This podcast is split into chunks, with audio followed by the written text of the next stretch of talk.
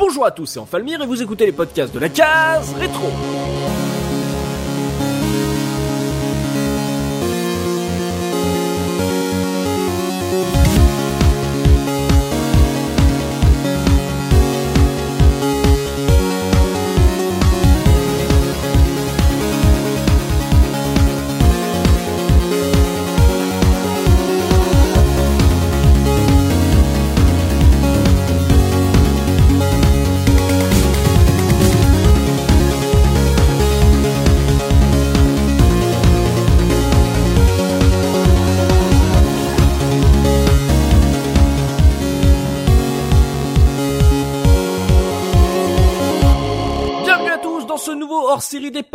Case rétro, votre rendez-vous 100% rétro gaming, un hors-série consacré aujourd'hui à la Game Boy Advance. Et pour animer cette émission, je suis évidemment accompagné des chroniqueurs de la case rétro.fr. Il y a, il y a Soubi avec moi. Comment ça va Soubi? Salut tout le monde, ça va nickel. Également avec Pimi. Comment ça Pimi? Salut, un peu malade, mais ça va. Oh, tu nous reviens de vacances malade. C'est pas de bol ça, dis donc. oui, désolé. Non, mais voilà, c'est- profité de l'été. ah bah oui, tu as bien profité de l'été. Elle a, elle a chopé la crève en plein été. C'est ça. Ah mais ça arrive, hein, tu sais, hein, fais attention hein, les microbes de l'autre côté de la- de l'Atlantique, hein, c'est peut-être pas les mêmes que, que par chez nous, Ouais, fais attention à toi quand même. Et on est également avec Punky. Comment ça va Punky? Ça va, yo les gens. Ah, On espère que tous vous avez passé euh, de bonnes vacances. On commence la saison 8, voilà, on, on va tout de suite avec un, un hors-série, ça, ça, on avait envie de le faire à la fin de la saison 7, on n'a pas eu le temps, donc on vous propose dès le début de cette saison 8 un hors-série. Donc dans ce numéro hors-série, on va parler de la Game Boy Advance. Comme je le disais, la console portable de Nintendo sortie pour la première fois en 2001 et dont la production s'est arrêtée en 2008. Elle a eu plutôt une belle vie. Elle succède évidemment à la Game Boy, à la Game Boy Color et fait partie euh, de la sixième génération de consoles au même titre que la GameCube, la PS2 ou encore la Engage. C'est important de parler des meilleurs. Donc de quoi on va parler dans ce hors-série Euh, Bah on aura euh, la première rencontre. Alors là, ça sera pas la première rencontre du jeu vidéo, mais c'est voilà votre première rencontre avec cette console. Est-ce que vous l'attendiez? Est-ce que elle est arrivée un peu en retard chez vous parce que vous attendiez des jeux? On va faire la une du mois histoire de savoir voilà de, quoi on parlait à l'époque de la sortie de la console, quelle était un peu l'actualité gaming en dehors de cette Game Boy Advance. On verra un peu les infos de la boîte euh, de la console, comment Nintendo nous vendait cette console quand elle est sortie. On fera une partie hardware où on parlera vraiment que de la machine, les différents designs qu'elle a connus, euh, ce qu'on attendait d'elle, ce qu'elle nous proposait en, en termes de, de technique et ce qu'on avait a envie d'utiliser avec elle. On parlera aussi de- des, des designs qui sont arrivés euh, un peu plus tard. Si on voilà, quel était votre design préféré On parlera aussi peut-être voilà des bidouilles qui peut-être qui peuvent être sympas à faire aujourd'hui euh, sur la console. On enchaîne après sur une partie accessoires où on va parler voilà des différents accessoires qui sont sortis sur la machine, les trucs un peu intéressants qu'on a pu euh, expérimenter euh, pendant notre utilisation de la console à l'époque. Et après une grosse partie jeu où là on reviendra sur euh, bah, le prix des jeux à l'époque, euh, quelle était un peu notre euh, utilisation, le style de jeu qui nous intéressait euh, dans notre utilisation de la Game Boy Advance, les genres qu'on n'a pas du tout appréciés, quelles étaient les grosses licences qui étaient exclusives à la machine, même on parlera aussi des de ces portages de jeux euh, console de salon qui étaient un peu différents sur Game Boy Advance. On dirait voilà si ça nous intéressait, si il y avait voilà à boire à manger là-dedans, on verra à peu près ce qu'on pouvait trouver également là-dessus. Terminera par euh, voilà le top 3 des caseurs euh, sur la, la, la GBA, euh, histoire de voir pour vous quels sont les vraiment le, le trio de tête à avoir absolument sur la machine.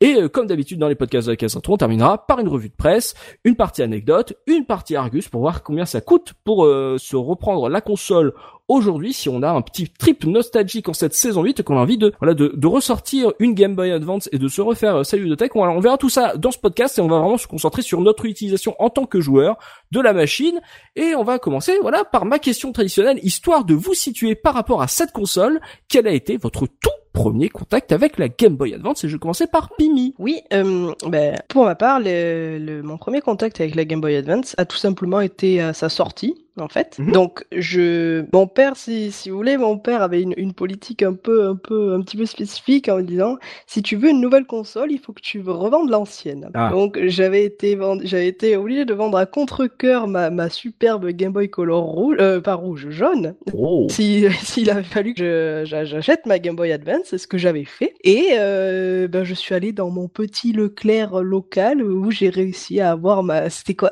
Quand je l'avais acheté, elle était violette transparente. Je sais pas, je sais pas, il doit y avoir un nom spécifique, mais voilà, c'était c'était. Euh, Violette marrante Non D'accord, parce que moi ma Game Boy Color était violette transparente. Ah ben moi, ben, ben moi c'est. Mais je, mais je crois qu'il ouais, y a un nom, un nom spécifique. C'est vraiment le truc Nintendo. Oui, il y a un nom spécial, mais je, je, je me souviens plus. Elle est, voilà, elle est, elle est violette transparente et je l'avais acheté donc au centre culturel de Mont-Leclerc avec euh, Super Mario Advance 2 que j'avais eu à l'époque Mhm. et j'avais gardé euh, tous mes autres jeux parce que j'avais juste revendu la console. J'avais été maline et j'avais gardé mes, mes jeux Game Boy et euh, Game Boy Color. Nice move. Voilà, c'est ça. Bon, pouvoir y jouer sur Game Boy Advance. On en reparlera plus. tard. D'accord, donc euh, le fait de pouvoir continuer à jouer avec des jeux Game Boy Color, ça, c'était un peu moins dur de vendre ta GBC, quoi. Ouais, c'est ça. Ok, donc ça. une violette transparente à la sortie. Euh, Soubi, toi, premier contact avec cette console. Alors, c'était pas à la sortie, puisqu'en général, euh, bah, pour ceux qui me connaissent, c'est très très rare que j'achète une console Day One. Les jeux Day One, c'est pas un souci.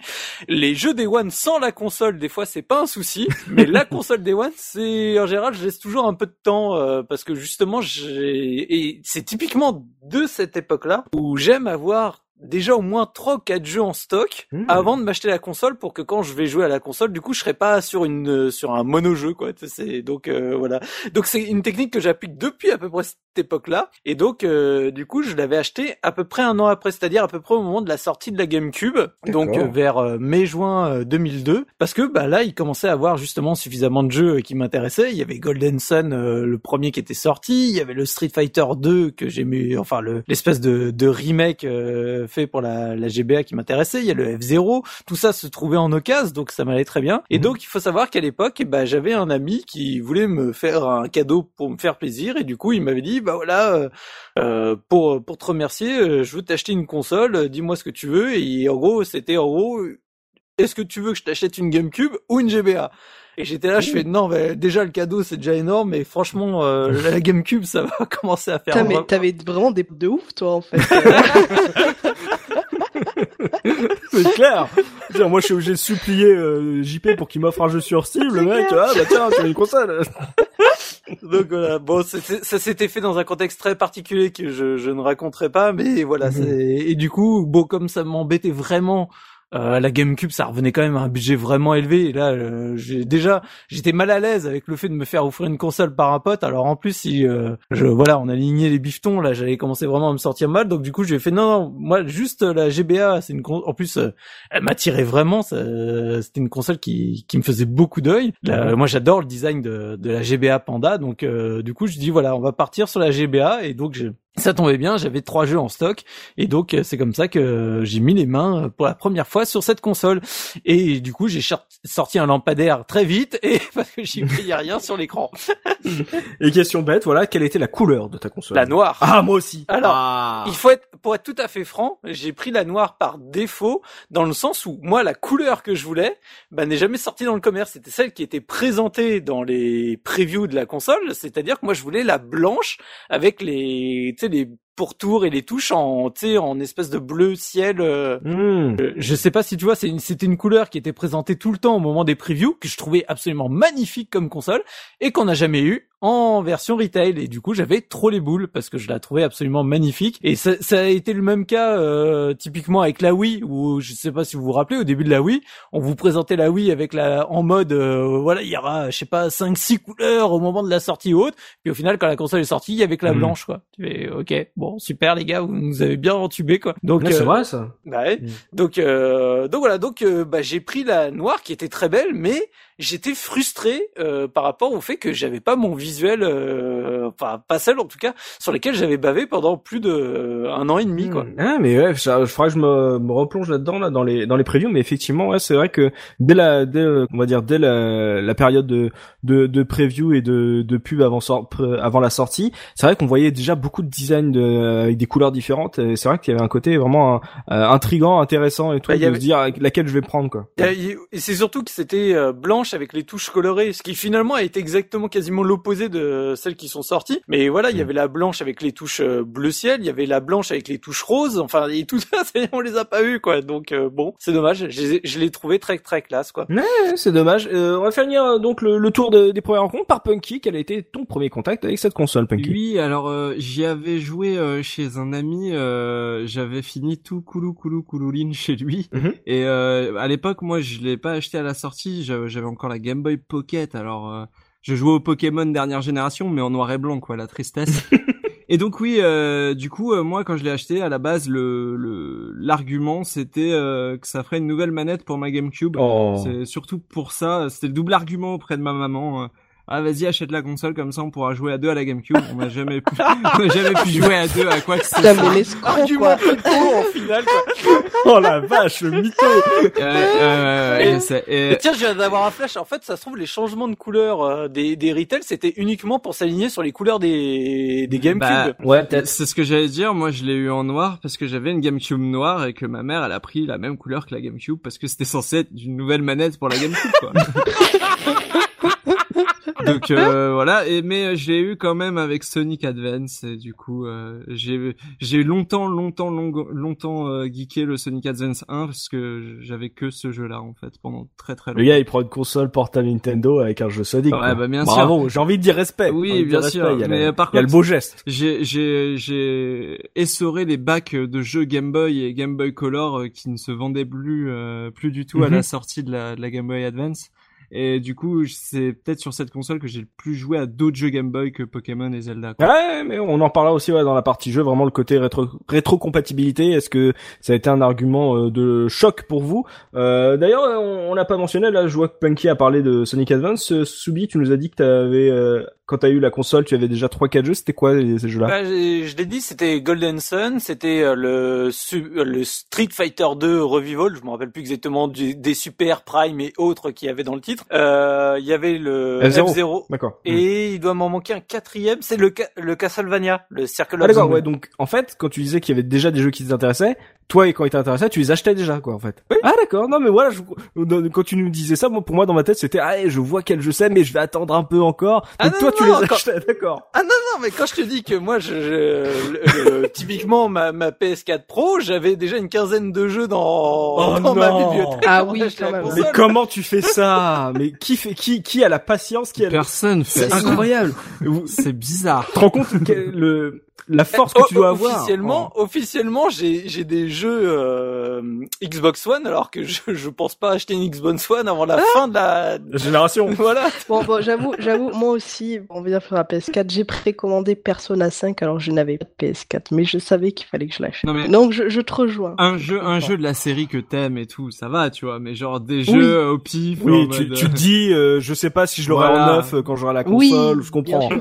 Ça. Mais il y a, il y a quand même la force de se dire, j'achète, mais je n'achète toujours pas la Mais console. Je veux les jeux. J'ai j'ai officiellement six jeux Switch alors que j'ai toujours pas la Switch. et, et- et c'est pas de bol parce que maintenant il y a plus de notices à retourner en attendant d'avoir la console. Oui, c'est clair. C'est ça, oui. t'as juste les boîtes. Ah, ah bah donc, euh, je sais pas quoi. Voilà. Moi, j'aurais, j'aurais pas pu tenir le coup. J'aurais vu les, j'aurais vu les boîtes, j'aurais vu les jeux. Je fais, ah, non, je peux pas, non, je peux pas résister. Ça, c'est impossible. En tout cas, voilà. Si voilà, s'il y a des gens qui sont aussi fous que Soubi ou Pimi, euh, voilà, dans- qui nous écoutent, n'hésitez pas à, à, à- le dire dans les commentaires si c'est un peu euh, aussi de cette manière que vous appréciez vos consoles en achetant les jeux en avance. Euh, donc on a vu la première rencontre. On va faire voilà, on va se remettre dans le contexte de la sortie euh, de la console avec la une du mois. Pimi, quelle a été l'actu gaming à la sortie de cette Game Boy Advance? Alors, pour le coup, moi, je vous ai sélectionné euh, la, la- la couverture de Console Plus euh, de mai 2001, Mhm. euh, où à l'époque, finalement, donc, on avait forcément donc la, la sortie de la, Game Boy Advance, mais ce qui préoccupait, on va dire, les, les journalistes de l'époque, c'était- la, grosse sortie de Baldur's Gate, qui donc avait son, son portage sur sur PS2. Euh, c'était vraiment le, le Dark Alliance. du oui, coup. Dark Alliance. Dark exactement, Alliance. Exactement. Hmm. Donc c'était vraiment le le gros jeu qui a, qui a été attendu. Euh, Hmm. Tout en parallèle, enfin on avait euh, donc cette même année, on a eu donc la sortie de la Game Boy Advance, mais aussi à la fin de l'année, on attendait la Xbox, du coup la première console euh, de Microsoft et euh, Console Plus a consacré un mini dossier sur euh, comment est-ce que Microsoft euh, compte euh, implanter sa console sur euh, sur le marché japonais. Et on attend toujours. Exactement.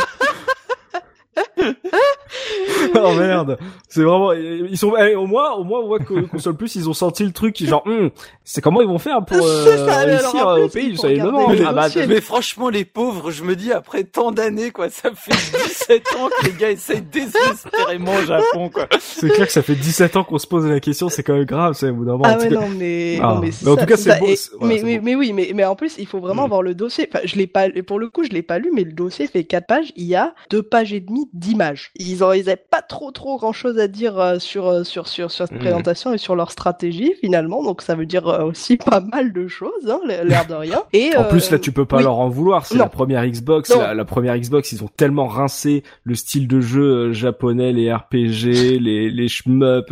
Ils ont tellement tout mis dans les jeux euh, pour la première Xbox. Tu peux pas. C'est là, tu peux pas dire, ah, vous avez joué petit bras. Ils avaient vraiment tout donné. Ah non mais, non, mais la ça. planche, la planche à billets, elle était à fond. Ah.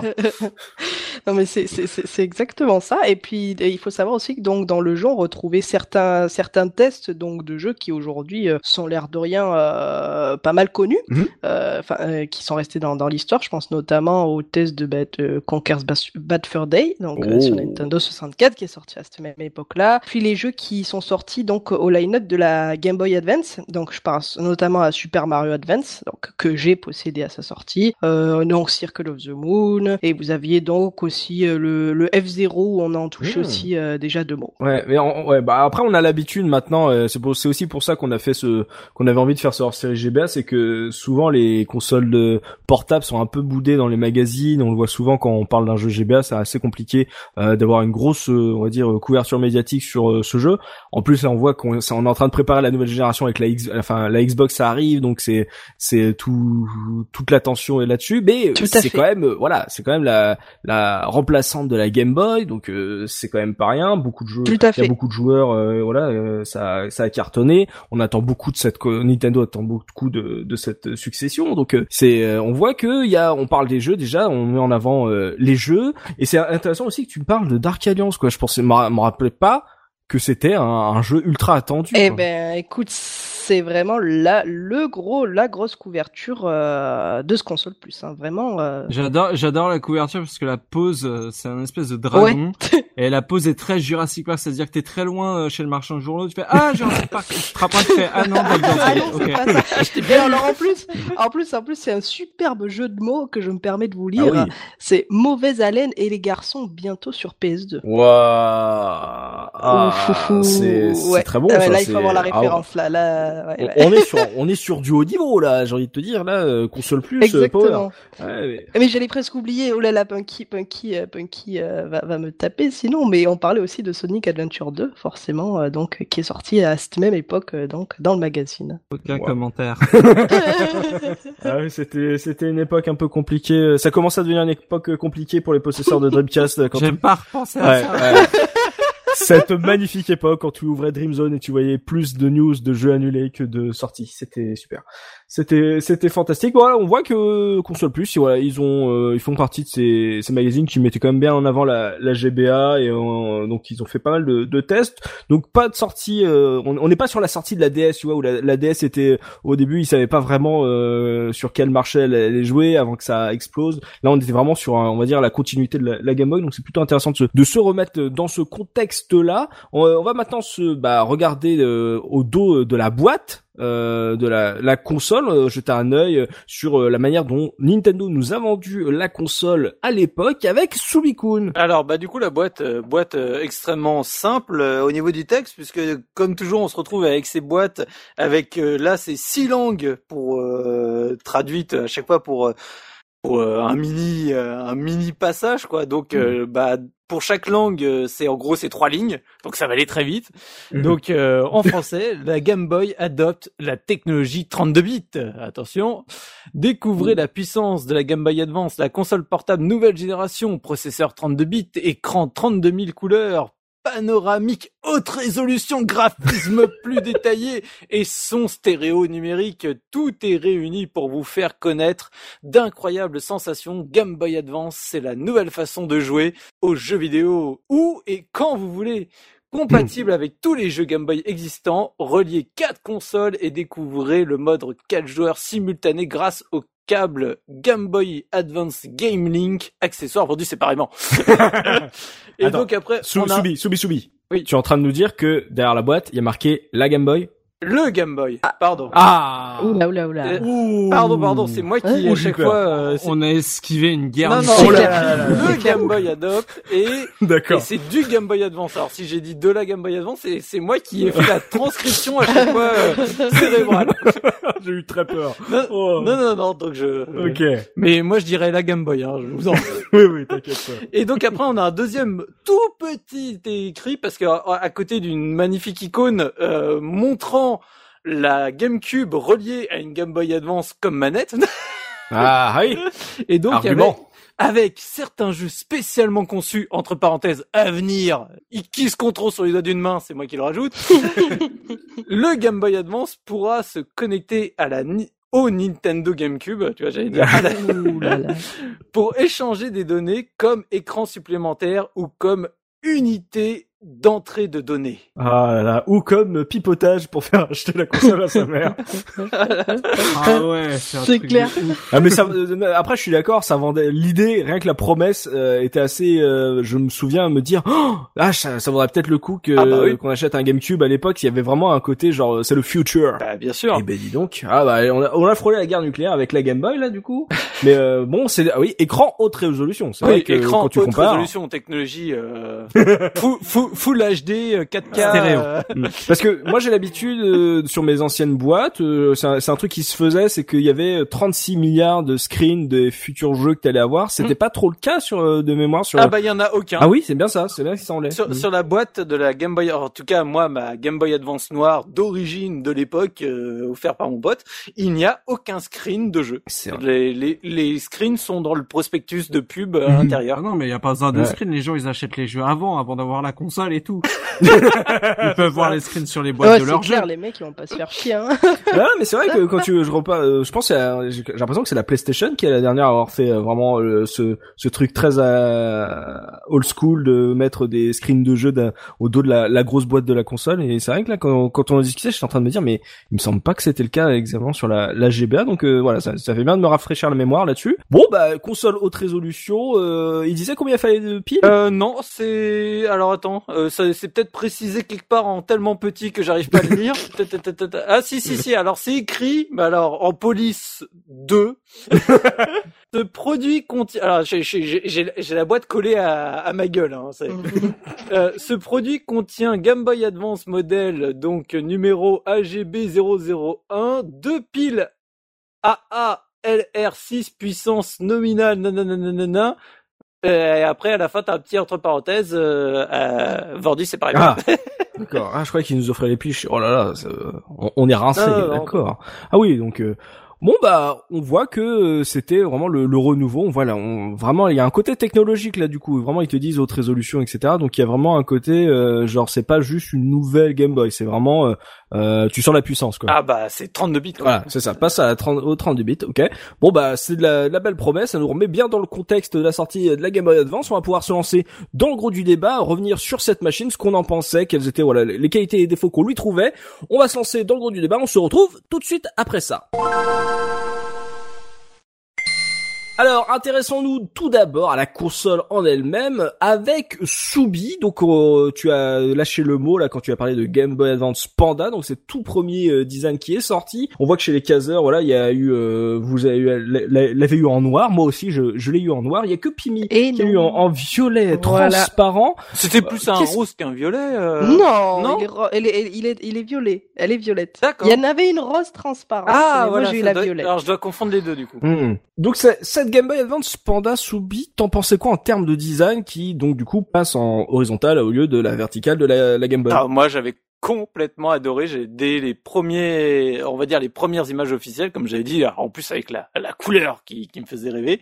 Moi, j'avais Mm. adoré ce, ce design. Je, je le trouve fabuleux et même encore aujourd'hui, je le trouve toujours aussi fabuleux. Le seul souci reste l'écran, qui est pour moi le, le seul défaut de, de cette console, parce que en termes de design et d'ergonomie, je, je la trouve fantastique. Euh, donc voilà, donc euh, vraiment c'est un très très beau design qui tranchait complètement avec ce qu'on voyait à l'époque. Et d'ailleurs, la, la petite histoire euh, que tout le monde, je pense maintenant connaît, euh, veut que bah, Nintendo, euh, à chaque fois avec ses designers, n'arrivait pas à faire quelque chose qui ressemblait pas à une Game Boy en fait à chaque fois Mhm. ils redessinaient une Game Boy et du coup ils ont fait appel du coup à un designer français Nicolas et le son nom de famille euh, m'échappe, mais je pense que tout le monde voit de qui je parle, qui mm. du coup ne connaissait rien au domaine du jeu vidéo. Ils leur ont demandé de, bah, de d'essayer de faire un design pour euh, pour Nintendo et du coup lui bah il est parti dans plein de délires hein, à faire euh, des consoles coquillages euh, enfin tout ce que tu veux et au bout mhm. d'un moment ils ont fini par arriver à ce design là et moi je trouve que c'était un magnifique design. On retrouve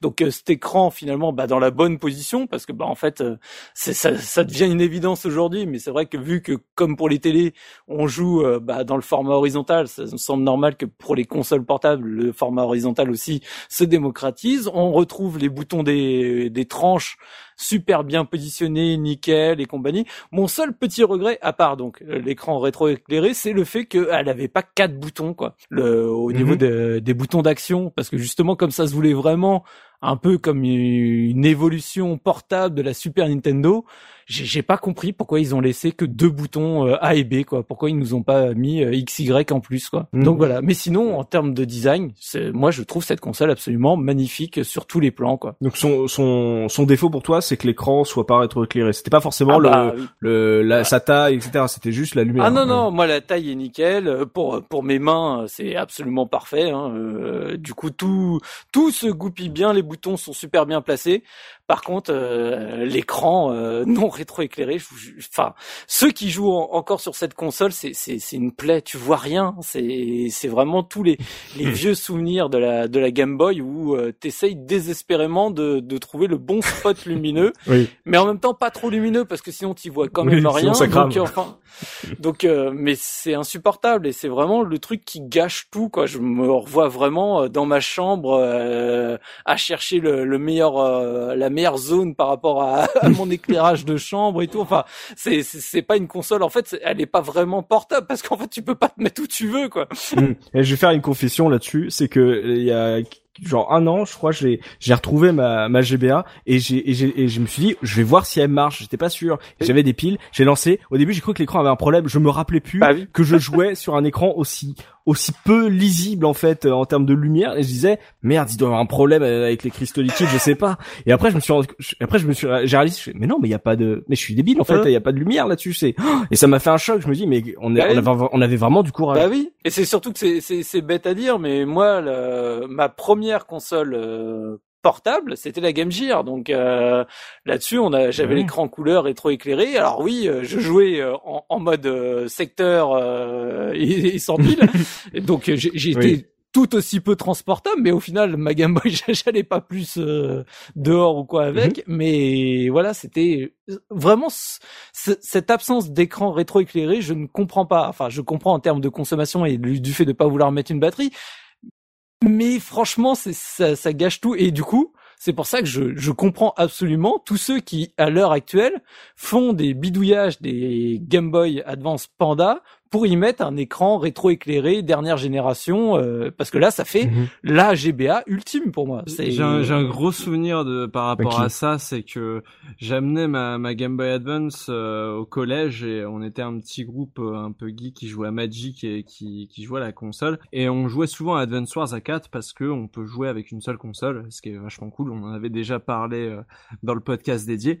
Et du coup, euh, du coup, on était à quatre autour de la console dans la cour de récré. Donc, il suffit qu'il y, a un nuage ou quoi aux caisses. Et euh, c'était rigolo parce qu'on essayait toujours de voir ce que faisaient les autres, mais on n'y arrivait pas parce que la console était vraiment pas faite pour être à 4. Déjà, à 1, c'était balèze, quoi. Et à 4, euh, ça se poussait des coudes pour essayer de voir quelque chose. Console anti-espionnage, quoi. Exactement. Et du coup, euh, du coup, c'était, c'était vraiment, mais c'était quand même fun parce que ça marchait. Enfin, c'était suffisant pour pour s'amuser. Mm. Euh, et toi, Punky, t'es d'accord avec euh, l'avis de Soubi sur le premier design euh, en termes de qualité ou toi tu as trouvé un peu plus de défauts que l'écran ou ou le manque de de boutons 3 et 4 Non, j'aimais beaucoup. À l'époque, euh, c'était peut-être les gâchettes que j'aimais pas, mais parce que j'ai le souvenir qu'elles étaient pas fragiles, mais qu'elles s'encrassaient facilement et qu'elles prenaient facilement à saleté.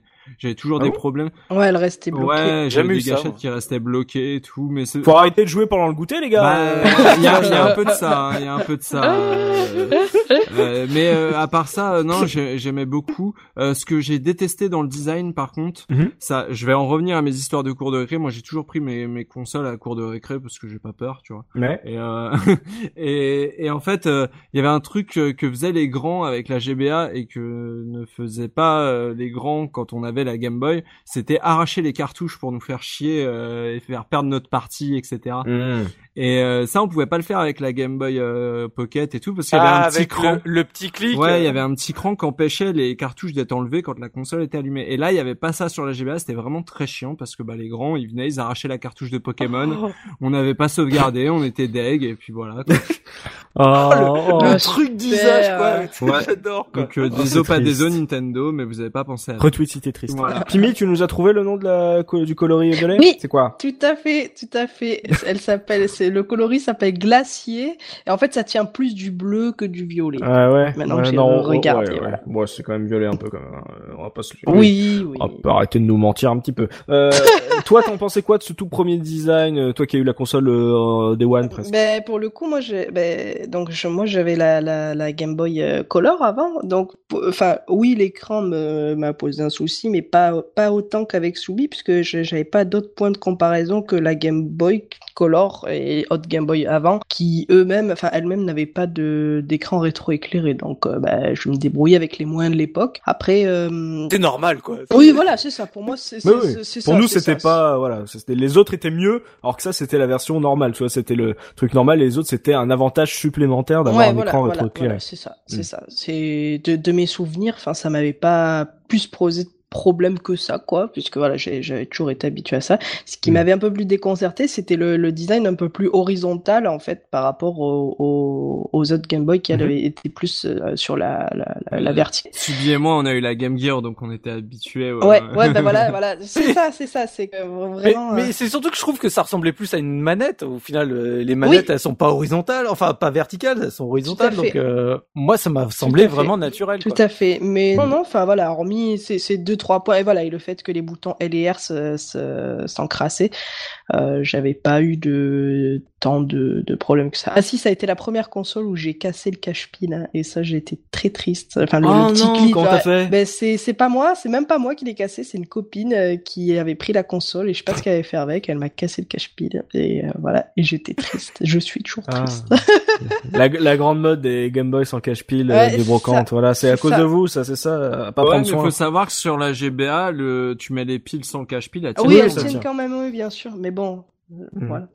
Ouais, je me sou... mais je me souviens que c'était un peu des... c'est un- c'était un peu un anti-stress pour moi que de jouer avec le, Le local du cache-pile, cache-pile. Ah, Tiens, et puis au bout d'un moment, il tient plus quoi. Ouais, Ouais, c'est ça. Au bout d'un moment, le truc il est tout mou. T'es ah, super.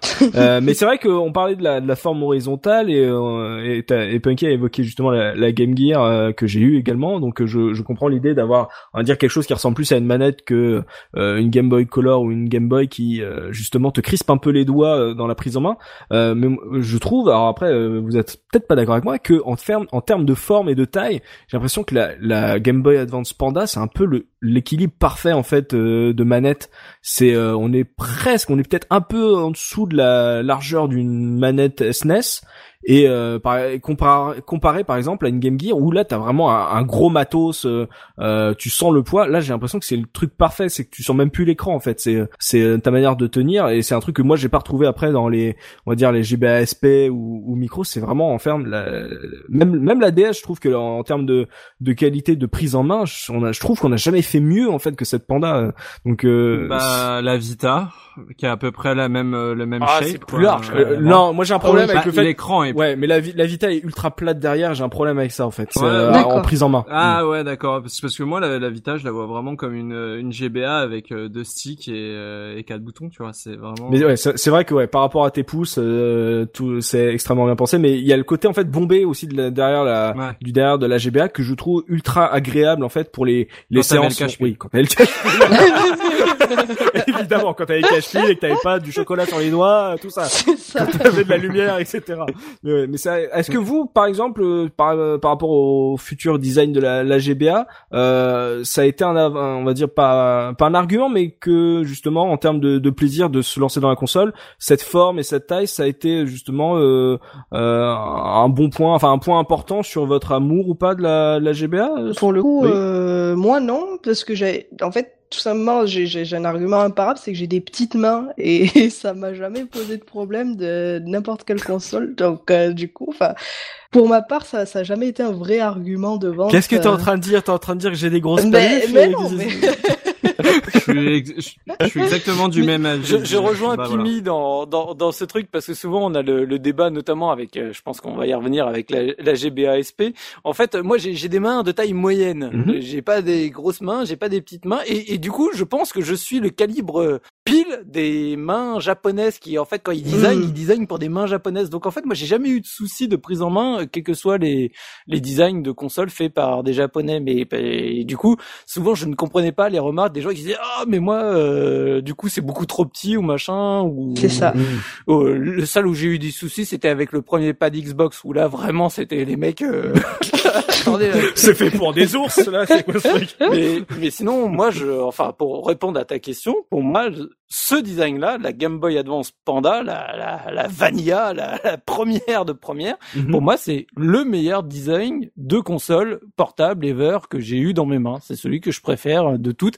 C'est juste dommage qu'il y ait cet écran euh, qui gâche tout, quoi. Mais en termes d'ergonomie, c'est vraiment celle que je préfère. Je suis totalement d'accord avec toi. Dit, et toi, Punky, alors, du coup? Moi, j'allais dire tout comme Pimi, j'ai des petites mains aussi, ça m'a jamais dérangé.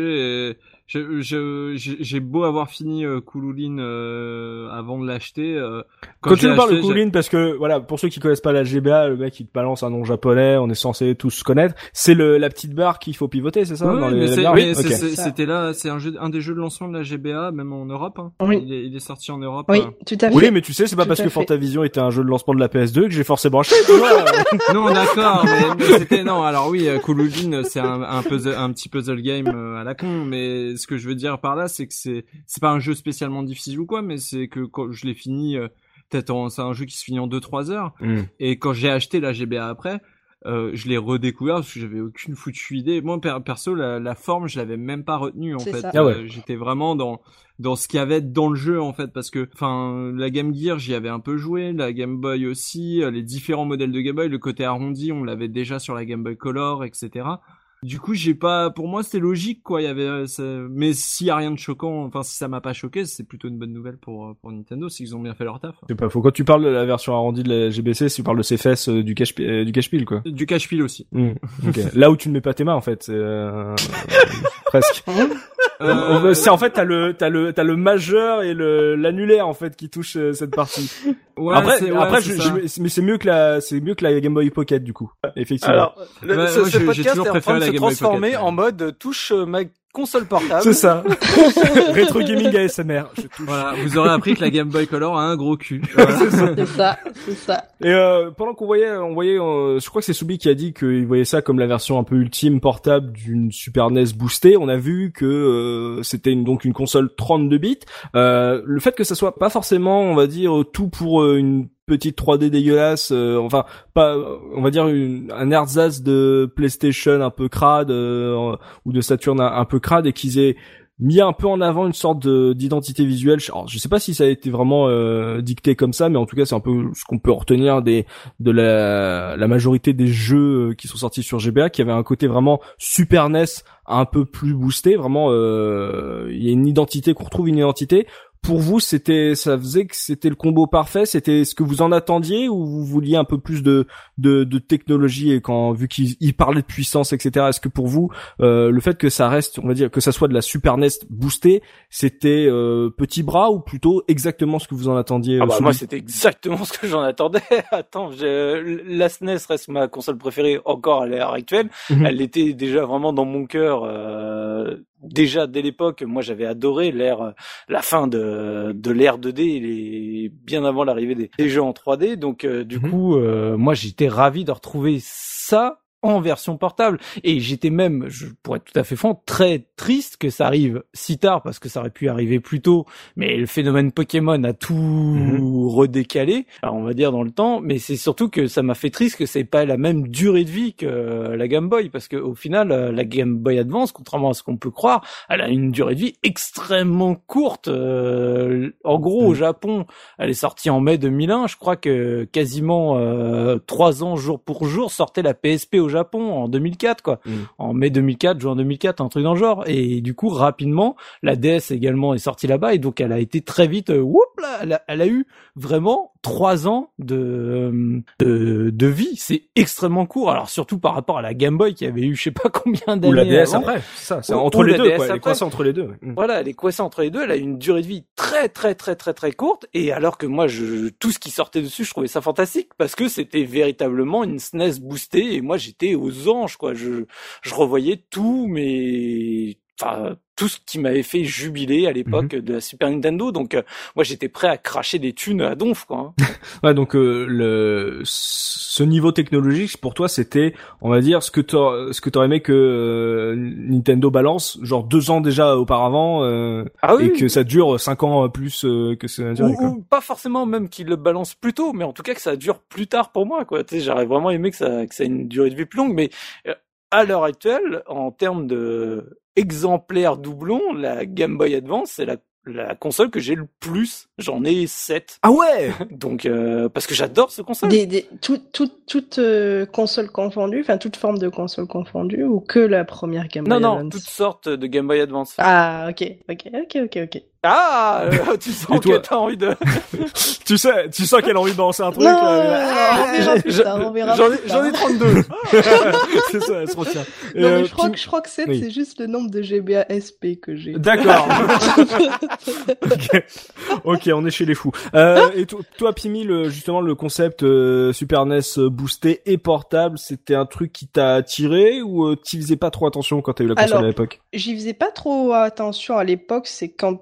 Team Mega Drive, toi, non? Oui, voilà, c'est ça, c'est ça, c'est c'est exactement ça. Mais je m'y suis intéressée lorsque bah, j'ai j'ai j'ai juste un petit peu plus grandi, un petit peu plus euh, je me suis un peu plus intéressée aux jeux vidéo, on va dire. Et c'est là où j'ai commencé à me dire ah ouais, mais en fait, euh, j'ai pas eu la, la Super Nintendo quand j'étais petite et c'est le moment de faire euh, bah, de, de refaire des gros classiques. De que- faire tous les portages Ouais, non mais c'est ça, Ah, c'est ça, c'est ça. Ton rattrapage. Ah ouais, ouais, et c'est là où j'ai rattrapé mais énormément de jeux que, enfin, énormément de classiques que j'avais pas pu faire sur euh, Super Nintendo tout simplement parce que je l'avais pas et d'en redécouvrir des nouveaux que je, dont je ne soupçonnais même pas à l'époque, quoi. Mais et, je parle notamment, ben voilà, en en termes de plateforme aventure, mais aussi et surtout en termes de RPG, quoi. Mhm, D'accord. Ouais. Donc euh, parce que c'est pas forcément la sur ce type de machine qu'on a forcément envie de se lancer dans un RPG, surtout s'il y a des piles, etc. Ah ben moi, moi j'ai, moi j'ai fait tous mes RPG et j'ai fait même tous mes RPG sur Game Boy Micro, hein. Oh. Donc euh, on en reparlera après, mais vache. euh, voilà.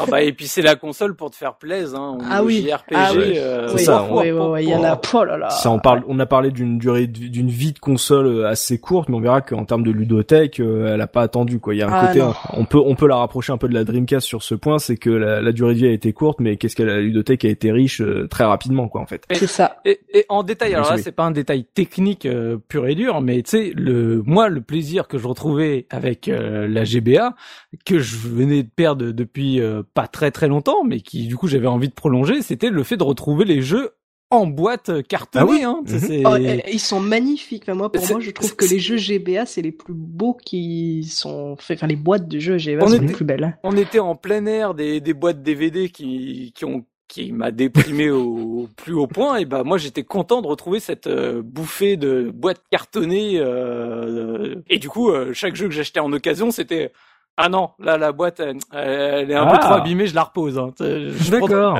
ah non non c'était euh, fallait que les si je, soit je l'achetais neuf Mhm. soit j'achetais d'occasion mais il fallait que l'occasion soit euh, nickel quoi Et, et du coup, ouais, je suis en train de penser à ça. Le fait que justement pour toi c'est vraiment une SNES boostée, ça rajoute à ta critique sur le manque de quatre boutons en fait. Ah mais c'est ce que je te disais, c'est je ne comprends Hmm. pas pourquoi il n'y avait pas quatre boutons parce que bah typiquement moi le, le- bah, dès le premier jeu que j'ai commencé à jouer dessus, le Street Fighter, j'étais là je fais mais mais, mais, manque de boutons les gars. C'est- c'est- c'est- le jeu est génial mais c'est il, manque de boutons, bordel. C'est c'est Hmm. chelou quoi. Ouais, Donc, on euh, part vraiment sur une filiation de la SNES plus que de la Game Boy en fait. Bah, c'est, voilà, euh, dans c'est- l'identité. C'est que niveau technique, tu savais que tu allais véritablement sur une SNES. On peut rentrer un tout petit peu dans le détail, mais c'est comme tu dis, c'est c'est une SNES boostée. C'est en, en, en soi euh, au niveau de, par exemple, du processeur. Donc la SNES, c'était Mhm. un moteur Rico qui était euh, cadencé à 3,58 MHz.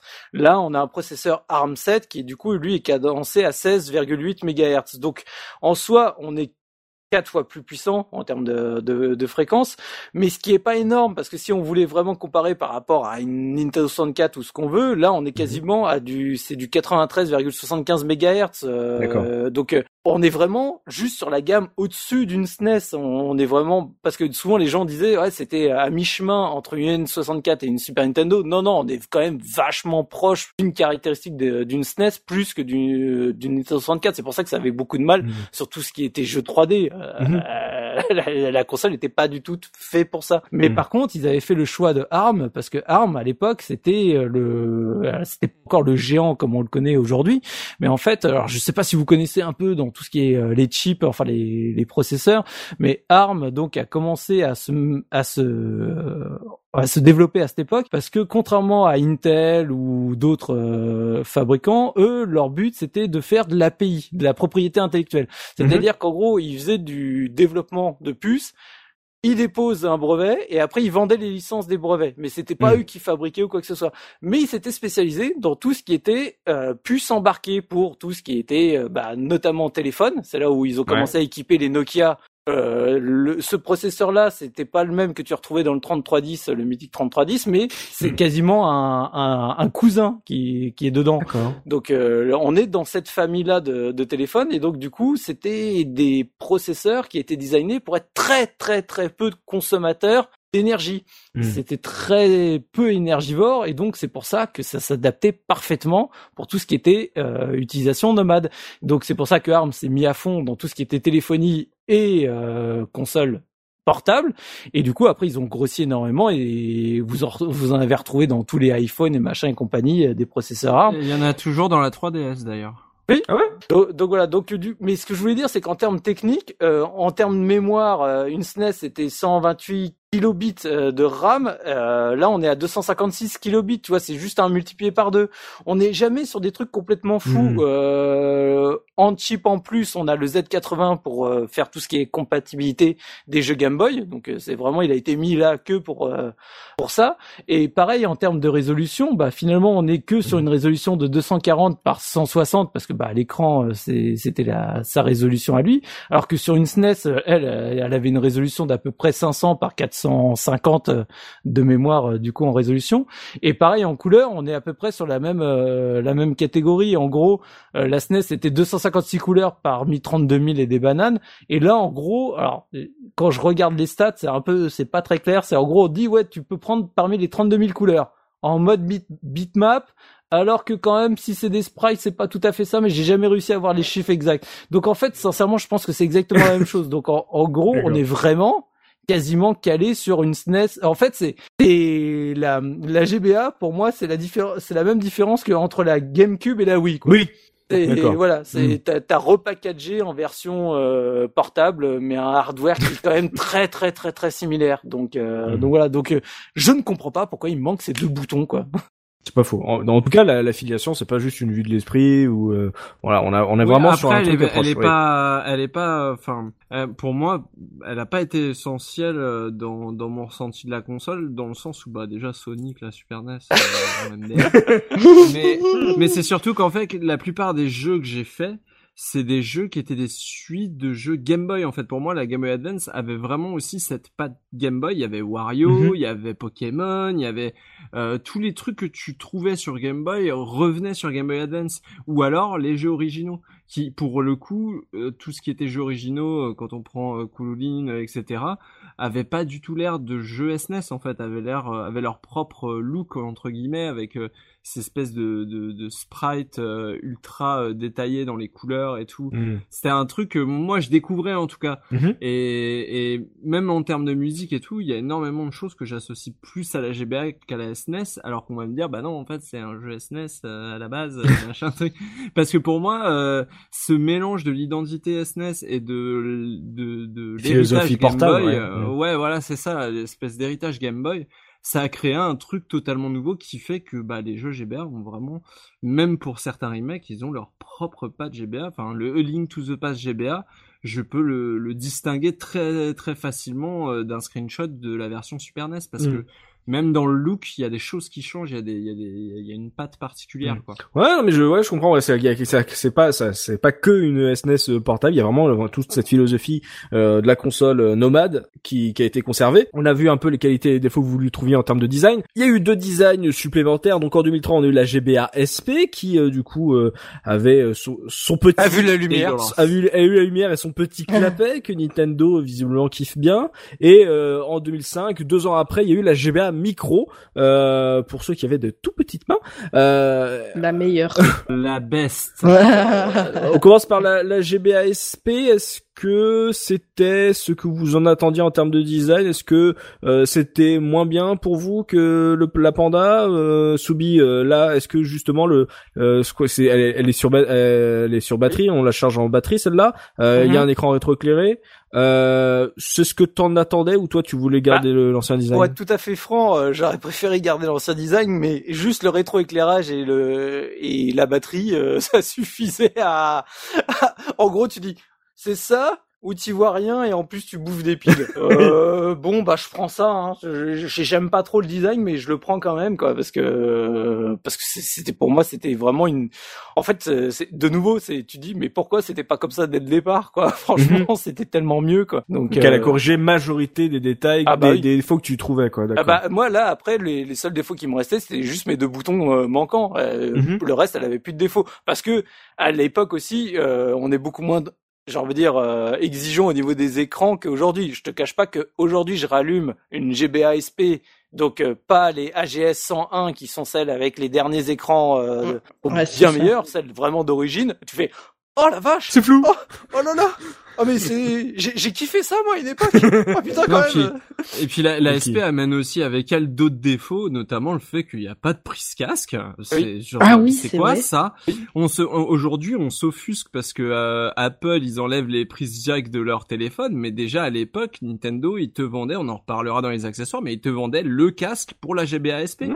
Qui se branchait euh, sur le câble Link. Oui. Donc c'était vraiment euh, ce enfin pour moi à l'époque euh, même si euh, celle-là je l'ai pas acheté neuve, je l'ai racheté à un pote parce que je voulais vraiment pas l'acheter. C'est Pas dégueulasse. de prise casque, euh, l'ergonomie j'avais testé, c'était juste une console carrée, c'est juste pas possible quoi. Mhm. Elle est pas ergonomique pour un sou. Euh, le, le, le, cette idée de clapet, c'était malin au final, mais c'est beaucoup plus efficace sur la DS où, où pour le coup, il y a une nécessité de protéger les écrans. Là, euh, putain, l'écran, tu t'en foutais quoi.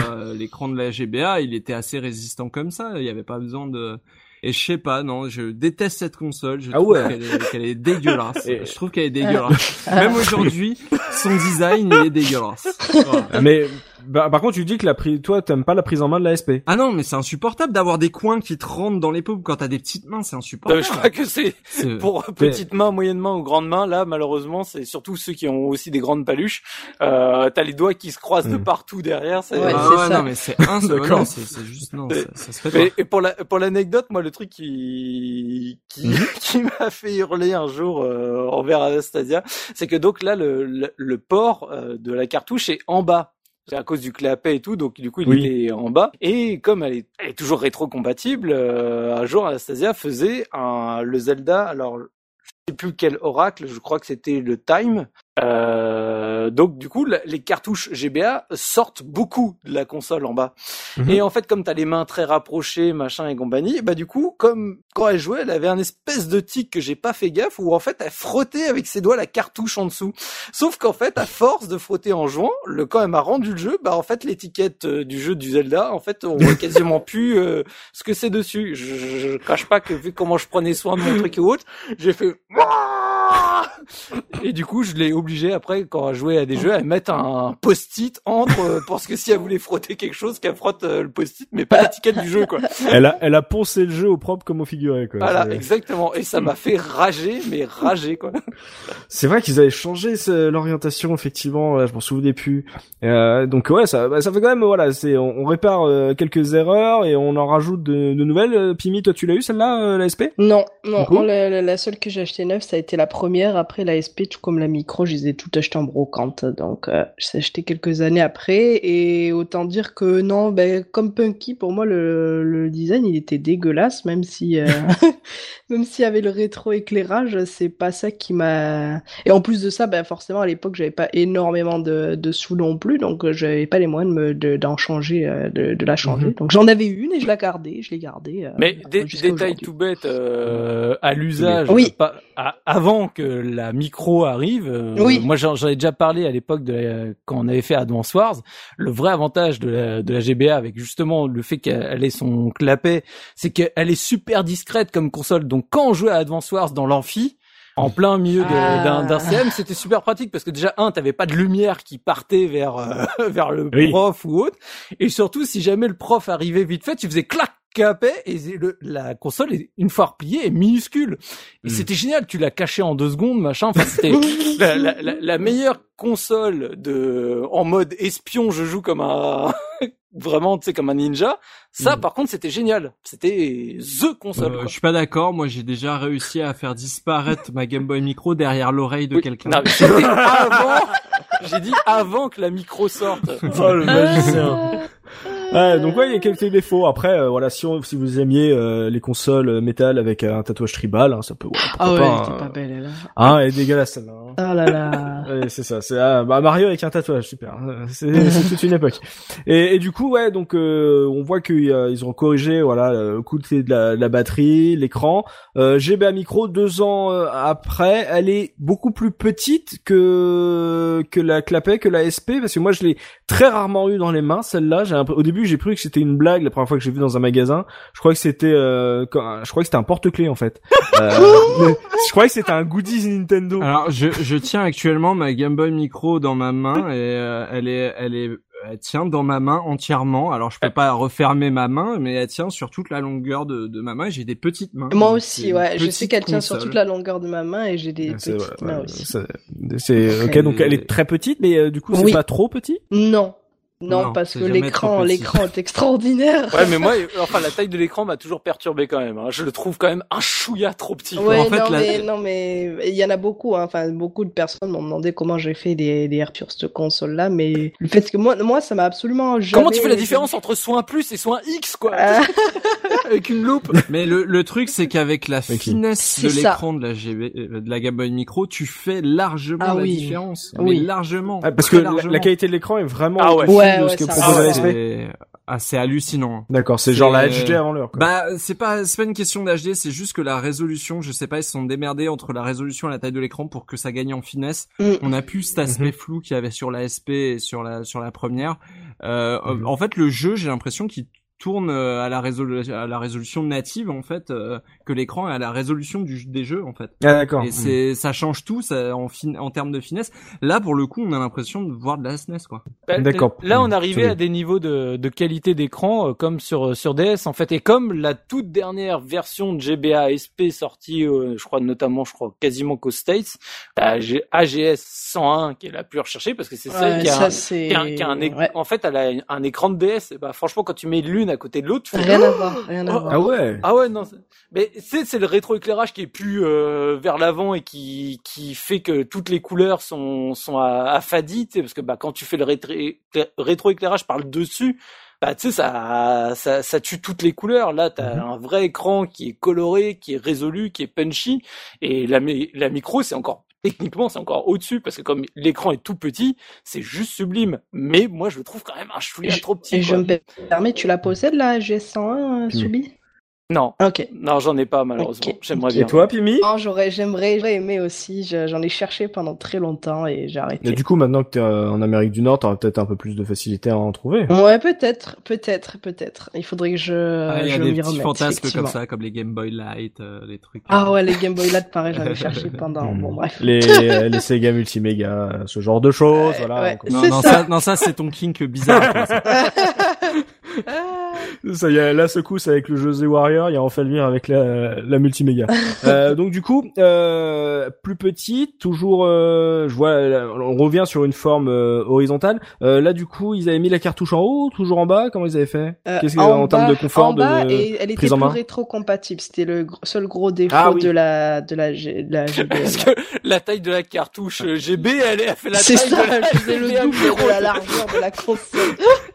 Tu, tu, tu, tu couches euh, deux, deux cartouches de, de Game Boy en longueur et t'as la taille d'une Game Boy. C'est Micro, ça. donc, C'est euh, ça. c'est- un problème, C'est- ça. Il faut un, a- il faut un adaptateur, il faudra un adaptateur pour faire marcher les, les jeux, tu vois, un truc en plus. Limite. Ouais, mais donc là, du coup, ouais, on est sur vraiment que pour euh, jouer à la GBA avec euh, bah un format ultra mini, quoi. Enfin, euh, et pour vous, en prise en main, là, du coup, c'est tellement petit que ça fait pas mal? Non, Non, c'est parfait.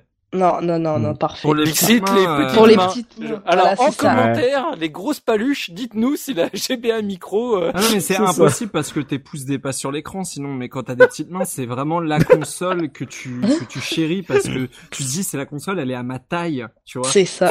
Et, t'as, t'as un peu l'impression de t'habiller au rayon enfant, tu vois, mais c'est pas grave, c'est, c'est... La, la non, Game Boy petit trop, bateau. trop cool. ok. Passé un moment, dans, dans, dans mon sac à main, j'avais toujours une Game Boy Micro dans mon sac. Et classe. moi, et Toujours. actuellement, j'ai toujours ma Game Boy Micro soit dans mon sac, soit dans ma poche intérieure de ma veste. Ben voilà, tu vois, c'est- tellement, tellement bien, et puis il y a tellement de bons jeux que tu peux faire dessus que... J'allais dire que Pimi n'était pas forcément l'exemple parce que la dernière fois au Stunfest, elle a sorti une Game Gear de son sac.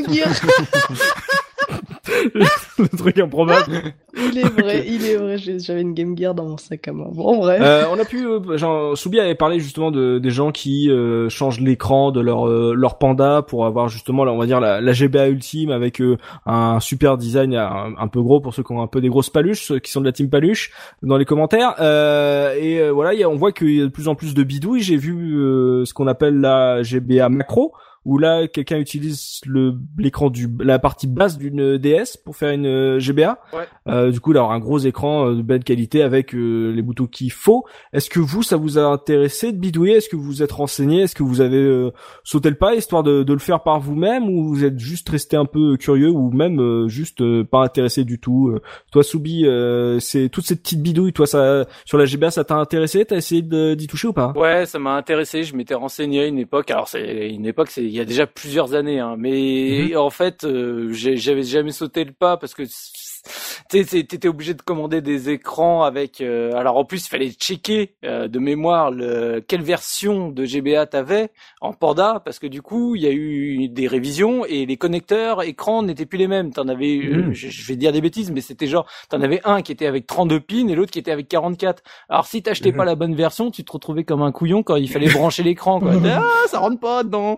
Donc, euh, donc euh, du coup, en fait, si tu veux, j'avais tellement peur euh, de faire une bêtise que je suis pas un grand grand grand bricoleur encore, je suis pas un grand électronicien, donc du coup je m'étais dit ouf, je- ça, ça me donne méchamment envie, mais bon, je je saute pas le pas. Donc euh, j'avais regardé tous les tutos, les machins ou autres, mais j'ai jamais, euh, je suis jamais allé plus loin que le tutoriel quoi.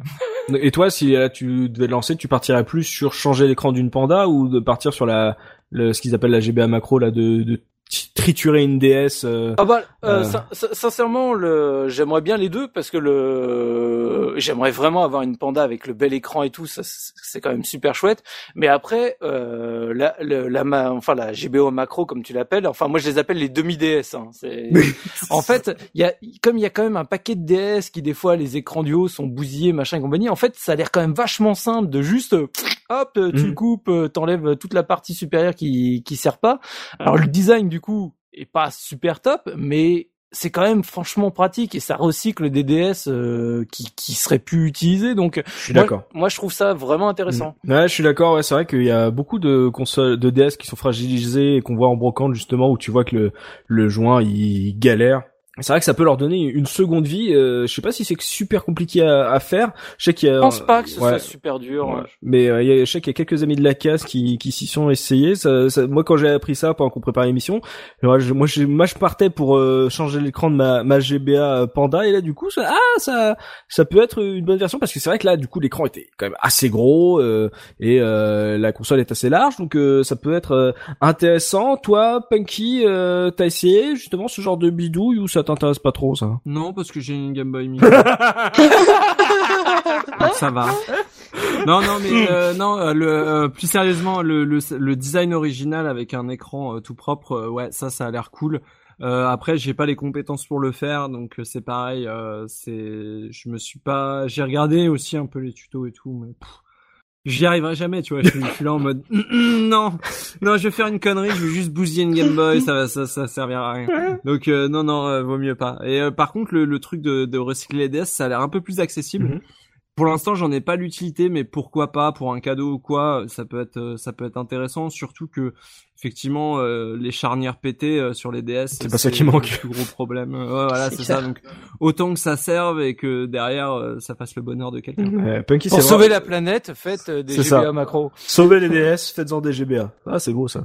Faudrait faire faudrait faire ça faudrait faudrait essayer. Toi Pimi est-ce que t'en as essayé ou toi t'es un peu genre bah voilà t'as tu cherches tes designs tes collecteurs ultimes de micro de GBA micro et ça te suffit? Non pour le coup moi je me suis intéressé à, au modifications avec la DS en fait que j'ai pas mal bidouillé, mais pas la, mais pas la GBA. Pour le, j'ai pas, j'ai pas touché à la GBA. J'ai plus touché à la DS. Pour, tu touches à la DS, ouais, ça. Ouais, j'ai, j'ai changé les écrans, j'ai changé les coques. Euh, ah, d'accord. Euh, tu vois, j'ai, j'ai, je l'ai vraiment ouverte cette console, contrairement à la GBA. Je pense que le fait est aussi que je pense j'étais trop jeune et ben pareil, je flippais un peu euh, de, de la hmm. toucher. Après la DS, ça je me suis un peu plus senti en confiance pour le faire parce que j'avais déjà. Il y en a tellement dans le monde. Oh ouais, c'est ça.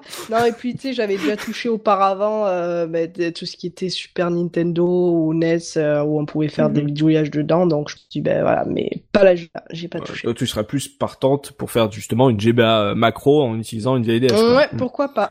Pourquoi pas. Ah, ouais. Avant de passer à la, la, partie accessoire, une petite question comme ça, euh, pas prévue, une petite question surprise justement un peu plus actuelle euh, on a vu que Nintendo a ressorti justement euh, SNES e Mini, NES Mini. Euh, si, est-ce que vous, pour vous, c'est vraiment un truc que vous attendez justement qui sorte, on va dire une version, une genre une GBA, euh, un micro, une micro, une mini micro, une mini mini micro, une, enfin on va dire une version GBA avec juste une, une petite ludothèque de 20-30 euh, jeux euh, dedans. C'est un truc que vous euh, vous attendez ou vous pensez que ça n'arrivera jamais? Est-ce que vous êtes en attente de ça histoire parce que je sais que voilà on a l'habitude quand on parle d'un truc sur la case rétro que ça revienne un jour. Donc j'ose le placer voilà on sait on sait jamais. Toi Soubi toi ça t'intéresserait justement une ressortie de bah, GBA pourquoi pas? Après la N64 mini euh, je prendrais. Ah bah, si tu voilà eh, eh, tu prendrais quoi euh, entre les deux? S'il y avait N64 mini ou euh... oh bah je prendrais s'il fallait choisir quoi tu vois. Ah s'il fallait choisir je prendrais plutôt la N64 mini. Le la GBA j'en ai c'est, on en revient toujours dans le même délire. En soi, euh, c'est déjà une console mini, c'est une portable, euh, donc je, je sais pas. Je, et puis j'ai peur que la select euh, des jeux ne me corresponde, enfin me plaise pas du coup, tu vois, hmm. typiquement parce que là pour le coup sur GBA, je, je sais vu que j'ai vu comment ils choisissent leurs jeux sur les deux premières consoles, il y a quand même peu de chances que que le, le, pool de 20-30 jeux va vraiment me convenir. Donc euh, à voir, vraiment à voir ce qu'ils mettront dedans. Mais je pense que je privilégierais une N64 mini d'abord. D'accord, donc toi tu serais plus sur euh, une ressortie de N64. Pimi, toi, euh, euh, une ressortie de GBA, pas forcément en mode miniature, mais on va dire, voilà, de nouveaux, enfin des jeux intégrés, un écran de qualité. ça, toi, ça peut t'intéresser ou tu t'en fous un peu? Non, parce que ben, j'ai ma Game Boy Micro et j'ai un Everdraft. la, la réponse à toutes les questions ce soir, je m'en fous. J'ai ma GBA micro. non, mais c'est non, mais tu vas voter quoi au présidentiel? Non, je m'en fous, je mets GBA à micro. On mange quoi ce soir? Alors, je sais pas, tu sais, j'ai GBA à micro. Oh, le Saint Graal pour nous, quoi. Non, mais- Ouais, tu- pour Punky aussi, hein, tu. C'est c'est con, mais pour moi, Ah ouais c'est la, la meilleure des consoles Euh, portables. moi, hein. j'ai- j'allais répondre exactement Ah, la même chose. Hein. euh, C'est pareil. J'ai une, ga- j'ai, j'ai une Game Boy Micro. C'est un ça, et j'ai un euh, voilà, c'est Hors de question d'acheter ça. Ça m'empêche pas d'avoir les jeux. Hors de question de mettre de l'argent dans des jeux sortis il y a Exactement. 15 Tu, ans. Tu vois, ça m'empêche pas d'avoir les jeux. Ah oui, mais c'est parce qu'en plus, euh, euh, d'avoir une Ouais, collection vous assez- avez votre, euh, Oui. vous avez le lecteur Flash, quoi, en plus. Oui, voilà, c'est Ah, ça. bah voilà. Ah, Ouais, bien sûr. Puis j'ai craqué, et puis j'ai craqué ma 3DS aussi. Et puis voilà. Et puis non, mais c'est la, la GBA. Si je veux y jouer, je peux y jouer sur ma Vita. C'est bon, quoi. Je vais pas acheter des. Ok, ça. bon voilà, euh, moi je voulais tenter, excusez-moi, hein, les Nintendo fans qui sont dans les Non. commentaires. Voilà. euh, Moi, je, je, je, je ne suis pas pour les ressorties de consoles mini en général. Je, je trouve ça idiot. Je trouve que c'est du pur consumérisme inutile. D'accord. Bon, ressortez-moi juste la GBA comme Oui, ça. Voilà. Une belle, une belle GBA, Avec un écran. par contre, pourquoi pas, ouais. La, la, la panda avec un écran, un truc. Voilà. La, GBA Ultimate. Euh, ça pourrait être pas mal.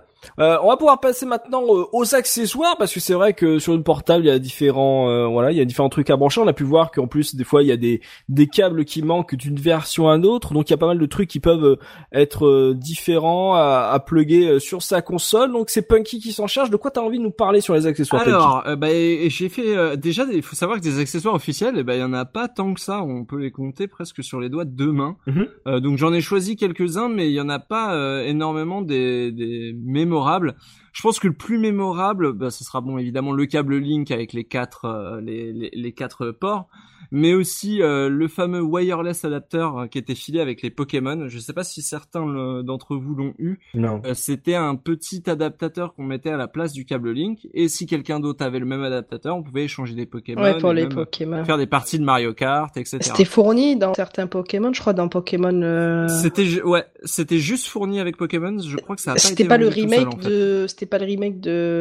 euh, C'est Pokémon Ouais, Rouge voilà, Feu et. Vert Et Feuille. il y a ici, et il y a, ils en vendaient, ils en vendaient aussi séparément euh, des, des des adaptateurs comme ça, puisque j'en avais. Ça c'était pour les connecter sans fil, c'est ouais, ça ouais, ouais. C'est ça. Parce que c'est vrai que sur la, la Game Boy euh, Color, il y avait, euh, alors j'ai jamais compris exactement comment ça marchait. C'était d'infrarouge. cette- Ouais, cette petite pastille infrarouge là où on essayait de, de coller, on, collait essayait de faire l'amour avec nos Ouais. consoles. euh, Voilà, c'est- on là- savait là, pas comment ça marchait, on était là, tu crois que c'est faut être collé C'était toujours plus ou moins la même tech, mais ça, ça marchait un peu mieux quand même. Ah, Il fallait d'accord. quand même coller les GBA, mais ça marchait. Et les premières versions euh, de technologie infrarouge dans tout ce qui était gaming, c'était quand même quelque chose. hein. Moi, je me rappelle même Ah. des premières manettes infrarouges et tout avec le, le tu mettais le lecteur en, en face et du coup ça faisait une manette sans fil. C'était une catastrophe. quoi.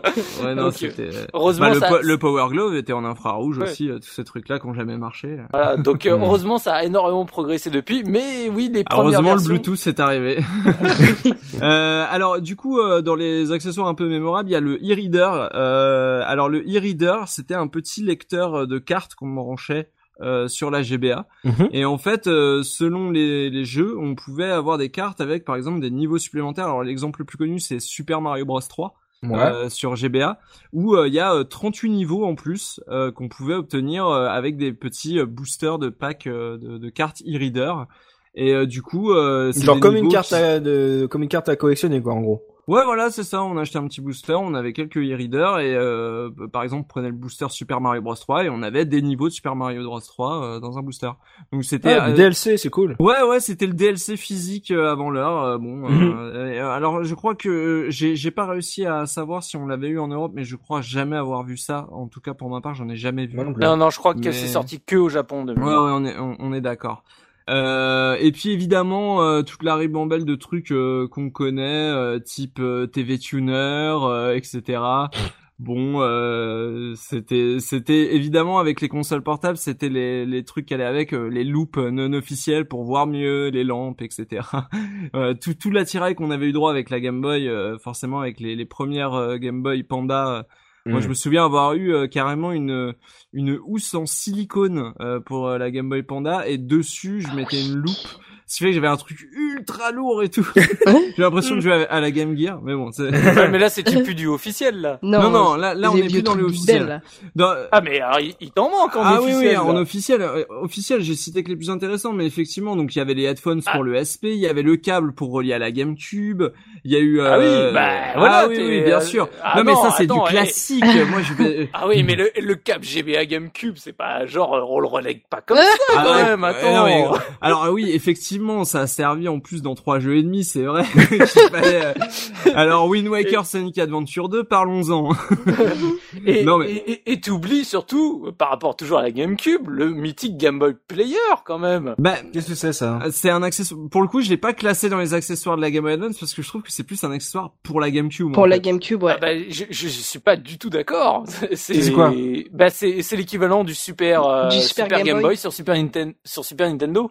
En fait, c'est tu le collais en dessous de la GameCube, tu mettais tes cartouches euh, GBA et tu jouais sur ta télé. Tu mettais tes cartouches GBA et tu mettais un disque qu'il fallait absolument avoir pour pouvoir lancer oh les jeux GBA. Et aujourd'hui, apparemment, c'est il est horrible à trouver ce disque. Bah, c'est bien le problème. Tu trouves les Game Boy Player, mais tu trouves pas le CD. C'est ça. Ah merde. Ah d'accord. ah, c'est encore plus compliqué que la version euh, Super Game Boy. Quoi. Oui. Mais par contre, tu pouvais y jouer sur un écran, quoi, sur un écran de télé. Ouais, ouais, t'avais la GBA sur l'écran et c'était très cool, comme sur, euh, comme sur euh, les Super Game Boy quand tu mettais les Pokémon, t'avais des, des espèces de fonds, les mhm. trucs et tout. Et est-ce que vous saviez qu'il y avait une version N64 qui avait été développée? Ah Pas du tout. Euh, ça s'appelle le White Boy 64 et c'était, alors là, pour le coup, comme vraiment un super, un super Game Boy. du coup, tu, ça, ça se mettait dans le port cartouche de la N64. Tu mettais les, les cartouches GBA et en fait, là, il y a très récemment, ils ont retrouvé euh, un, proto fonctionnel et du coup, tu vois la personne jouer euh, bah, des jeux GBA sur euh, sur sa N64 du coup. Ah d'accord, mais c'est jamais sorti officiellement. Non, c'est jamais sorti officiellement. c'était c'était prévu, ok. C'était prévu. Ah, ah bah tiens, euh, c'était quoi ce que t'as vu? C'était une vidéo euh, ou ouais, tout à fait. Ah bah, faudra que je la retrouve, je la mettrai sur le billet justement. Ça, je pense que ça peut intéresser euh, certains auditeurs. Euh, ouais, donc du coup, toi, à Tempucky, tu avais quand même vendu ça à ta mère, quoi, le fait de pouvoir relier ça à ta GameCube ça ça a jamais servi à grand chose hmm. dans Wind Waker t'avais une map je suis pas d'accord ça a servi à donner le meilleur jeu de la GameCube oui bah oui Pac Pac bah le jeu de Tinkle non C'est quoi bah, Zelda Force World ah, ah, oui Le meilleur jeu de la GameCube, je suis désolé. ah mais oui. alors, il me semble que Zelda Force World, tu peux y jouer sans Game Boy Advance. Jouer... Ah non, ah non, non, non. non, non, non, Et on pouvait jouer à, Final Fantasy Crystal Chronicles aussi. Ah oui, c'est vrai, Crystal Chronicles. Et tu peux peut-être, alors attends, tu peux peut-être y jouer euh, mais tout seul, à, un player, tu peux peut-être y jouer juste avec la manette. Ah ouais, mais moi j'ai toujours joué tout seul. ouais, ah ouais, non mais non. Mais alors attendez, alors là, le meilleur jeu de la GameCube, c'est Zelda Force World quand tu joues à 4 avec 4 GBA et 4 potes chez toi. Et c'est Franchement, mais c'est un truc de bourgeois, personne n'a fait... personne n'a jamais réussi à faire ça. Eh, vous foutez de ma gueule, vous avez oui, de GBA Ouais, ouais, ça fait 10 ans qu'on les collectionne. Regarde, euh, c'est l'année dernière à la, à la, à la RGC, euh, ils avaient essayé de le lancer et ils sont restés 20 minutes parce qu'ils n'arrivaient pas à lancer le jeu euh, à, à lancer euh, l'aventure. Je me souviens, euh, Michael Twix et, et Looping, mais c'est vrai que euh, du, pour toi, attends, on est, on est d'accord, c'est un, c'est un jeu GBA ou c'est un jeu, euh, c'est un jeu GameCube Alors, c'est un, il y a une version GBA qui est sortie avec euh, le, mais qui n'est pas le même jeu. Voilà, qui est sorti avec Zelda A Link to the Past. Donc, t'avais deux jeux sur la cartouche qui est un, on va dire un préquel, un prémisse à ce qu'allait donner la version GameCube, mais qui est déjà génialissime. On en reparlera au moment où on hmm. parlera des jeux, parce que c'est un jeu que j'ai énormément pratiqué. Mhm. Et après la version GameCube qui est sortie, qui est donc un peu la suite euh, de celui-là, parce que vraiment c'est la suite de l'histoire, qui du coup se joue avec 4 GBA branchés avec 4 câbles, et c'était pour ça que j'en ai, en fait en gros j'en avais 4 à l'époque, et j'avais acheté vraiment 4 GBA pour pouvoir avoir ce jeu. J'avais les 4 câbles, les 4 GBA et le jeu. Hmm. Et quand il y a les potes qui venaient à la maison, mais je, enfin, c'est, c'est un jeu, ça vaut le coup de le sortir parce que jamais tu te marques comme euh, enfin dans, ce jeu-là, c'est, c'est en termes de multijoueur, c'est le c'est le meilleur jeu depuis Bomberman en multi. Hein. Ah oui, d'accord, carrément toi. Ah, ah, oui, pour moi c'est le plus fun parce que c'est un jeu où tu passes ton temps à coopérer et à te faire des saloperies hmm. en même temps. Un, un, un, un, un saloupio coopératif, c'est juste génialissime. C'est alors que euh, alors que chez moi, ça a juste servi à transférer des Chao dans le Chao Garden de Sonic Advance. Oh mon C'était ultra triste. Et, à l'inverse, le Crystal Chronicle, comme ça, on parlera plus du câble GBA GC parce que ça y est, on aura fait les jeux et le les jeux importants et, et le truc. À l'inverse, celui-là, c'était ma plus grosse déception GC ever parce que franchement, quand tu jouais, alors tu pouvais jouer tout seul, c'était pas génial, et moi j'y jouais avec Anastasia, on, on, y jouait à deux, et c'était mhm. le jeu de la déprime absolue parce que en fait, je ne sais pas qui chez Square a décidé en termes de game design de faire le- en fait le calice. Ah voilà, oui. t'avais un système où en fait t'as- t'as- l'univers était empoisonné et les, Ouais. per- les personnages ne pouvaient circuler que dans une sphère de protection. Donc en fait, quand tu étais deux, t'en avais un qui portait la sphère et l'autre qui jouait. Oh là là, le Et- boulet. Et quand, attends, quand t'es, quand t'étais tout seul, t'étais obligé de bouger, bouger la sphère C'est toi-même, ça. de la déplacer, de te battre, de la déplacer, de te battre. C'était horrible. Oh là. Ouais, mais je trouve que c'est moins pire que quand t'es à deux où il y en a un qui est puni et l'autre qui joue, tu vois. Clair. Parce que là, là, au moins tu te auto-punis, tu joues toi-même, tu vois. tu sais, C'est, tu, tu, tu le, tu l'as choisi. Là, c'est vraiment la guerre pour savoir qui c'est qui va se, se retrouver le, le banni, quoi. Tu sais, c'est bon, bah voilà, c'est toi qui portes. J'ai- Alors du coup, j'ai jamais utilisé ce, ce système. Il y a un truc que je comprends pas, c'est pourquoi tu ne peux pas jouer à ça avec des manettes GameCube? Euh, Quel est le- aucune quel est idée- l'intérêt, en fait? idée, tu Pour te faire Parce acheter que- des câbles. Autant, autant sur le sur Zelda Force Word, c'est absolument essentiel parce que la plupart des saloperies se font sur l'écran GBA parce qu'en fait, le, ton but quand même, euh, c'est de récupérer un maximum de rubis pour être classé premier à la fin de- du niveau parce que c'est quand même ça au final la finalité. Et donc il y a plein de trucs qui se font dans les maisons et les maisons quand tu rentres dans les grottes, les maisons etc. Ça apparaît sur ton écran. Donc tu fais Oui. tout ça en fourbe. C'est en général quand t'as une partie et que d'un coup tu vois que t'es tout seul sur l'écran de la télé, tu fais Ah, euh, merde! Donc euh, tu fonces parce que tous les autres sont en train de se Mhm. faire les coffres en secret euh, dans sur les versions euh, bah, sur ta sur ton écran de la, de la Game Boy. Par contre sur euh, Crystal Chronicle c'est simple tu n'as que la carte ou l'inventaire. Donc en soi ça ne sert à rien. L'écran euh, c'est vraiment on t'oblige à avoir la manette enfin la, la Game Boy Advance pour rien. Et en plus le, le game design est juste nul à chier Je suis pas d'accord. Je l'ai fait l'année dernière à 4, justement, euh, Fatal Chronicles. Et Oui, bah, ça passe mieux. T'as, t'as, t'as un puni pour trois autres joueurs. déjà, mais non, mais surtout, bah, t'as tout le menu en fait qui qui, euh, pour chacun pour chacun des personnages qui est accessible sur la Game Boy Advance et c'est super important. oui, Et mais c'est ultra important pour l'avancée du c'est jeu. cher pour le menu quand même. Hein. Ah non, je suis d'accord. Non, je suis d'accord. Mais mais euh, tu, enfin, t'as tout tout ce qui est euh, en, en, termes de oui, profondeur de gameplay par rapport à un Zelda Ah Force oui, Sword, oui. franchement, tu- Après, tu, je t'avoue, je n'ai pas veux. fait Force Word. C'est, Je ne peux pas comparer. Et même pas par rapport à un. Pac-Man VS ou autre, le, le- franchement, le- la plus-value d'avoir juste les informations sur l'écran, euh, c'est pas, Oui, c'est un peu comme la Voilà. Wii U. Si vous voyez ceux qui arrivaient à utiliser l'idée des deux écrans et ceux qui se contentaient Ouais, d'en faire enfin, un ils menu. ont pas quoi. été capables de le faire sur Zelda. ils, ils sont pas capables de, sur le gamepad, de t'afficher la map ou ce genre de truc. Je veux dire, c'est, J'essaye de voilà, j'essaye de voilà dire un, bon mot sur la Wii U. Voilà. Bah. On voit qu'il y y a le il y a le bon développeur et le mauvais développeur, c'est ça. Il y a ceux qui savent utiliser, mais c'est vrai que Pac-Man, le Pac-Man VS, c'est un truc qui ressort souvent et qui est et du coup tu tu comprends direct euh, l'idée euh, d'avoir euh, des- chacun un, un écran sur sa manette et un autre qui, a la- qui est sur la télé, etc. Il y a des trucs qui sont un peu plus logiques. Alors que c'est vrai que quand tu me décris euh, le gameplay de Crystal Chronicle, je vois pas, enfin, je vois pas l'intérêt d'y jouer avec une GBA. En fait. J'ai pas compris du coup et, et c'est dommage parce que j'adore cet univers et mais c'est juste que le c'est le gameplay qui qui suit pas du Oui, tout. quoi. non, euh, ça, ça me rappelle tous ces souvenirs. Moi, ça me rend triste parce que le seul souvenir que j'ai, c'est ma mère qui revient avec la Game Boy Advance flambant neuve, le câble pour le brancher à GameCube flambant neuf. On voulait faire Medal of Honor en coop, bah, bah non. Hein. C'est pas comme ça que ça marche. Gros pauvre, bah, c'est pas comme ça que ça marche. Hein. Comment ça c'est pas une manette Ah non, mais moi, c'était, c'est pour ça que ce truc, j'ai essayé de l'oublier un petit peu de ma mémoire. En plus, j'ai fait Crystal Chronicles tout seul, donc euh, vraiment la liste totale. euh, Là, là-dessus, je vais pas être très pertinent. Non, par contre, un truc sur lequel je vais être pertinent avec la GBA, c'est les cartouches un peu spéciales. Parce qu'il y en a que j'ai que j'ai réussi à posséder euh, euh, au fil des années. Euh, alors déjà, il faut savoir que en, en produit officiel, il y a une cartouche de nettoyage pour la Game Boy Advance. ouais Pour éviter de cracher dedans. Oui. Voilà, on la met et apparemment ça nettoie. Je sais pas. Et quoi Elle marche. souffle l'intérieur Elle fait quoi Je- Il y a des balais brosses qui sortent. Non, mais je pense qu'il y, a- il y a une petite mousse avec un, un produit, un bidon, Quoi un produit euh, inoxydant ou quelque chose comme ça. euh, Oh. pour, c'est, juste pour euh, pour nettoyer les connecteurs, je pense. euh. D'accord. Bon, voilà, c'est, bon, bon, il faut le savoir. Euh, Ok.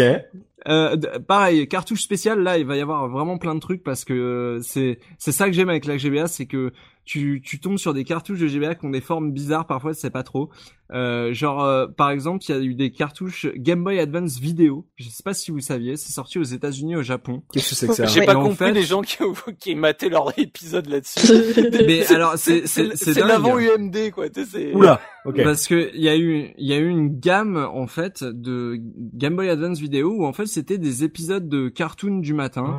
Euh, genre euh, Bob l'éponge, Laboratoire de Dexter, Sonic X. Moi, je- j'ai récupéré euh, des épisodes de Sonic X sur GBA pour de vrai. Ouais.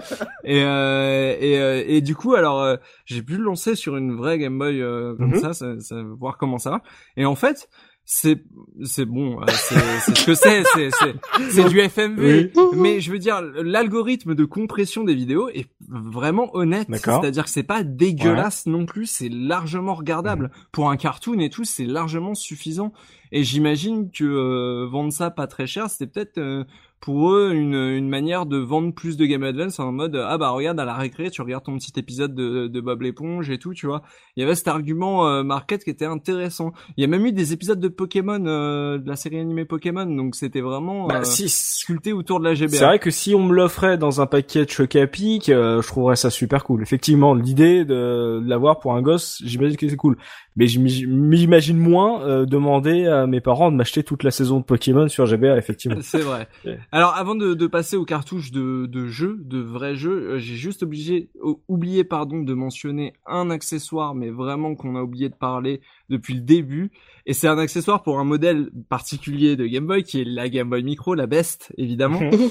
c'est les faceplates parce que Ah, pour les oui. Ah oui. pour les Game Boy Micro, on pouvait acheter des des, des espèces de de ouais des Pimp my micro. Ouais, c'était des espèces. Alors c'était pas des stickers, mais c'était des, des trucs pour remplacer les, ouais des petites façades en fait, exactement. Comme pour la Xbox 360. Et voilà, et ça fait. se ça se clipse et ça se déclipse parfaitement. euh, C'est euh, en fait ça a vraiment été designé pour ça.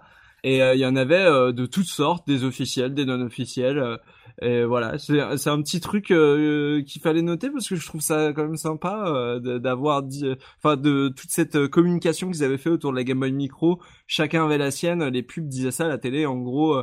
Euh, tu voyais le militaire qui avait la Game Boy Micro avec la faceplate euh, camouflage. euh, euh, tu voyais la petite gothique qui avait qui avait mis euh, un truc noir sur sa sur sa Game Boy Micro rose, etc.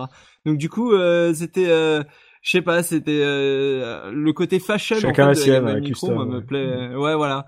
Et euh, les faceplates ont, y ont été pour beaucoup. Alors euh, retour aux jeux. C'est vrai, je vais vous parler de vrais jeux qui sont sortis et qui ont des petites particularités. Je les ai un peu considérés comme des accessoires parce que vraiment il y a des trucs. Bah, on connaît par exemple Boktai. Oui. Euh, le jeu de Kojima euh, qui était déjà sorti sur Game Boy Color et donc les suites sont sur GBA et qui utilise un capteur à UV euh, puisque dans le jeu pour gagner euh, du pouvoir euh, pour euh, recharger son arme il faut euh, la recharger au soleil et donc au vrai soleil. Mais ce qui, ce qui, ce qui était un, un, un- super concept de Kojima au départ, donc de dire euh, ouais regardez on va on va vous on va foutre vos enfants dehors, euh, c'est- le traditionnel même va jouer dehors et t'as le gars qui À part avec noter- sa console. À noter que j'en ai possédé et que ça ne marche pas du tout sur Game Boy SP vu que le truc est en bas et euh, Voilà, c'est ce pareil que sur dire, Game Boy Micro ça marche vraiment très mal. C'est c'est le moi je l'ai j'y ai joué à ces jeux-là mais c'est c'est des jeux qui sont faits pour la Game Boy Panda parce qu'en fait le capteur euh, est fait pour être orienté vers le soleil.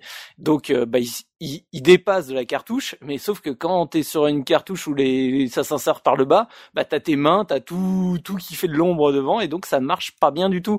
Sauf que des Bugtails il y en a eu trois quoi. Donc euh, quand le troisième sort alors nous on a eu que les deux premiers. Les deux premiers. Ouais, quand le troisième sort et que ça fait déjà bah, depuis un moment que la SP là ou la ou la GBA micro est sortie, tu fais euh, c'est con quand même, c'est dommage. Oui. J'avoue. Ça, Mm. ça ne marchait plus très bien effectivement. Et Mm. euh, alors dans, dans les autres euh, petits accessoires, il y a enfin petites cartouches accessoires, il y a Drill Dozer euh, qui avait un Rumble Pack euh, directement. Ça euh, c'est sorti à la toute fin ça. Ouais C'est- oui, ça c'est ça c'est un, un jeu qui est sorti plutôt sur la fin de vie de la C'est console. sorti mais, en euh, Europe? Un Rumble Pack dans le jeu? Ouais, en fait, euh, Dans la en cartouche gros, la, cartouche vibrait en fait parce que bah, Drill Dozer, t'es un petit personnage qui a une, qui a une, euh, un, comment on appelle ça, une foreuse, et, Ouais. euh, et donc quand tu fores, bah ça vibrait et tout, et en fait, euh, la vibra la vibration euh, t'aidait à t'indiquer quand la foreuse chauffait trop, euh, etc. Donc, euh, C'est énorme. mais le, le, le, le jeu est plutôt sympa. hein. Euh, Celui-là, alors ça c'est pour ce qui est sorti chez nous. Mais il faut savoir qu'aux États-Unis et au Japon, ils ont eu aussi des cartouches euh, un peu spéciales, enfin des jeux avec des, des petites euh, particularités. Euh, déjà, euh, on va parler d'un jeu qui s'appelle Yoshi's Universal Gravitation.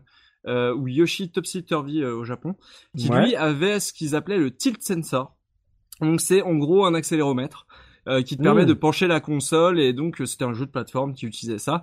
Et euh, petite, euh, peu- ça, ça va te faire plaisir euh, peut-être en Falvir. C'est Artoon qui a développé ce jeu. Artoon, les papas de Blinks sur Xbox. Ah, d'accord. Ah bah c'est hein, quand il y a du talent quelque part. hein. Mais- Ah bah voilà. Mais celui-ci, il est sorti en Europe. Hein. Ah, il est sorti en Europe. Oui, oui, celui-là. oui. Oui. Bah, Comme- écoute, euh, comme le WarioWare, hein. Euh, Mmh. le, le WarioWare aussi, on va en parler parce que euh, j'en parle tout à la fin parce qu'il y a un, une petite, euh, un, un petit twist.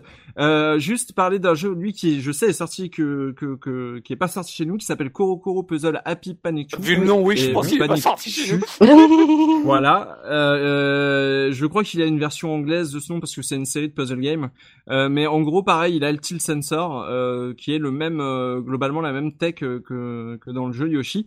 Par contre, pour WarioWare, alors du coup WarioWare Twist, euh, qui lui est sorti chez nous, il y a aussi un accéléromètre, Ouais. euh, mais euh, c'est une autre technologie qui est beaucoup plus précise, euh, qui et qui s'appelle pas Tilt Sensor, je crois qu'elle a un autre nom, Mhm. et qu'elle allait être euh, un peu euh, ce qu'ils ce qu'ils allaient mettre dans les Wiimote euh, plus ou moins quoi. C'était un peu euh, là-dessus qu'ils se sont qui se sont rodés. Euh, donc euh, c'est beaucoup plus précis et attention justement, je voulais en parler à la fin parce que si vous allez voir sur Wikipédia et quels que soient les pays, il y a écrit que dans la cartouche il y a un vibreur et alors pas du tout. Il n'y a pas de, du tout de vibreur dans la cartouche, c'est bien un accéléromètre et rien d'autre. Ok. Voilà, Bah, euh, parce qu'il a fallu que je vérifie par moi-même parce que j'avais les deux les deux infos euh, euh, qui se croisaient accéléromètre vibreur accéléromètre Mm. vibreur. En fait non, c'est une erreur des gens qui ont fait le Wikipédia et, sans Et t'as pas des gens qui corrigé. ont traduit derrière. euh, non, voilà. Et alors pour finir, euh, juste euh, un, un, un accessoire un peu what the fuck, Ouais. euh, un truc qui s'appelle la Warmcam. Donc c'est une webcam pour la GBA apparemment. Ouais. Et euh, en gros, euh, je vous mettrai l'image. Euh, je vais, je vais vous la, je vais, je vais vous la donner dès maintenant. J'ai peur. Euh, en gros, il faudra la mettre dans l'article parce qu'en gros, c'est une webcam où on te promet monts et merveilles, c'est-à-dire éditer 20 photos couleurs. Euh, on te dit qu'il y a un nouveau mode Spycam. Et euh, on te dit que tu peux le connecter à ton PC et en fait en photo témoin il y a une espèce de magnifique photo de chien.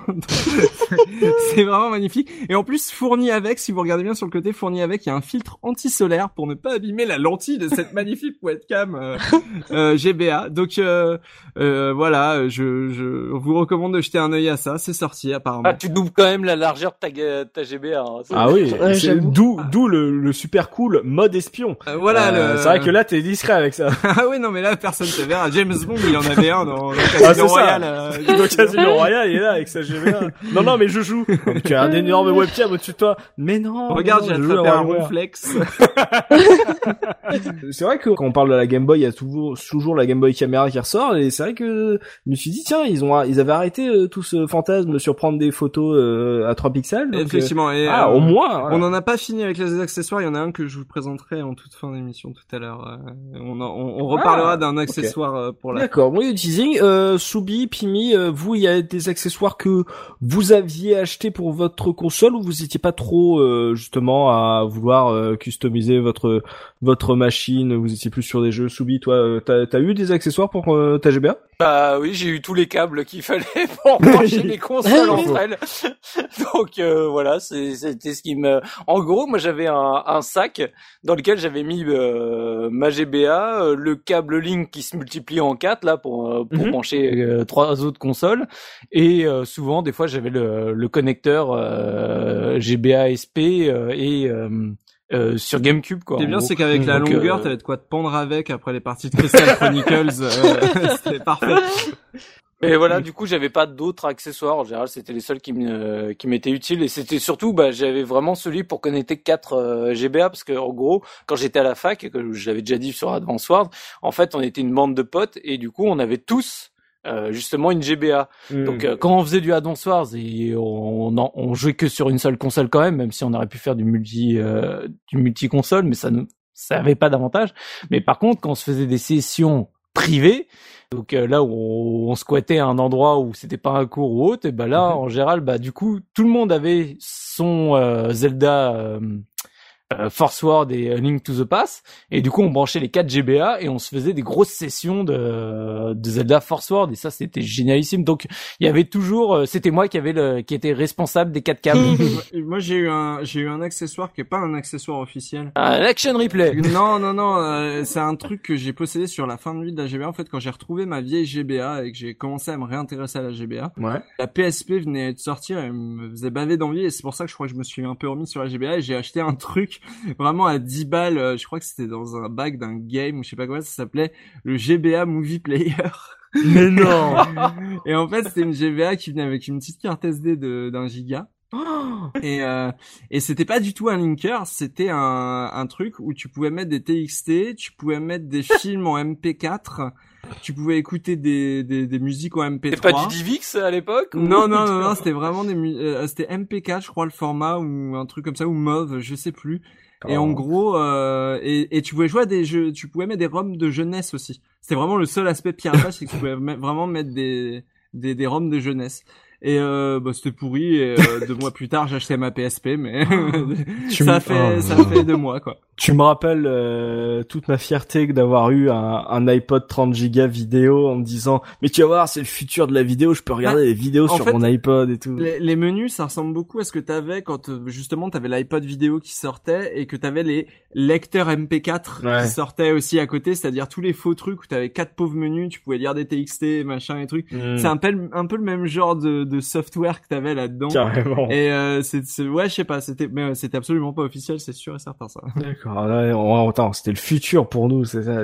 T'écoutes du MP3 Attends, moi je peux regarder des vidéos sur mon iPod. Attends, regarde, euh, regarde, je regarde le clip de Snoop Dogg en 3 par 4. c'est ça. Oh.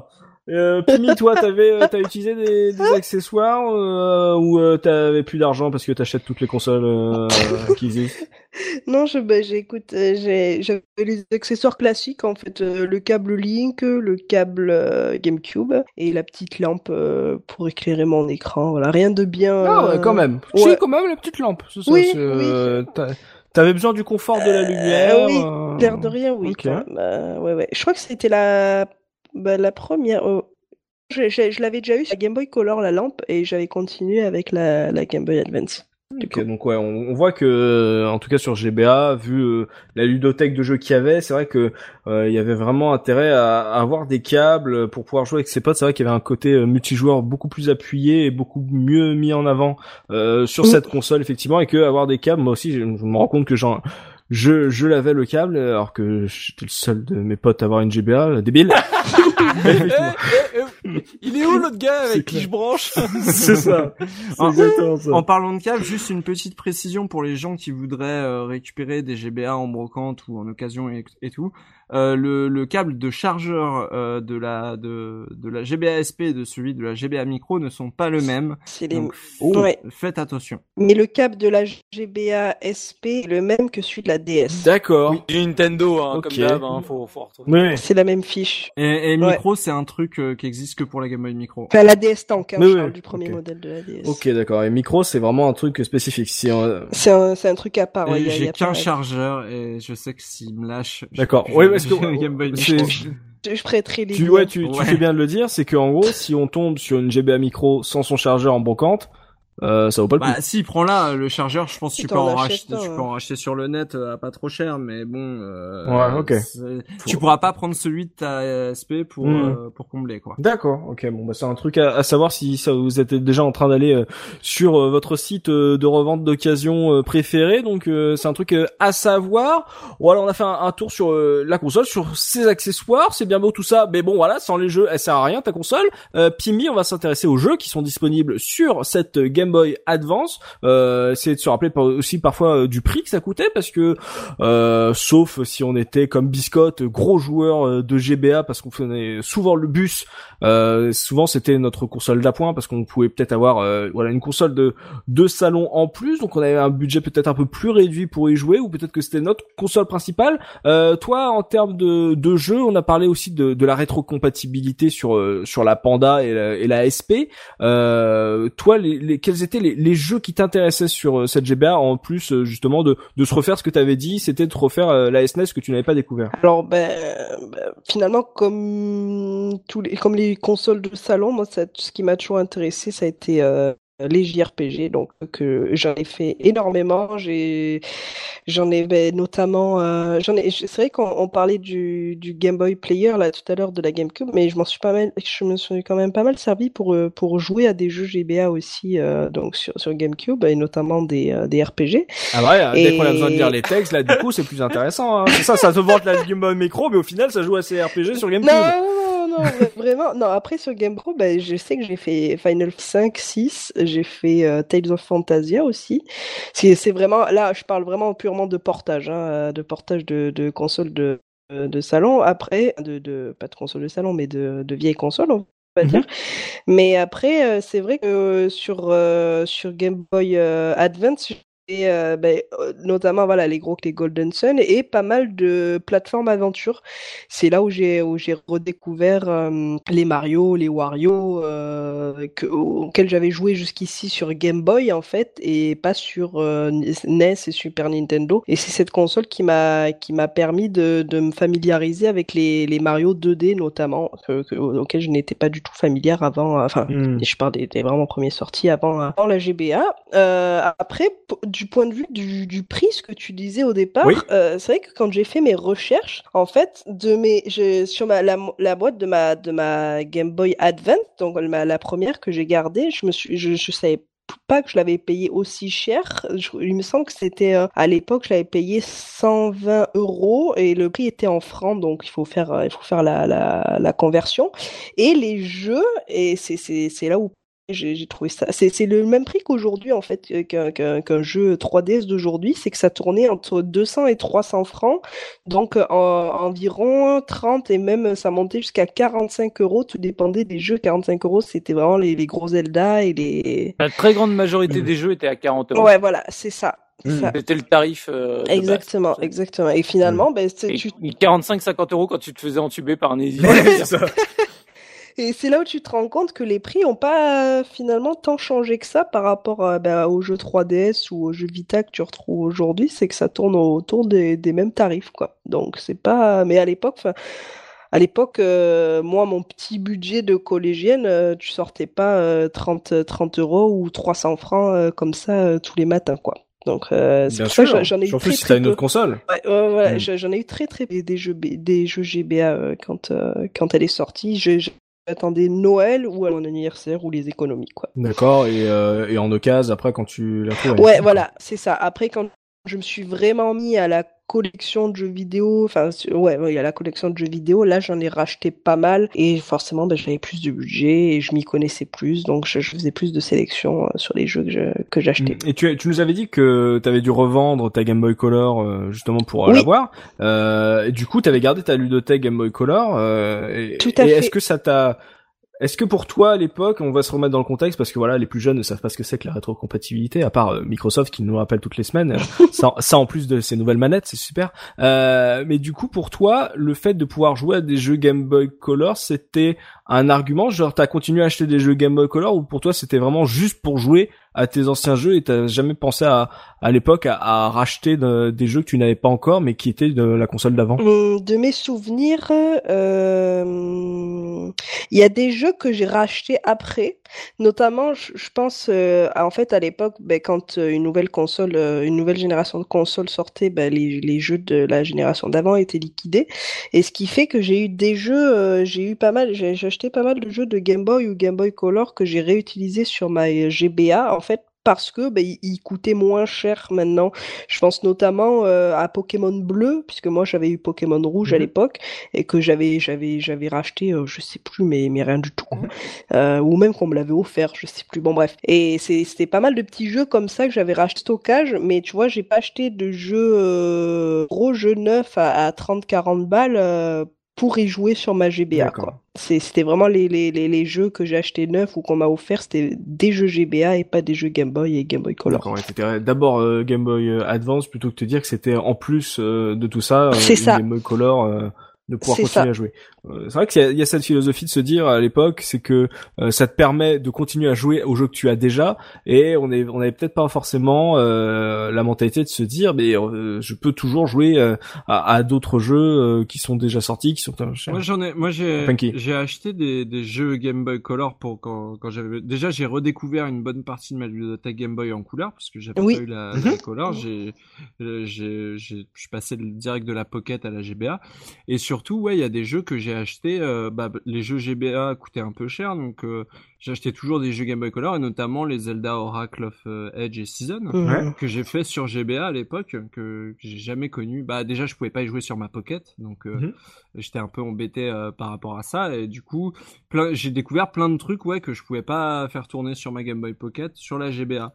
Du coup euh, c'était le meilleur des deux Mhm. mondes quoi. Ma, ma, ma Pocket elle, elle est partie au placard. D'accord, ouais, donc ouais, pour toi ça a été vraiment un avantage euh, en plus euh, justement comme t'as pas eu la GBC, Ah oui, bien euh, sûr. de te dire bah voilà, je Bien peux jouer à ça et j'ai pas besoin de d'attendre forcément les autres. euh, enfin le temps de la durée de vie de la Game Boy Advance j'ai presque autant acheté de jeux Game Boy Color ou euh, compatibles Game Boy Color. Mhm. Peut-être pas les vieux jeux Game Boy, les, gris- les cartouches grises, mais euh, tout ce qui était les noires et les transparentes, euh, j'ai, ouais, euh, j'ai dû en acheter autant que des jeux Game Boy Advance, si ce n'est peut-être plus. D'accord. Ah ouais, donc c'était pas euh, ouais, c'était pas juste anecdotique du coup. ouais. C'était moins cher, c'est, Mhm. bah, ouais, c'était moins cher, et et souvent en plus, t'avais des jeux vraiment de très bonne facture qui sortaient en fin de vie. Le, le Pokémon Trading Card Games était très Mhm. bien, je me souviens l'avoir fait sur Game Boy Advance.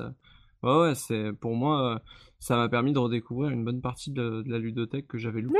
Ok. Euh, Soubi, toi qui avais déjà quatre jeux euh, GBA quand t'as eu la console, est-ce que ça t'a intéressé la la rétrocompatibilité ou euh, ça a été euh, très anecdotique dans ton utilisation de des jeux de la console Absolument pas. J'ai quasiment jamais branché de Ah. jeu. euh, ça, ça me sert aujourd'hui puisque finalement j'ai pas de Game Boy euh, Color ou même de Mhm. que même de Game Boy j'en ai pas. Euh, En fait à l'époque ma sœur avait une Game Boy Color donc la plupart des jeux qui m'intéressaient je les avais fait euh, dessus. Mhm. Pokémon quand il était sorti je l'avais dit j'avais emprunté la console de ma marraine donc je l'avais fait sur sa vieille Game Boy Fat. Ouais. comme ça. Donc en fait, quand la GBA est sortie, de toute façon, j'avais fait les jeux qui m'intéressaient sur Game Boy et du coup, je me suis euh, plongé euh, exclusivement sur la ludothèque euh, Game Boy Advance.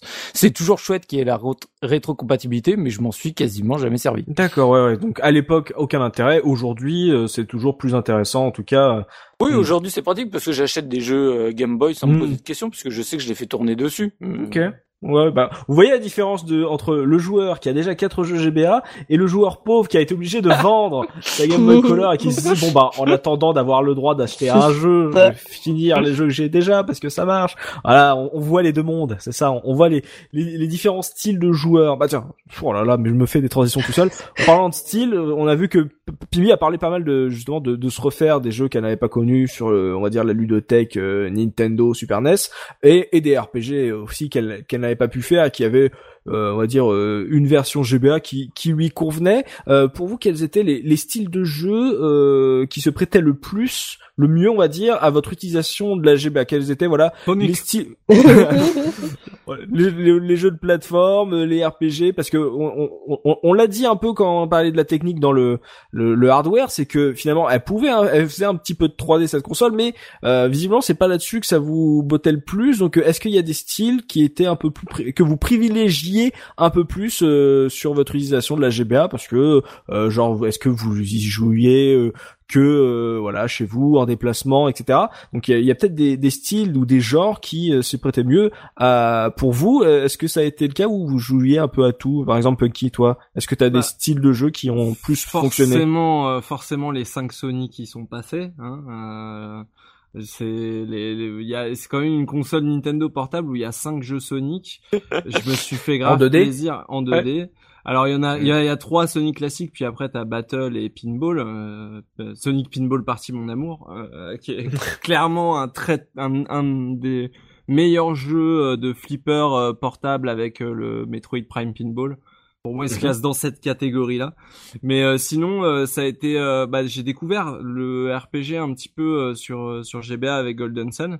Euh, Ouais. même si j'avais joué à Skies of Arcadia avant, mais je, je découvrais le RPG 2D quoi, un peu à l'ancienne, un peu euh, Final Fantasy-esque, Chrono Trigger-esque, etc.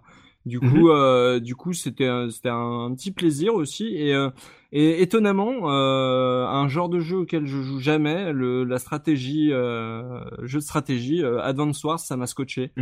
Alors que je, je suis pas quelqu'un qui a la patience. Tu me donnes un XCOM aujourd'hui. euh, C'est vrai que tu nous parles de deux genres, tu nous parles de deux genres en fait que t'aimes pas forcément quoi, euh, que Ouais, où t'es ouais, pas forcément fan quoi. donc, euh. où, où je où j'étais pas forcément à l'aise et où je me suis laissé euh, vraiment séduire parce que l'aspect portable.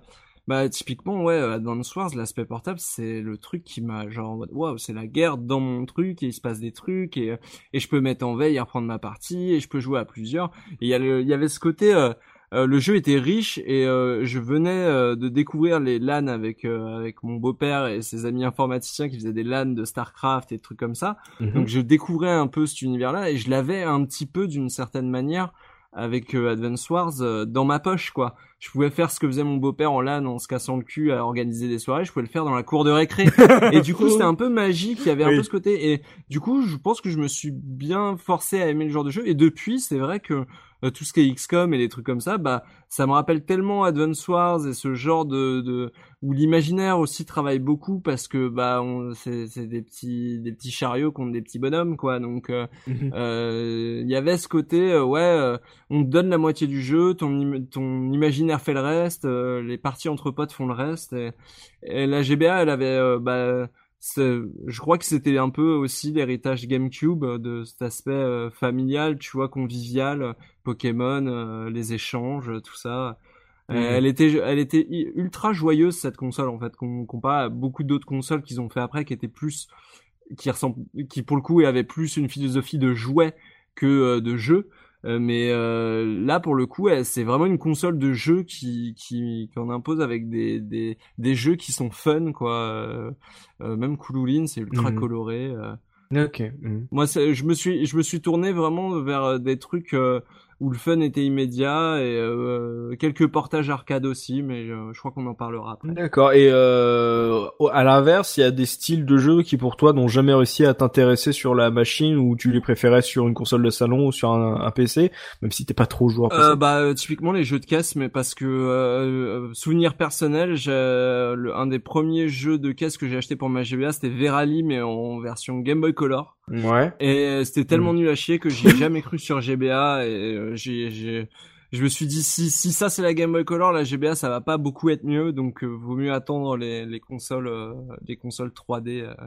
D'accord. Donc toi, les jeux de course, pas ton truc, mais euh, en tout cas, ça t'a permis de, de t'as as essayé des, des genres qui sont pas forcément tes, tes genres de prédilection euh, en général. Euh, Soubi, toi, quels étaient les, tes styles de prédilection euh, sur la, la GBA Tu joues un peu à tout ou il y a des trucs qui ressortaient un peu plus? Euh, non, il y avait vraiment des, des styles qui ressortaient plus. Euh, après, du coup, en général, bah, j'ai joué beaucoup à tout ce qui est tactical. Donc, euh, on a déjà parlé avec Punky, notamment avec Advance. Parce que la GBA, c'était la première fois qu'on avait Advance Wars euh, en Europe, mais c'était la première fois Mhm. qu'on avait Fire Emblem en Europe.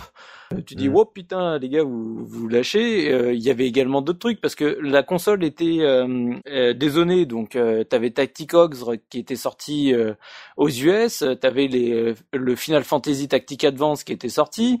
T'avais les Ah, ça, c'est le meilleur jeu selon Go Balls, dont je fais une, une dédicace.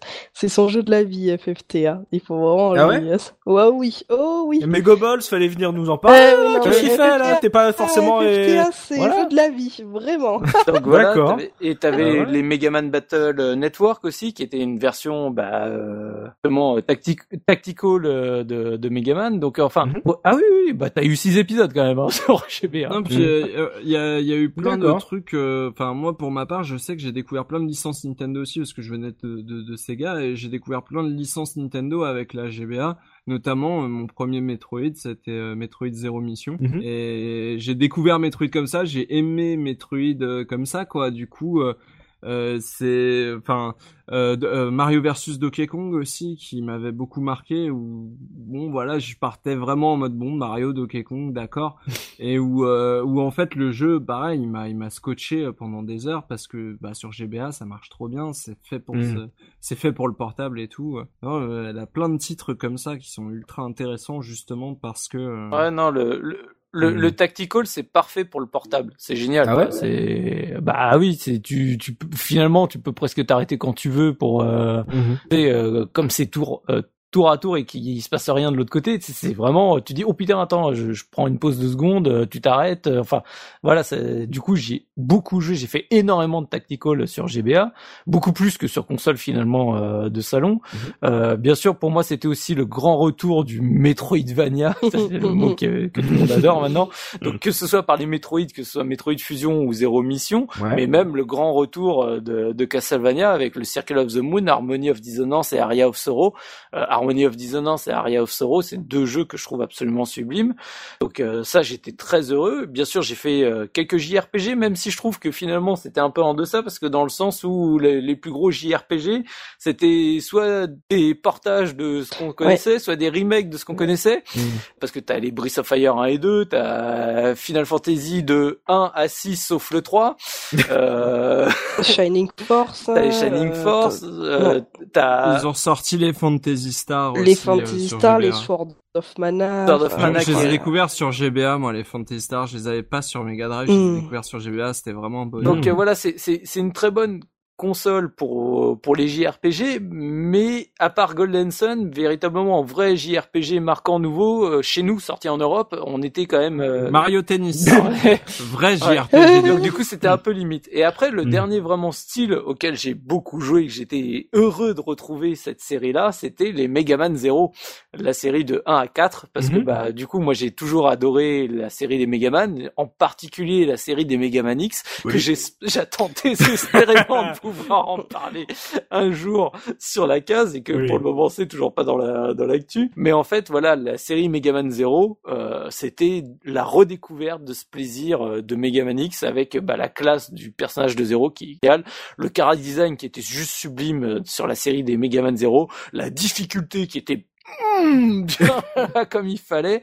Enfin voilà, vraiment un pur plaisir sur euh, bah, les platformers et en particulier platformer action et en Mhm. particulier la série des Megaman euh, qui revenait mais en, en fanfare pour moi sur sur la console. Donc euh, voilà, c'est vraiment les on va dire les quatre styles de jeu auxquels j'ai le plus pratiqué sur la console quoi. Il y a des styles qui t'ont moins parlé, genre des trucs que tu conservais un peu plus pour tes consoles de salon ou pour toi, euh, genre ça se prêtait pas à- au bouton de la console ou euh, à ton à, au temps de jeu que tu lui consacrais. Alors, j'ai pas eu forcément des styles que j'ai moins pratiqués, j'ai eu plus des styles où j'ai été plus frustré de pas pouvoir plus les pratiquer en fait. Je sais Mhm. pas si tu vois ce que typiquement bah on a parlé euh, jeux jeux de sport, jeux de course, bah à part Mario Kart et F0 euh, Ok, d'accord, merci, vous, vous repasserez. Donc j'étais très frustré de pas que qu'il n'y ait pas eu plus de vraiment bons jeux là-dessus. Enfin, en tout cas, moi, j'en connais pas vraiment. Euh, j'ai été aussi très frustré sur les shmups parce qu'il y a eu quelques shmups particulièrement sympathiques et notamment les deux épisodes d'Iridion, euh, notamment Iridion 2 qui est oh, juste une tuerie visuelle pour, une- Mhm. pour une GBA. Enfin, si vous connaissez pas le jeu, vous, vous tapez Iridion 2 et vous regardez ce que ça donne. C'est une tuerie, c'est génial. Et du coup, j'ai pas compris pourquoi il y avait pas plus de shmup. Enfin, si, je, sais, c'est parce que le, le, le- on va dire le style était en, en baisse de, de plus en plus. euh, enfin, il y avait de moins en moins de, de joueurs, Mm. même sur console de salon. Et c'est très dommage parce que c'est une console géniale pour ça. Et celui qui m'a encore plus frustré, c'est le fait qu'on avait aucun beat'em all 2D, quoi. C'est vrai. Mais oh la vache. Il y a Final Fight qui a été porté, il me semble, sur. euh, Ouais, génial. Je, je, je, je, je- Oui, je parle de vrai. nouveau de, à toi, un Street of Rage 4, quoi, tu vois. Ouais. je, je n'ai pas compris pourquoi on n'a pas de beat'em all 2D sur, Bah, sur euh, GBA. alors j'en Enfin, connais quelques-uns de bons, mais c'est surtout des jeux à licence, euh, notamment le Star Wars euh, épisode 3 là, qui est. Ah, mais ça me donne pas envie, là, tu vois. Bah ouais, mais c'est dommage, c'est un bon beat'em all. Et il y avait pas les, les Kunio-kun là, je sais plus comment ah, ça s'appelle. Ah oui, euh, Rampage, je sais pas quoi. Euh, non. euh, Ouais, ouais. River City Rampage. Voilà, Euh, c'est ça, River City. Mais c'est Ouais, mais c'est pas sorti chez nous, ça. euh, oui, bon, c'est pas sorti en Europe, mais peut-être c'est sorti aux États-Unis euh, aussi. Donc il y a peut-être. euh, C'est c'est vrai que pour une Super NES boostée, on, serait, on, on, on aurait Ouais. pu s'attendre à un peu plus de shmup, un peu plus de beat'em up, effectivement. euh, euh, surtout que voilà, euh, quand on voit que la console fonctionne bien et que bah, les jeux 2D sont sont euh, vraiment intéressants et euh, on- Et puis là, avec le câble Link, tu Ah joues oui, à grave. deux et tout. oh, franchement, Mm. j'ai pas compris. Mm. Ouais, c'est vrai que c'est vrai qu'il y a eu beaucoup plus de style Metroidvania en mode ah maintenant eh, là, c'est un truc de ouf, on sait les faire maintenant, on va en faire plein. On va faire du comment ça s'appelait ton jeu de ninja euh, Punky? Ah, Ninja Euh, Cop, Ninja Cop. évidemment. Mais Ninja Cop, euh, excellent jeu. euh. C'était vraiment, euh, et pour le coup, sûr. celui-là, j'ai eu à l'époque et à la jaquette, et, et ça, euh, c'était pas une déception. Pareil, jeu fun, euh, portable, une mission par-ci, une mission par-là. J'adorais ce jeu. Oui, euh, mais en dans- en d'autres temps, un truc qui s'appelle Ninja Cop aurait été juste un beat'em up, tu vois, il y aurait pas eu de euh, de déplacement à la Castlevania. euh, Ouais, bien pour, sûr. euh, Alors après, enfants. ça reste un petit jeu et il y en avait beaucoup, hein. Même même dans les adaptations de Mm. de les adaptations de, de trucs qu'on trouvait sur console. Euh, moi, je pense au, au Crash et au Spyro qu'on eu euh, qui sont fait avaler euh, par Activision à ce moment-là et qui ont eu chacun le droit à un jeu et même à un jeu euh, plus ou moins crossover où il y avait une cartouche pour chaque euh, Mm. pour chaque héros. Euh, et euh, moi, ceux-là, je les ai faits. J'avais joué à Clonoa aussi et des trucs comme ça. C'était des c'était pas des sous-versions. Mm, Alors dans sûr. le cas de Crash et Spyro, c'était très moyen, mais euh, quand tu regardes par exemple euh, certains Rayman de la GBA qui sont plutôt honnêtes, euh, les Clonoa sont tout à fait euh, excellents. Euh, Il y a le, y a les Kirby qui étaient très bons aussi euh, sur GBA, donc euh, non, aucune. J'ai rarement été déçu en fait avec un jeu GBA, à part quand tu sens le truc qui pue le jeu à licence euh, fait euh, en, en Ukraine à la va-vite, tu vois, genre Crazy Frog Racer ou je sais pas quoi. Ouais, ça, on va parler de, ouais, de, de tout ce qui a été les jeux de portage, justement, de, de, titres de, de consoles de salon où on a pu voir que c'était euh, des versions différentes. Euh, mais là, du coup, dans les dans, dans les genres, Pimi, toi, t'as été très euh, RPG, t'as rap- rattrapé un peu ton retard sur des RPG que t'as pas fait. Alors, ce qui, fait. peut, ce qui peut être curieux parce qu'on se dit que sur une utilisation nomade, c'est pas forcément le le RPG qui euh, qui aurait la part belle sur une ludothèque. Et t'as joué à d'autres styles de jeux, toi? Ah ben, ce que je disais aussi, les, les, les plateformes d'aventure, mais en fait, je suis depuis un bon moment maintenant, en fait, je joue, enfin, plus trop maintenant, enfin, je joue là en ce moment, je fais une pause au niveau des jeux vidéo, mais euh, je, je joue beaucoup plus sur les consoles portables que sur les consoles de salon. Donc, ce qui fait que ça m'a arrangé énormément de, de trouver des RPG, euh, des RPG sur console Mhm. portable, ce qui fait que je pouvais y jouer vraiment partout Ouais. partout partout et, et, voilà et reprendre ma partie où je voulais enfin faire c'est- tous les FF, euh, non mais c'est vrai hein, c'est vrai. Et pour Que l'anecdote t'avais intérêt d'avoir acheté à l'époque, sinon ça te coûte trois bras maintenant. mais, mais moi je les ai trouvés plus tard les les les FF Game Boy Advance euh, je les ai trouvés euh, je sais plus euh, 2009 un truc comme ça ou 2010 bon bref. Et et je les avais tous achetés d'un coup et c'est là où j'ai j'ai pu faire vraiment les les, les- ceux qui me manquaient euh, que je n'avais pas fait euh, donc à l'époque. Et j'avais oublié aussi enfin oublié de, de mentionner au niveau des RPG c'est que oui il y a eu Golden Sun mais il y a eu aussi la sortie des euh, de la série des Mario et Luigi dont on on parle pas forcément et quand même partie des RPG Ah, et trop qui bien. sont La plus euh, belle jaquette de Mario. Ouais, non, mais voilà. Et celui sur Game Boy Advance, là, il est, il est formidable. Le- il- Génial, ben, il y a il eu un remake sur 3DS, là, il y a pas longtemps, mais. Je l'aime pas, je l'aime pas. Je suis, je Ouais. suis désolé euh, de t'interrompre là-dessus, mais genre je trouve que la formule Mario et Luigi, elle marche que sur GBA parce qu'il y a que deux boutons et à quatre boutons ça devient trop compliqué, Mmh. ça devient trop le bordel. Hmm. Et genre euh, pour moi euh, les Mario et Luigi c'est ce jeu parce que les autres je peux pas y jouer, il y a trop de boutons. je et vraiment. Vra- vraiment pour le coup ce jeu là gros big up parce que ça fonctionne à merveille mais sur tout le jeu hein. Ouais, C'est, non, euh, non, il est le, formidable. le rythme, il est impeccable. J'ai pas vu le temps passer. euh, Je l'ai fait, je l'ai fait bien plus tard, mais mais euh, c'est un des jeux GBA que j'ai kiffé découvrir quoi. Ouais, c'est Superstar Saga, voilà, je cherche le nom, ouais, c'est vrai, du Et, et en Saga. JRPG aussi, euh, j'en place une petite, euh, mais euh, Kingdom Hearts euh, Chain of Memories. Chain of Memories, qui est juste impressionnant graphiquement sur GBA, qui a qui possède l'ambiance des jeux euh, des jeux PS2, euh, mais euh, dans ce tout petit écran et en 2D. euh, c'est vraiment un jeu magnifique. Donc euh, pareil, JRPG, moi je trouve qu'il y a eu quand même. euh, Ah, il y en a eu beaucoup, des, hein. Des petits sursauts. Hmm. Il y en a, il y a eu des sursauts. Il y a eu les Shining Soul aussi qui étaient vraiment très cool. Là, on était, a- on était action RPG. oui, alors c'est plus du action Oui, oui. RPG, mais euh, et oui, effectivement, mais ça, ça, ça reste dans un domaine Ah oui. qui est quand même euh, très euh, univers japonais. Euh, avec bah, Shining Soul, c'est ça quoi. Euh, C'était c'était même du hack- quasi du hack and slash, du hack and slash euh, Shining Soul au bout d'un moment. C'est vrai que c'est intéressant pour la, la, la GBA parce qu'on s'attendrait pas forcément à, à avoir une bonne grosse ludothèque RPG sur une console portable à ce niveau-là. Surtout que là, du coup, il y a pas mal de, de jeux qui de, re- de ressorties de jeux, etc. Donc c'est euh, si on a envie de se, se le faire en nomade, Ouais, on n'a pas cité le, on n'a pas cité le remake de Final Fantasy euh, Adventure. Ah, là, comment oui, Sword of Mana. Si, si, on euh, l'a- Ah, ah non, oui, euh, oui, Sword of Mana. Ah, oui. si, autant pour moi, autant pour moi. juste voilà, sublimissime. c'est juste par que rapport à l'original. Ah oui, oui. il est, il est- c'est, c'est, euh, parmi un des RPG les plus beaux euh, existants, c'est juste Mm. con que ton PNJ soit vraiment teubé, quoi. C'est vrai. Ouais. Euh, D'accord, mais moi je l'ai découvert comme ça pour le coup. J'avais pas joué à la version Game Boy, et je l'ai je l'ai découvert comme ça et j'avais vraiment beaucoup aimé. ah, les artworks de cette version-là, ils sont. Ouais. Même, même graphiquement, je préfère euh, nettement plus le visuel de Sword of Mana que celui de Golden Sun. Ouais. Golden Sun, j'ai un problème avec Oui. le, côté, le côté Playmobil ou je ne sais quoi.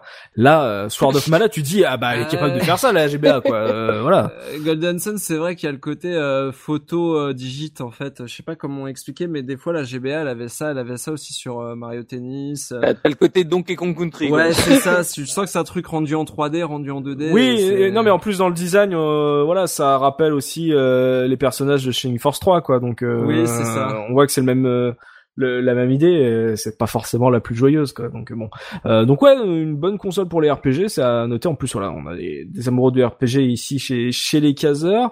Euh, c'est vrai que on a parlé, y a- y en termes de voitures, jeux de sport, c'est pas forcément le les trucs qu'on qu'on se souvient le plus. Bon, évidemment, il y a peut-être un des meilleurs Mario Kart de la terre. euh, Non mais un, un euh, jeu de sport, sur- je vais en citer un, t'inquiète pas. Ouais. Je vais en citer un, mais il faut il faut qu'on arrive euh, au moment précis où je dois le citer. D'accord.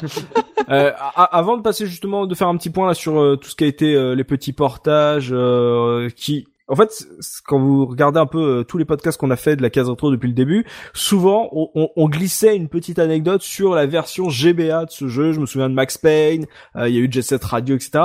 euh, Tony Hawk. euh, Il y a toujours des jeux qui sont sortis et du, coup, c'est des jeux, c'est des versions qu'on qu'on a passées en 5 minutes quand on a fait le podcast. Alors peut-être que ils sont un peu plus intéressants que le temps qu'on leur a consacré à l'époque. Mais sur les grosses licences exclusives de la machine, si par exemple vous deviez en retenir euh, trois pour ceux qui n'ont jamais touché euh, à cette console parce que voilà les consoles portables c'était pas leur truc et, et du coup euh, ils sont un petit peu attirés ou alors ils ont envie de, de trafiquer la, la DS défoncée de leur fille pour faire une une GBA macro. Euh, Soubi, toi, ça serait quoi euh, les grosses licences qui ont été qui ont vraiment euh, qu'il faut vraiment avoir à tout prix euh, sur. GBA en, obtenir trois, c'est c'est trop dur.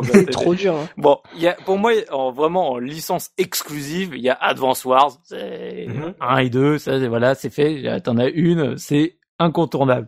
D'accord. Après, euh, putain, c'est c'est- c'est compliqué quoi. Franchement, c'est trop dur de choisir. Euh, mon cœur balance quoi. C'est moi j'aime beaucoup parce qu'on en a pas parlé donc j'en j'en profite. C'est c'est aussi l'arrivée de des mini-jeux un peu euh, à la con donc on a parlé vite fait de, du WarioWare Mhm. Twist qui qui est très bien et il y a aussi bah même s'il est sorti qu'au Japon, c'était le début de Rhythm Paradise enfin Rhythm Mhm. Tengoku. Ah oui. Ah, c'est Et, et donc ça, c'est en termes justement de d'exclusivité qui sortait de nouveaux trucs et tout, nouveaux concepts. Moi, je trouve ça génial et je- Mhm. et c'est à tester. C'est vraiment à faire sur. euh, Et encore une fois, les versions GBA, c'est les meilleures versions. Ouais. Parce qu'il y en a eu deux, hein, je crois, sur GBA. Euh, Euh, moi, j'ai euh, souvenir d'un qu'un j'en- seul. j'en- Je sais pas s'il y en a eu non, un. j'en connais Moi, qu'un. j'en connais qu'un, ouais. Tengoku. Ah bah c'est peut-être c'est peut-être moi, mais euh, euh, celui que j'ai joué sur GBA, pareil, euh, c'est pour moi c'était la meilleure version avec le feeling du bouton GBA qui est parfait. Et ça a été aussi, ça me fait penser, euh, bah, on parle de Rhythm Tengoku, donc de- je typique sorti au Japon, ça a été la Game Boy Advance a eu euh, a vu aussi la, la, la naissance d'une mascotte que l'on revoit de temps en temps dans certains jeux qui est Starfy. Ah, Legendary La Starfy. petite étoile, ouais, Densetsu no Starfy. Je n'osais pas le citer tout à l'heure, je me suis dit, ah, c'est trop Euh. niche, euh, personne va connaître et trop tout. c'est trop bien. Stylé, les Starfy. C'est quoi, ça. Eh ben, c'est un petit jeu de plateforme avec une petite étoile et euh, c'est ressorti aussi sur DS par la suite. euh, C'est c'est pas c'est par sorte en fait il y a eu cinq jeux t'en as eu trois sur GBA et deux sur euh, deux ou trois je Ah, sais c'est des sur suites DS. sur DS Ah, je les ai pas Ouais c'est des suites sur DS ouais il y en a cinq qui sont sortis en tout et pour tout. Ok. Et D'accord. et tu le retrouves tu sais que tu le retrouves en tant que petite mascotte je crois dans Smash Bros Brawl je crois qu'il apparaît. Euh... Oui, oui, oui, souvent en Ouais, trophée, ouais, euh, ouais, ouais, ouais. il y est, ouais, ouais, Ok. Et euh, troisième euh, licence euh, euh, importante euh, à ne pas manquer sur GBA, euh, Soubi. Ouais, bah je te fais un package Fire Emblem, Metroid et Castlevania. Allez hop. Ah ouais. Ah, donc toi pour tout. Alors, même je sais si c'est évidemment c'est dur de- d'en garder que trois, mais s'il fallait trois, pour toi le Mario Kart, euh, il serait pas forcément dans le l'indispensable. Moi j'adore, mais mm, c'est pas ce à quoi j'ai le plus joué sur ma GBA. Quoi. Hmm, c'est sincèrement, euh, moi je, moi je kiffe les les platformers 2D ou les Metroidvania ou ce genre de choses. Donc euh, voilà, les le Metroid Fusion, je le trouve euh, très très bon. Le, le remake Zero Mission, je le trouve excellentissime. Et les trois Castlevania, le, bon, le Circle of the Moon, c'est vraiment le début, à part, mais les deux suivants. Donc euh, voilà, moi je, les Metroidvania de la GBA, j'adore. D'accord. Donc ouais, euh, tout ce, toute cette ce, ce genre de jeu, euh, Pimi, toi, euh, les grosses licences indispensables, euh, si on a envie de, de se faire une petite ludothèque? Pour le coup, je vais compléter ce que dit Soubi parce que j'en avais déjà en tête de ce qu'il a déjà cité. Je dirais Pokémon, tout simplement. Euh, les Pokémon Ruby et Saphir et même les remakes euh, Rouge, Rouge Feu et Vert Feuille euh, sont pour moi euh, vraiment ah ouais, Très très ouais, joli. hein. vraiment vraiment Ah extraordinaire. Ouais, Je les ai totalement évité les versions GBA. Alors moi, Ruby Saphir, je les ai évités à la sortie parce que j'en avais marre, mais j'ai rejoué après. Et, et j'ai rejoué aussi donc au remake euh, Rouge Feu Vert Feuille. Et les, les quatre, enfin avec la version Emerald donc le 5, euh, pouah, c'est c'est formidable. Hein, c'est c'est Moi, je, je ne rejoue plus à Pokémon Bleu et Rouge. Ah ouais, non, non. les versions GBA. c'est hein. ça. D'accord. Ah mais c'est le même jeu, c'est exactement le même jeu, mais avec les graphismes des jeux GBA et c'est ultra mignon, c'est ultra. Ouais. Hmm, Là, ça vaut le coup que je jette parce que moi, je suis passé directement à, à noir, je crois, ou euh, enfin à la version. Oh la vache Ah ouais, Ouais, ouais, non, il y a un gros gap là. Ah ouais, moi, euh, j'ai j'ai fait bleu noir. euh, Moi je fais que les couleurs. Alors, en tant que pas le nom de couleur, euh, j'ai j'ai pas C'est ça. Moi, j'ai pas compris. Moi, j'ai pas compris. Mais, si je jouais Sophia. Euh, enfin, pour le coup, autant je te recommanderais euh, Rouge Feu Vert Feuille, autant euh, Ruby Saphir, euh, moi j'aime pas du tout euh, parce que pour le coup c'est le, design de toute la génération qui m'embête et je la trouve pas intéressante. C'est là où j'ai arrêté Pokémon moi. Hmm. Euh, J'étais là au premier jour de la sortie du premier Pokémon et je me suis arrêté à Ruby parce que j'étais très très déçu.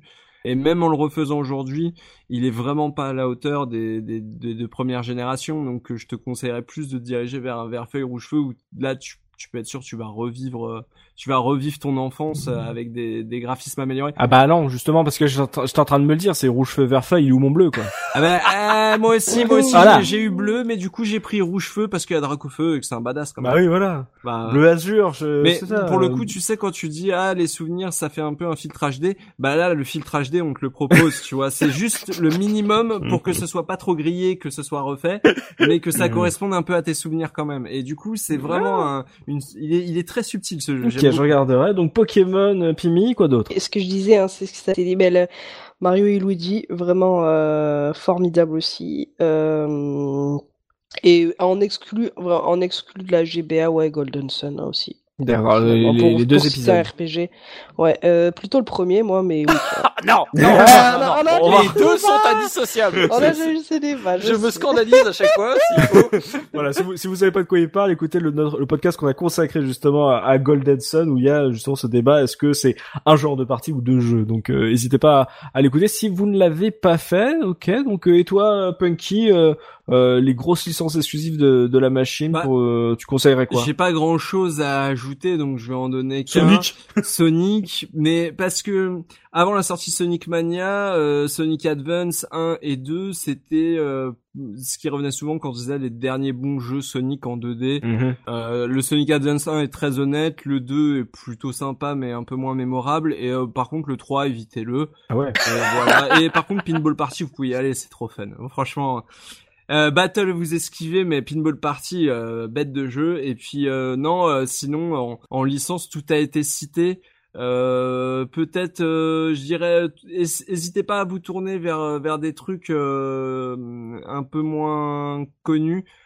Typiquement, alors c'est une licence qui, qui existait déjà, mais le on s'appelle? Guardian Heroes euh, Guns- version GBA, qui est la suite de Gunstar Guardian Super Heroes, Heroes. Qui est pas et qui est pas moche. euh, non, pas Gunstar, Gunstar, pas Guardian, rien à voir. Gunstar Heroes. Attends, attends, euh, attends, parce que si, attends, si, je l'ai découvert, il y a une suite à Guardian Heroes sur GBA. attends. Non, non, C'est non. ça, là, c'est ça, c'est euh, Gun- vous mélangez les. Euh, C'est du Sega, c'est c'est c'est du même style, mais vous mélangez deux trucs. Non mais je crois, je crois qu'il y a un successeur spirituel. Advance Guardian Heroes. Voilà, c'est Ah, ça. je me rappelle plus de celui-là. Ouais, il y a Advance Guardian Heroes, je l'ai découvert il y a pas, pas super longtemps. Et en gros, euh, bah, euh, le, le Gunstar Heroes, euh, le, le Guardian, je l'ai pas testé, mais le Gunstar Ah Heroes, c'est oui, vraiment je la vois. suite du jeu Mega Drive, et c'était très cool. Donc, euh, n'hésitez Mm. pas à, vous tourner vers les, les vieilles licences euh, remakées, etc. euh, type euh, même les Fantasy Star, Mm. les Shining Force, il y en a plein qui, ont été- qui sont ressortis sur GBA. Donc, euh, tournez-vous vers ces valeurs sûres aussi. Mm. euh, la- en portable, ça marche toujours très Ouais. bien. C'est très Ouais, c'est vrai que Sega était euh, l'a bien euh, alimenté la, la console, c'était assez agréable justement. Ouais, il y a Chuchu Rocket aussi qui est Mm, très bien bien. sûr. Il y a, Ça- et là, ça le se prête puzzle encore de mieux. Mm. Chuchu Rocket. Ouais, c'est le- c'est parfait. Moi, je sais que Chuchu Rocket, il quitte jamais euh, ma Game Boy Micro euh, quand je sors euh, prendre le bus ou quoi. C'est un ou deux puzzles, euh, c'est- ça marche tout de suite. Mm. Puis le design de Sonic Advance c'était vraiment très intéressant. Je me rappelle, la première fois que j'ai vu Sonic Advance, j'étais un peu dégoûté euh, que ça soit sur euh, une console Nintendo en fait. Bah, euh, J'étais là, j'étais bah, le, design il est discutable, mais au moins euh, en termes de level design, euh, Sonic Advance 1 est vraiment ce qu'il y a de plus proche des jeux Mega Drive. Il y a Mm. même carrément des boss des versions Mega Drive qui font leur apparition et tout. Mm. Donc c'est plutôt pas mal et euh, il y a plein de personnages jouables. Ils ont essayé de faire un truc, ça marche à peu près. Et euh, Oui. sur GBA c'est toujours impressionnant la vitesse aussi. euh, Mm. euh, c'est là où il y a la petite prouesse aussi, c'est que c'est un, un des premiers jeux de la GBA, euh, Sonic Advance, et, et déjà le scrolling il est impeccable, donc ça, ça prouvait que c'était une Mm. machine qu'on avait dans le vide. Euh, et un petit point là, euh, je sais pas si vous êtes tous amateurs là, comme je disais, là, tout ce qui a été un peu portage, euh, moi je les appelle les portages intelligents de GBA euh, de jeux de console de salon. Euh, est-ce que Ah, est-ce que vous vous y êtes intéressé ou est-ce que oui, euh, bah vous vous aviez la on va dire la supérieure version, ça vous a pas du tout intéressé. Donc Punky, toi, t'en as fait, Soubi, Oui, oui, Soubi oui, t'en as fait oui. ou pas? Pas du tout. Pimi? Non, non, malheureusement, euh, enfin, c'est des jeux auxquels je ne, je ne, je n'ai pas joué avant. Enfin, pas que j'ai pas joué avant, qui m'intéressaient pas sur console de salon, donc je n'ai pas fait sur euh, console Ah portable. ouais, donc ni l'un ni l'autre. Mais donc toi, sur, on va dire sur les sur, sur les portages, Pimi, toi t'es resté sur, euh, on va dire euh, ouais, les, la vraiment les SNES. gros euh, classiques. Ouais, voilà, c'est Le- ça, voilà, les, les classiques, les, les vieux portages. Ok, sur des classiques. Donc Punky, Alors. toi et moi, je n'en peux plus. Il faut, il faut que j'en parle, il faut que je lâche Quoi le morceau. J'ai, j'ai acheté toutes les versions de Tony Hawk sur GBA. mais évidemment, Et Jet Set Radio. Mais évidemment. Et je, alors, bon, j'étais fan de Tony Hawk à la base, mais les versions GBA, c'est Vicarious Vision qui avait fait un moteur spécial et c'était de la 3D isométrique. Et alors, au début, c'est un peu déroutant, mais une fois que tu sais jouer, c'est mortel parce que c'est le vrai jeu.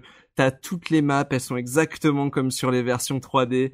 T'as tous les skaters, tu peux faire tout comme dans... Et jusqu'à Tony Hawk Underground, ils ont été tous les, les- tous les Tony Hawk 3, 4 Underground, ils les ont sortis et, et j'y ai tous joué. Et c'était mortel parce que j'avais Tony Hawk dans ma poche et c'était un truc de fou parce que Tony Hawk quand j'étais quand j'étais ado et que j'avais pile à cette époque-là, Tony Hawk c'était vraiment un truc de fou pour moi. On jouait à Tony Hawk euh, entre les pauses. euh, Enfin, Mm. c'était vraiment.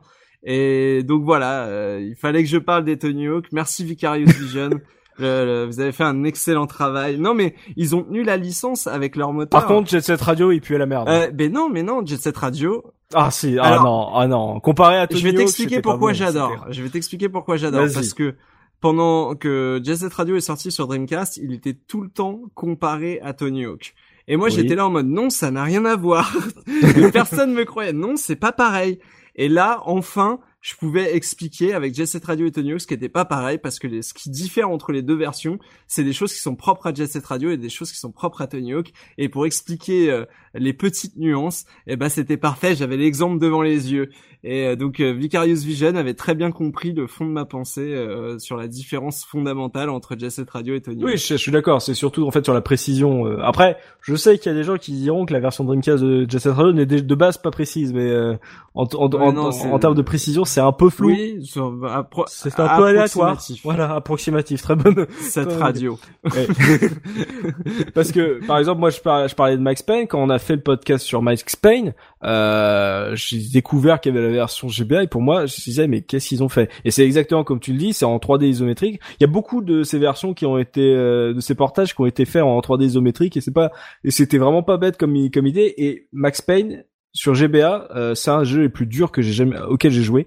C'est d'une difficulté sans nom. Ah, mais il y a, y a, des, y a des fois où clairement cette technique ne marchait pas, mais cette technique c'est Vicarious mm. Vision qui l'a inventé et après derrière ils ont tous repris l'idée de remettre des jeux euh, mm. au papier calque mais en 3D ISO quoi.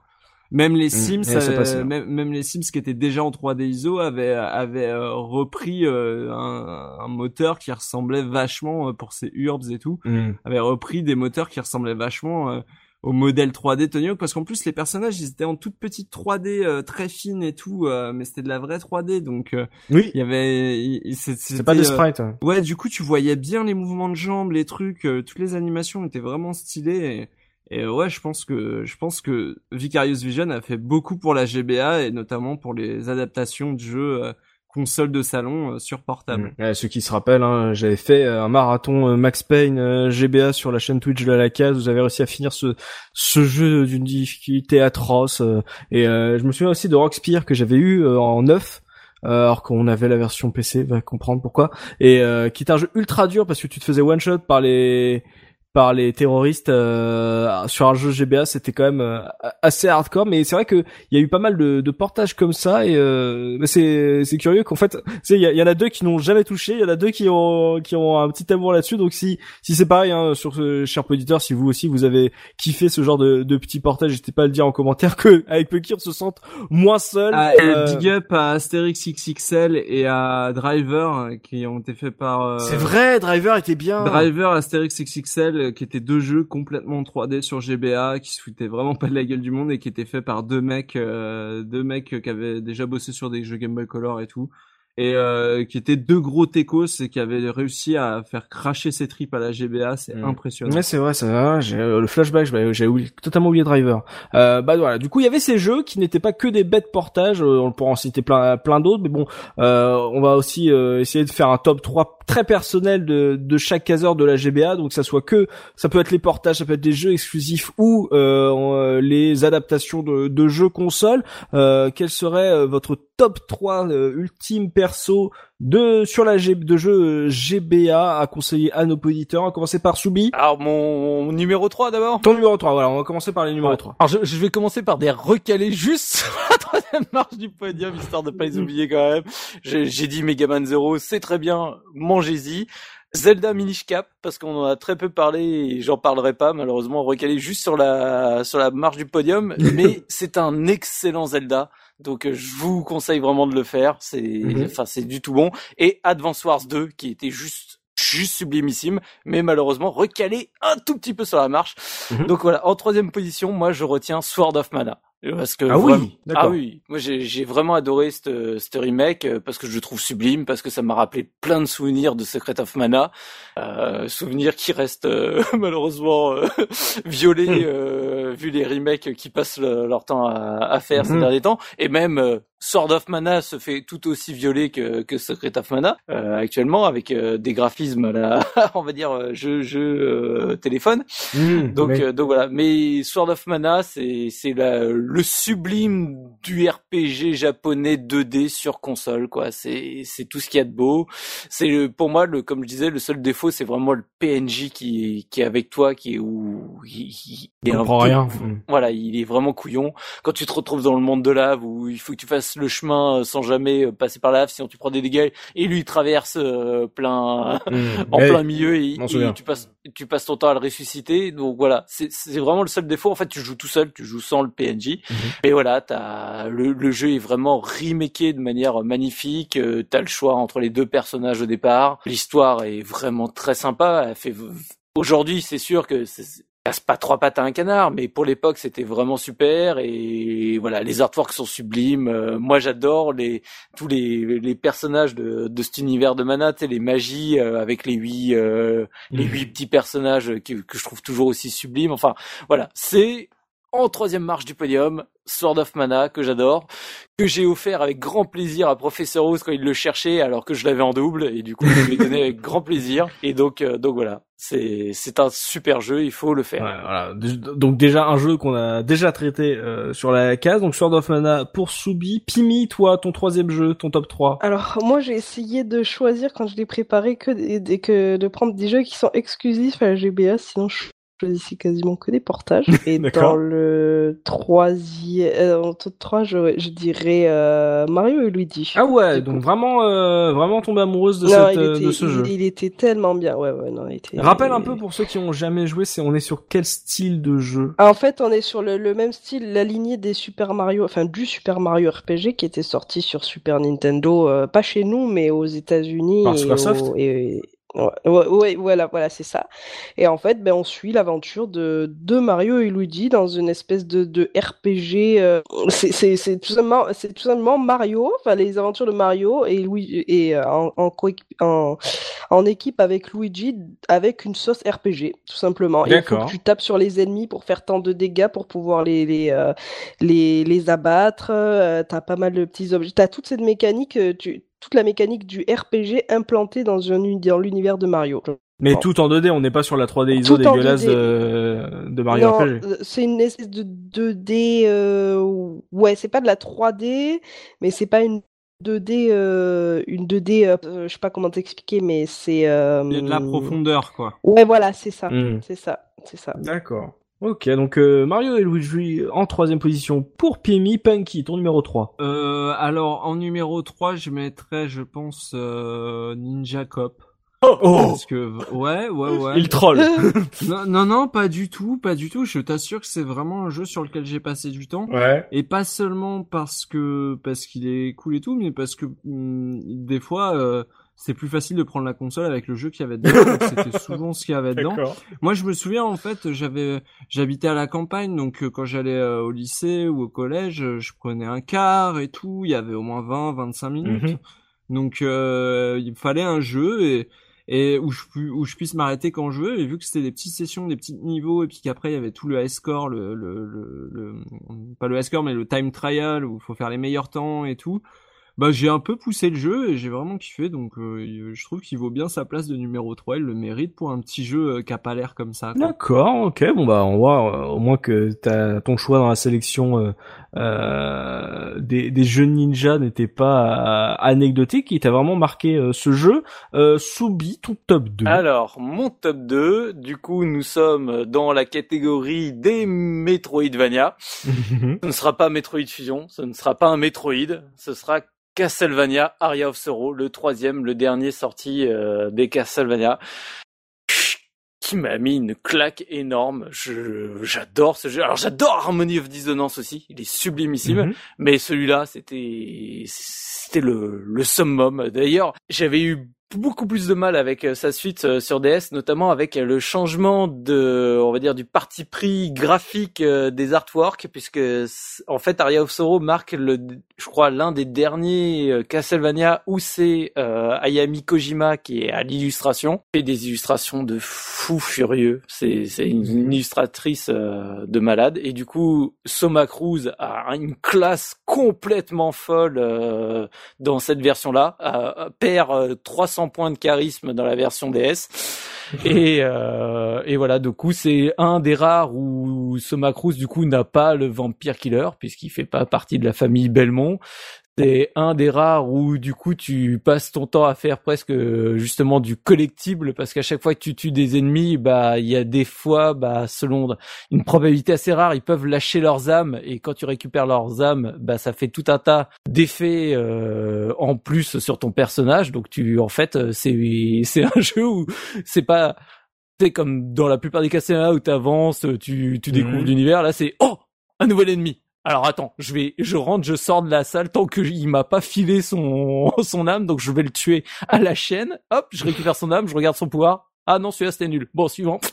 Et voilà, t'en as qui sont excellentissimes, t'as des pouvoirs qui sont surpuissants. Et voilà, du coup, c'est vraiment, euh, franchement, de, bah, si je devais faire un classement, euh, on va dire des Castlevania, Symph- enfin, tu euh, mon top 3, Mhm. t'as Symphony of the Night en premier, t'as euh, la Rondo of Blood en deuxième et t'as Aria of Sorrow en troisième. Donc euh, il vaut vraiment le coup d'être fait quoi. Et euh, si on n'est pas familier de la série, euh, ça peut être un, un bon épisode pour commencer ou il faut être un peu habitué de euh, la, de la série? Alors j'ai envie de dire sincèrement, je pense qu'il y a aucun épisode de la série où tu peux pas le commencer comme ça sans que ça te pose de problème. Euh, alors si, justement le Dawn of Sorrow qui pour le coup est vraiment la suite de Aria of Sorrow, donc au, au niveau euh, scénario, ça va être plus Mhm. compliqué. Mais là, franchement, le scénario est très bien dans Aria of Sorrow. C'est tu, vraiment, tu peux le prendre comme ça sans, sans souci. Le plus dur, c'est si tu le fais en premier et qu'après tu te fais Harmony of Dissonance ou Circle of the Moon derrière. Euh, c'est plus au niveau du gameplay que tu fais. Euh, euh, euh, tu sais, tu, tu, tu recules quoi. Donc, euh, mais vraiment, c'est un épisode qui se tient parfaitement tout seul quoi. Ok, ouais, ça vaut le coup que j'y jette un, un, un œil. Euh, Et il y a ce côté collection des âmes. J'adore. Je Mhm. suis fou de ça. c'est ça. Collectionner des petits monstres? Non, non, on va collectionner les âmes des gens. Ah, tu me, tu me parles. J'aime Soul River. Euh, Pimi, toi, ton top 2. Pff, C'est compliqué. Euh, Ah bah tu l'as pas choisi avant. Si, si, je l'ai choisi avant, mais tu sais, au fur et à mesure où on parle de jeu, je me dis, ah putain, mais c'est vrai qu'il était bien celui-là, celui-là, celui-là. Euh, je vais dire Rhythm Tengoku. C'est quoi ça? Parce que Le c'est le, le Rhythm jeu Paradise. Rhy- Rhythm Paradise, d'accord. ok. Ouais, c'est ça. Rhythm Heaven, je crois mieux qu'il s'appelle très exactement. Parce que euh, parce que le premier de la série et parce pas que j'ai découvert, mais je me suis un peu plus familiarisé avec ces jeux-là en fait, enfin avec les jeux de rythme, avec ce avec ce avec ce jeu-là et j'avais euh, euh, adoré. J'aimais énormément son côté loufoque. euh, c'est c'est extrêmement loufoque et fois euh, c'est ça pardonne pas quoi. Enfin, tu vois, c'est c'est c'est les jeux japonais Il est comme fun ça mais très exigeant, quoi. voilà, c'est ça. Les jeux japonais, comme les japonais savent le faire, quoi. Tu vois, c'est vraiment le truc. euh, c'est c'est c'est complètement n'importe quoi, mais par contre, euh, c'est pas parce que c'est n'importe quoi que le gameplay euh, le gameplay va être un peu mou. euh, bien au contraire, quoi. Vraiment euh, Ah, formidable. D'accord. C'est le jeu de Beyoncé ou euh, celui il y avait la pub là sur la version DS, c'est sûr? Oh là là, tu me poses une question, je sais pas. Non, il est pas sorti chez nous, donc. euh, Ok. Il est sorti qu'au euh, Japon la, la version ouais. D'accord. Nous, ouais. le premier qu'on a eu, c'est celui sur DS. Oui, oui, non, mais c'est ça. Sur DS, il y avait une pub avec Beyoncé qui tapait sur euh, son écran, donc c'est pour ça. Je voulais vérifier que c'était celui-là. Je regarderai, si ça se trouve, j'ai une grosse bêtise. Ok, donc. Je Euh... trouve que c'était Valérie Damido. non, ça, ça, c'est bon, ça, je- j'aurais fait la, la différence. Donc, euh, Rhythm Paradise euh, pour toi en, en deuxième, donc euh, vraiment euh, un gros jeu si vous aimez les jeux de rythme. Apparemment, Pimi vous le conseille fortement. Oui. Euh, top 2 de Punky. Oui, euh, ah bah évidemment, donc on en a parlé, euh, Tony Hawk Pro Skater 2, donc euh, encore une fois, je vais être... euh, Ah ouais. Bah ouais, je vais être rapide. Plus précisément Tony Hawk Pro Skater 2 parce que c'est euh, c'était c'était le premier et euh, et euh, avec ça ils ont montré ce qu'ils allaient faire euh, sur toute la GBA en suivant les sorties tous les ans de Tony Hawk et et euh, c'est incroyable parce que encore une fois quand tu as fini Tony Hawk sur console que tu sais plus quoi en foot, euh, on te propose bah Tony Hawk mais en version avec des contrôles différents, avec une vue différente. Euh, et je trouve que c'est un jeu qui se vaut et arriver à reproduire le feeling des Tony Hawk sur une toute petite console comme ça, c'est une certaine prouesse. Et en plus, c'est un jeu qu'on trouve partout et qui est pas cher. Mmh, c'est donc euh, profitez-en. Ouais, c'est vrai que ce, ce jeu-là est, est vrai, le, le 2 est vraiment, vraiment très très bon. euh. C'est vraiment euh, à, à jouer, c'est vraiment assez fun et la prise en main est immédiate. Il y a même les Mm. musiques, la soundtrack et tout, elle est là et tout, même si elle est un peu compressée et tout, mais un peu raccourcie, mais euh, il y a les musiques dans le jeu, quoi. Donc c'est trop cool. Ils ont fait tout un peu à l'identique. C'est Hmm. c'est impressionnant. Ok, bon bah euh, joli, to- joli top 2 pour euh, Punky. On va passer à votre top 1. Euh, votre Battle Royale, celui qui a euh, qui est en, en haut de votre liste à conseiller à nos auditeurs. Soubi, quel est ton top 1 Bah, mon top 1, c'est la double cartouche Zelda A Link to the Past et Zelda Force World. Et c'est mon top 1 pour Zelda Force World. Parce que bon, Zelda A Link to the Past, tout le monde le connaît. Mhm. Et Zelda Force World, je le redis, c'est un des meilleurs jeux de la GameCube, mais c'est également un des meilleurs jeux de la GBA. Alors, c'est pas le jeu le plus accessible, parce que pour pouvoir en profiter correctement, il faut 4 GBA, Hmm. quatre fois le jeu et le câble qui connecte tout le monde. Mais une fois que t'as ça, bah moi j'ai vécu mes plus grands moments de fou rire avec mes potes euh, que que je n'ai jamais retrouvé depuis. Hein. C'est en multijoueur, jamais j'ai retrouvé ce, ce plaisir de jeu. Je me revois vraiment à la fac tous les quatre. Et donc euh, la spécificité de ce Zelda Force Ward comme comme j'ai déjà un peu commencé à en parler c'est que du coup euh, c'est une version où en fait c'est du coopératif mais où tu passes ton temps à te pourrir la gueule. C'est génial. C'est t'es t'es obligé de coopérer quand tu veux avancer, mais en même temps tu, tu- tu peux pas t'empêcher de faire l'enfoiré. C'est c'est le- truc classique où tu te retrouves à un endroit où en fait, euh, par exemple, tu vas avoir le genre le temple, euh, tu sais, du volcan. T'arrives, t'as un moment, il faut que tu passes sur une plateforme, il faut que tu passes tous les quatre parce que bah forcément faut faut passer ensemble. La plateforme elle Mhm. fait quatre carrés. T'as la place juste pour un, t'as de la lave tout autour et la plateforme doit se déplacer d'un point A à un point B. Tout le monde monte dessus. Tout le monde se regarde. Voilà, en fait, c'est c'est un truc, euh, tu sais les les comment on dit les les trucs mexicains là.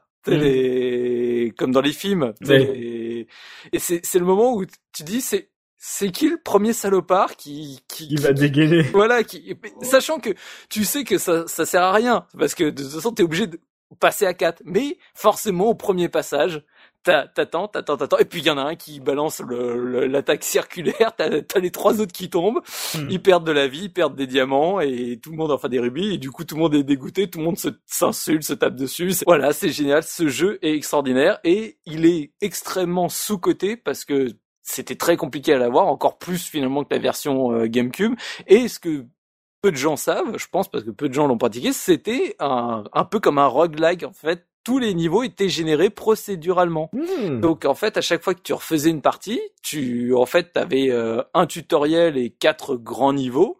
Bah, euh, trois grands niveaux et un tutoriel, et bah en gros les trois grands niveaux c'était jamais les mêmes que tu parcourais. Alors bien sûr, comme c'est du procédural, tu retrouves les grandes lignes, tu retrouves des salles euh, un peu similaires, mais Mhm. c'était jamais le même temple que tu faisais, et du coup tu avais vraiment un fun extraordinaire. Donc ce jeu-là, il est génial et malheureusement il est très difficile d'accès et j'aurais tellement aimé faire un épisode de la case rétro live où on joue euh, avec un un Kaira enfin tu sais un- une connexion euh, on, online. on avait essayé ça, non je, si on je avait essayé moi ça ça avait pas ouais. ça avait pas On va marché essayer ça. Hmm. mais je je tiens à ce qu'on fasse une partie à 4 caseurs Hmm.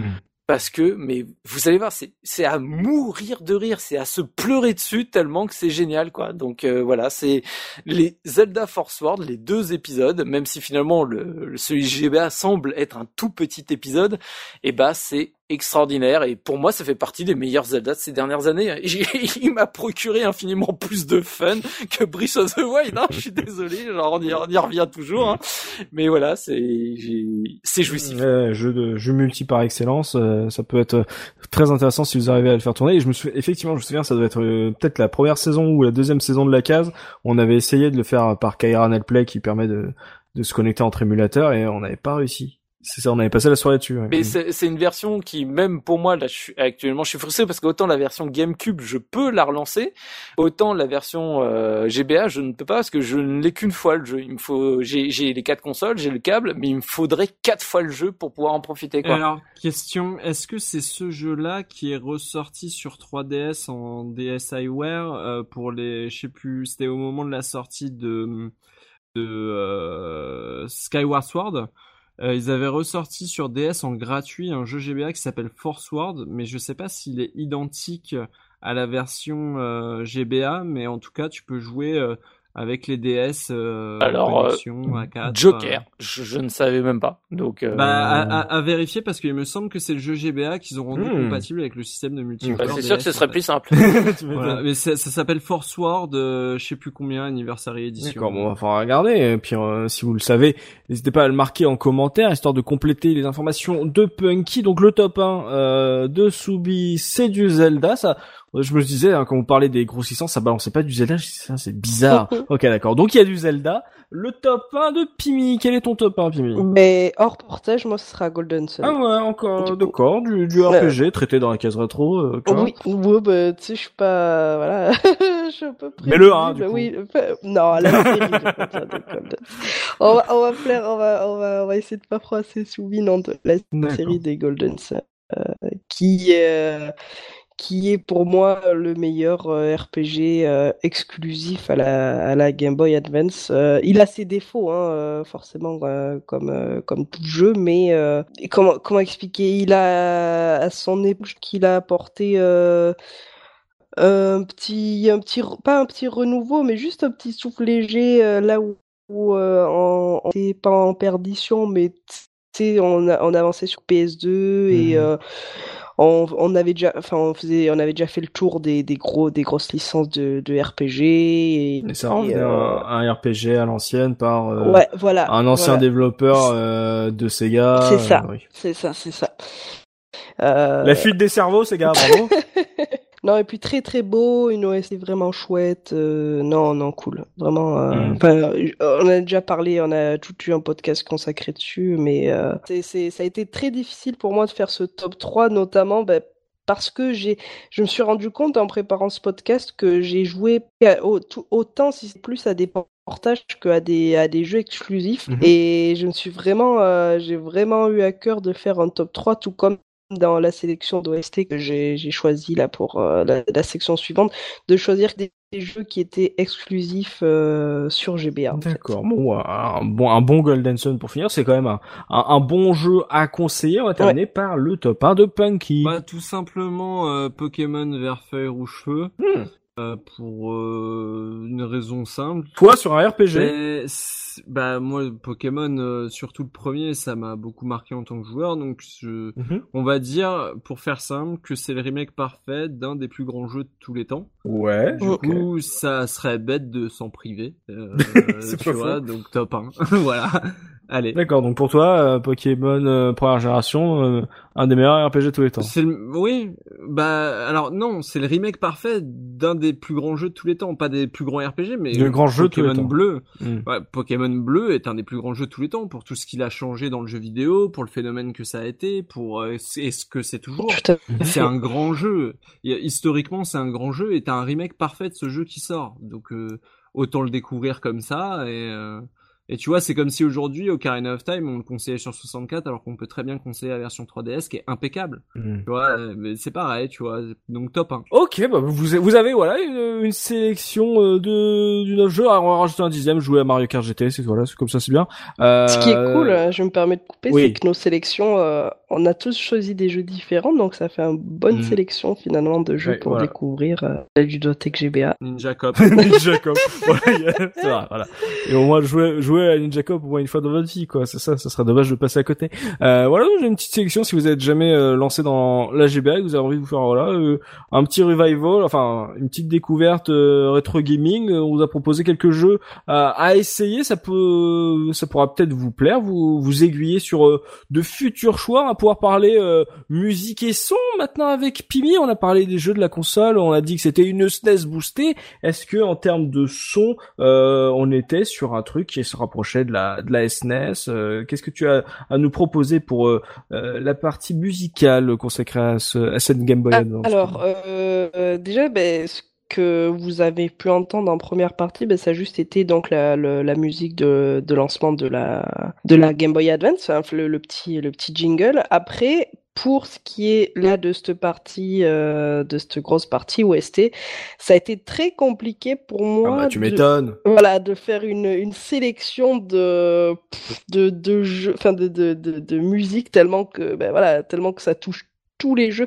Enfin, c'est le premier, c'est le premier hors série console que je fais, donc euh, c'est euh, bon courage. Non, mais c'est d'autant plus difficile, voilà, de, de traiter de tous les jeux de toute une console. Enfin, c'est absolument euh, titanesque. Impossible. Ah non, voilà, c'est impossible. Comme tu dis, ce qui fait que j'en ai quand même, j'en ai quand même sélectionné quatre qui sont peut-être pas les meilleurs. La, la playlist sera peut-être discutable, mais j'ai essayé de faire en sorte de choisir quatre jeux euh, quatre jeux différents et quatre jeux qui ont marqué euh, qui ont marqué plus ou moins euh, la console. D'accord. Donc ton, choix c'est par rapport au jeu, pas forcément à la qualité du non, la musique. la qualité de la musique est très très bien. Hein. ben, J'essaie de faire en sorte de, de choisir à chaque fois des des des des bonnes musiques quoi. Mhm. du moins des, des musiques qui sont reconnues pour être pour être plutôt sympa. Euh, donc la première, ouais. là c'est c'est une dédicace à Soubi. J'ai choisi euh, Rune Castle Corridor de Castlevania of Hmm. euh, qui a été donc composé euh, notamment par Madame Michiru Yamane, euh, la compositrice historique des Castlevania. Elle, elle, elle, sur quasiment tous les titres, si ce n'est titres donc euh, de la série, mais aussi elle est connue donc pour avoir composé sur d'autres sur d'autres jeux euh, qui sont restés dans l'histoire. Euh, je pense notamment au Rocket Knight Adventure, au Contra, Pop and Twinbee et plus récemment le, le, fameux ersatz de Castlevania Blue Stain où j'ai appris justement qu'elle avait composé dessus. ouais, enfin on n'a toujours pas vu ce que ça allait donner. Hein. Ah, on n'a pas toujours pas vu, hein, mais hmm. voilà. Elle, elle, a participé. D'accord. Et donc, euh, ça a été aussi composé par Monsieur Kashi Yoshida et Monsieur Soshiro Okai, qui eux deux ont exclusivement sur les épisodes GBA de Castlevania. Mhm. euh, ensuite, je vous ai sélectionné le thème du des 4 de Pokémon Ruby et Saphir, qui a été composé par euh, Morikazu Aoki, euh, qui a aussi un compositeur historique euh, de chez Pokémon. Il a, il a composé sur la plupart des titres depuis Or et Argent. Mhm. Euh, il a aussi travaillé sur la série des Mario et Luigi. Monsieur Go Ichinose, pareil, compositeur historique depuis Or et Argent. Et enfin, ben, et non des moindres, Monsieur Junichi Masuda, qu'on ne présente même pas, qui, qui lui a fait absolument euh, les Pokémon et c'est le compositeur historique euh, de chez Game Freak. Mhm. En troisième musique, je, je, je, je, reviens sur Golden Sun ah. finalement parce que j'ai choisi euh, Venus Lighthouse composé par Matoi Sakuraba, pareil que je ne présente pas, euh, compositeur qui a fait Baton Kaitos, les Tales of Star Ocean et plus récemment les Dark Souls. Et enfin, en dernier, euh, j'ai pareil, j'ai fait une, une petite, euh, un titre pour euh, pour Punky. J'ai sélectionné la Egg Rocket Zone de Sonic Advance, oh. qui a été qui a été donc composé par Monsieur Tatsuyuki Maeda et Yukata, non Yutaka Minobe, et que qui est un duo que l'on retrouve aussi sur Skies of Arcadia, les Sonic Heroes et euh, Monsieur Monsieur Maeda est, euh, est, le compositeur historique, est un des compositeurs historiques de chez euh, Sega et a travaillé sur la plupart des Sonic. Voilà. D'accord. Bon bah ça fait un, beau petit florilège. Ouais. J'imagine que il y a d'autres OST qui vont parler plus à certains auditeurs. effectivement, n'hésitez pas à, les donner. C'est évidemment un challenge impossible qu'on donne à Pimi que de nous faire voilà une pause musicale consacrée à la, à, la GBA euh, qui couvre tout. Donc euh, effectivement, elle a choisi en fonction de ses choix et de très bons choix d'ailleurs. On, on, trouve, ce qui est bien, c'est qu'on retrouve des jeux que tes, tes coéquipiers ont choisi mais, euh, avant que tu le saches quoi. Donc c'est, oui. on voit, on voit qu'elle a eu le nez creux. on voit le nez creux, donc c'est plutôt pas mal. Donc et voilà, ce que si je vous disais, avez... c'est que c'était hmm. super différent. Je me suis vraiment concentré hmm. au type ex, euh, exclusif à la GBA parce que si on hmm. faisait les portages, on aurait, j'aurais pu tricher en incluant les Final Fantasy et choses comme ça, mais je voulais pas parce que euh, voilà, il, il faut, faut faire mm. découvrir autre chose. voilà, voilà, voilà, Et on va vous remettre dans le contexte euh, musical de la, la GBA, euh, vous vous rappeler de, de, bons souvenirs. Ça, forcément, quand vous allez entendre les petites notes teintées, ça va, ça va vous remettre directement dans le contexte. On va s'écouter ça et on se retrouve tout de suite après pour la revue de presse de Subiku. À tout de suite.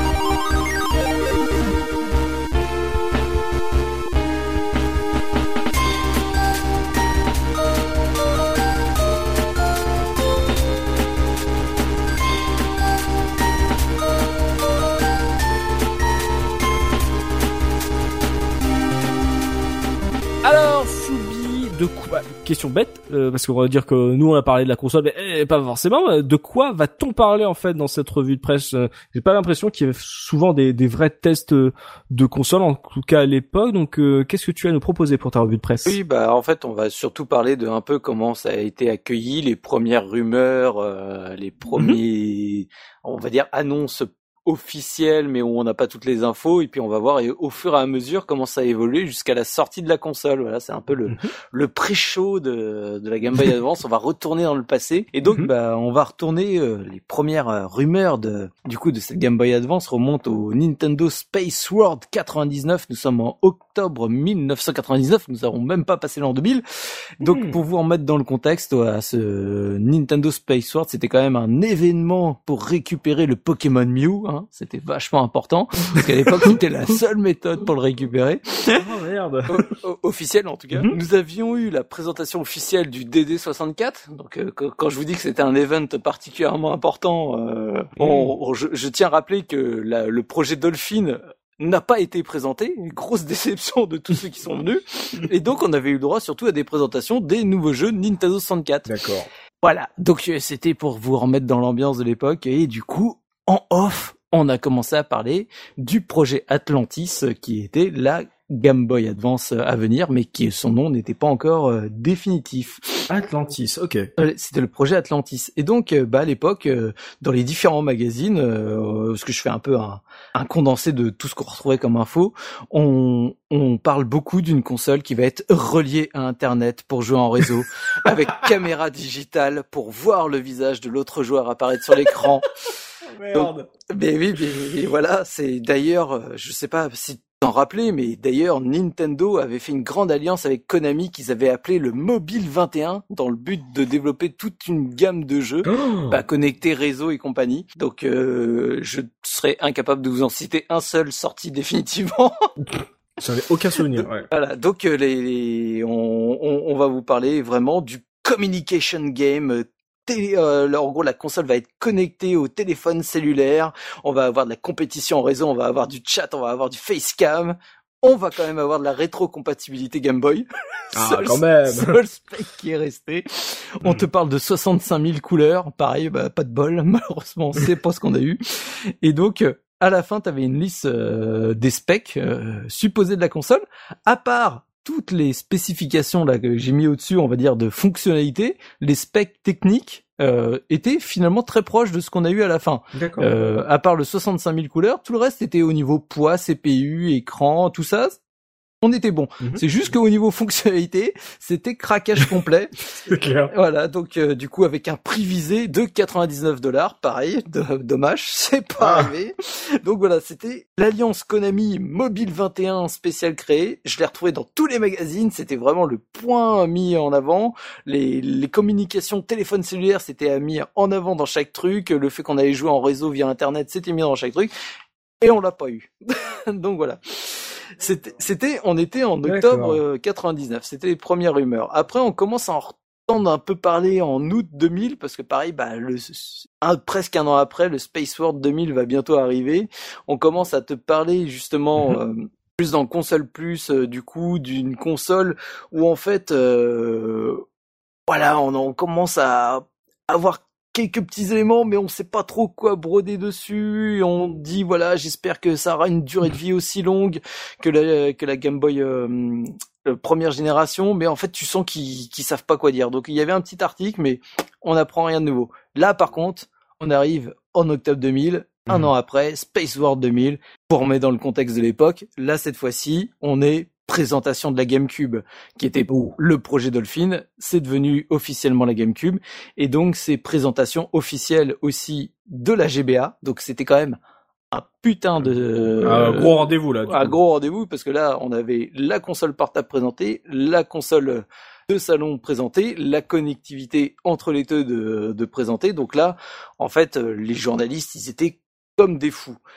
Alors, plus du côté de chez console plus que par exemple chez Joypad parce qu'en fait euh, chez Joypad je sais pas pourquoi ils parlent quasiment jamais des consoles portables et en particulier de la GBA. Ils parlent de la hmm. Nintendo GameCube à donf, mais alors tout ce qui est portable rien à foutre. Donc chez Console Plus, on te consacre paquet de pages pour la GameCube, mais également trois pages pour la GBA. On te présente les caractéristiques cette fois-ci définitives, où on voit que très peu de choses ont évolué.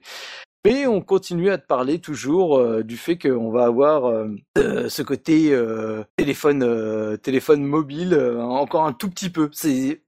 Infiniment atténué par rapport à un an avant, mais voilà, on va on te parle cette fois-ci de l'adaptateur network pour le connecter au téléphone mobile, adaptateur qui ne sortira jamais. hein. J'ai cherché en long, en large, en travers si c'était pas un truc exclusif au Japon et compagnie. Non non, alors, alors c'est sorti, mais Ah, on en c'est- c'est reparle quand même euh, sorti. D'accord. d'accord. Et on va reparler de Mobile 21 et tout. Ah bah voilà. Je vais Ah, rapporter ben, la suite de que tu vois, l'histoire. moi j'ai Ah, super. j'ai pas retrouvé plus d'infos que ça, donc t'as dû mieux chercher que moi. Mais par contre, donc, comme je disais, on parle beaucoup de donc là les specs finales. On te dit justement qu'on est à une puissance entre une SNES et une 64. On te dit que ça va être le retour du mode 7 légendaire. Dédicace à Looping si tu nous entends. Donc, euh, donc voilà, on, on te parle des films euh, en images de synthèse qui peuvent être générés sur la cartouche, euh, on- voilà. Et on commence à te parler aussi que la GBA serait le nouvel Eldorado pour les développeurs éditeurs. Pourquoi? Parce que ça te permet de faire des jeux pas chers, parce qu'à l'époque, les jeux sur PS2, GameCube ou autres commencent à coûter très cher à développer. J'ose même pas imaginer ce qu'ils penseraient aujourd'hui. Et du coup, là, ça te permettait de faire des développements peu coûteux avec des ventes très importantes, parce que bah du coup, euh, la Game Boy, ils en avaient écoulé des palettes, donc ils espéraient que la GBA ce serait pareil. Donc du coup, voilà, c'était la console euh, sur laquelle il fallait te placer si tu voulais te faire de l'argent facile, quoi. Enfin, c'est présenté cash comme ça, quoi. Donc euh, Un peu comme euh, justement euh, l'arrivée de l'iPhone en fait. oui, exactement. Donc du coup voilà, et on commence à te présenter notamment Golden Sun, Mario Kart, euh, que le que le que le in. Il y avait Napoléon qui était présenté, jeu qui m'avait qui absolument rien, qui avait l'air d'être un tactical, qui est sûrement sorti mais que je ne connais pas. On te présentait beaucoup, euh, on voyait beaucoup à l'époque les images de Silent Hill qui était pareil, une espèce de version euh, bah, en vidéo qu'en jeu euh, Ah pour de vrai.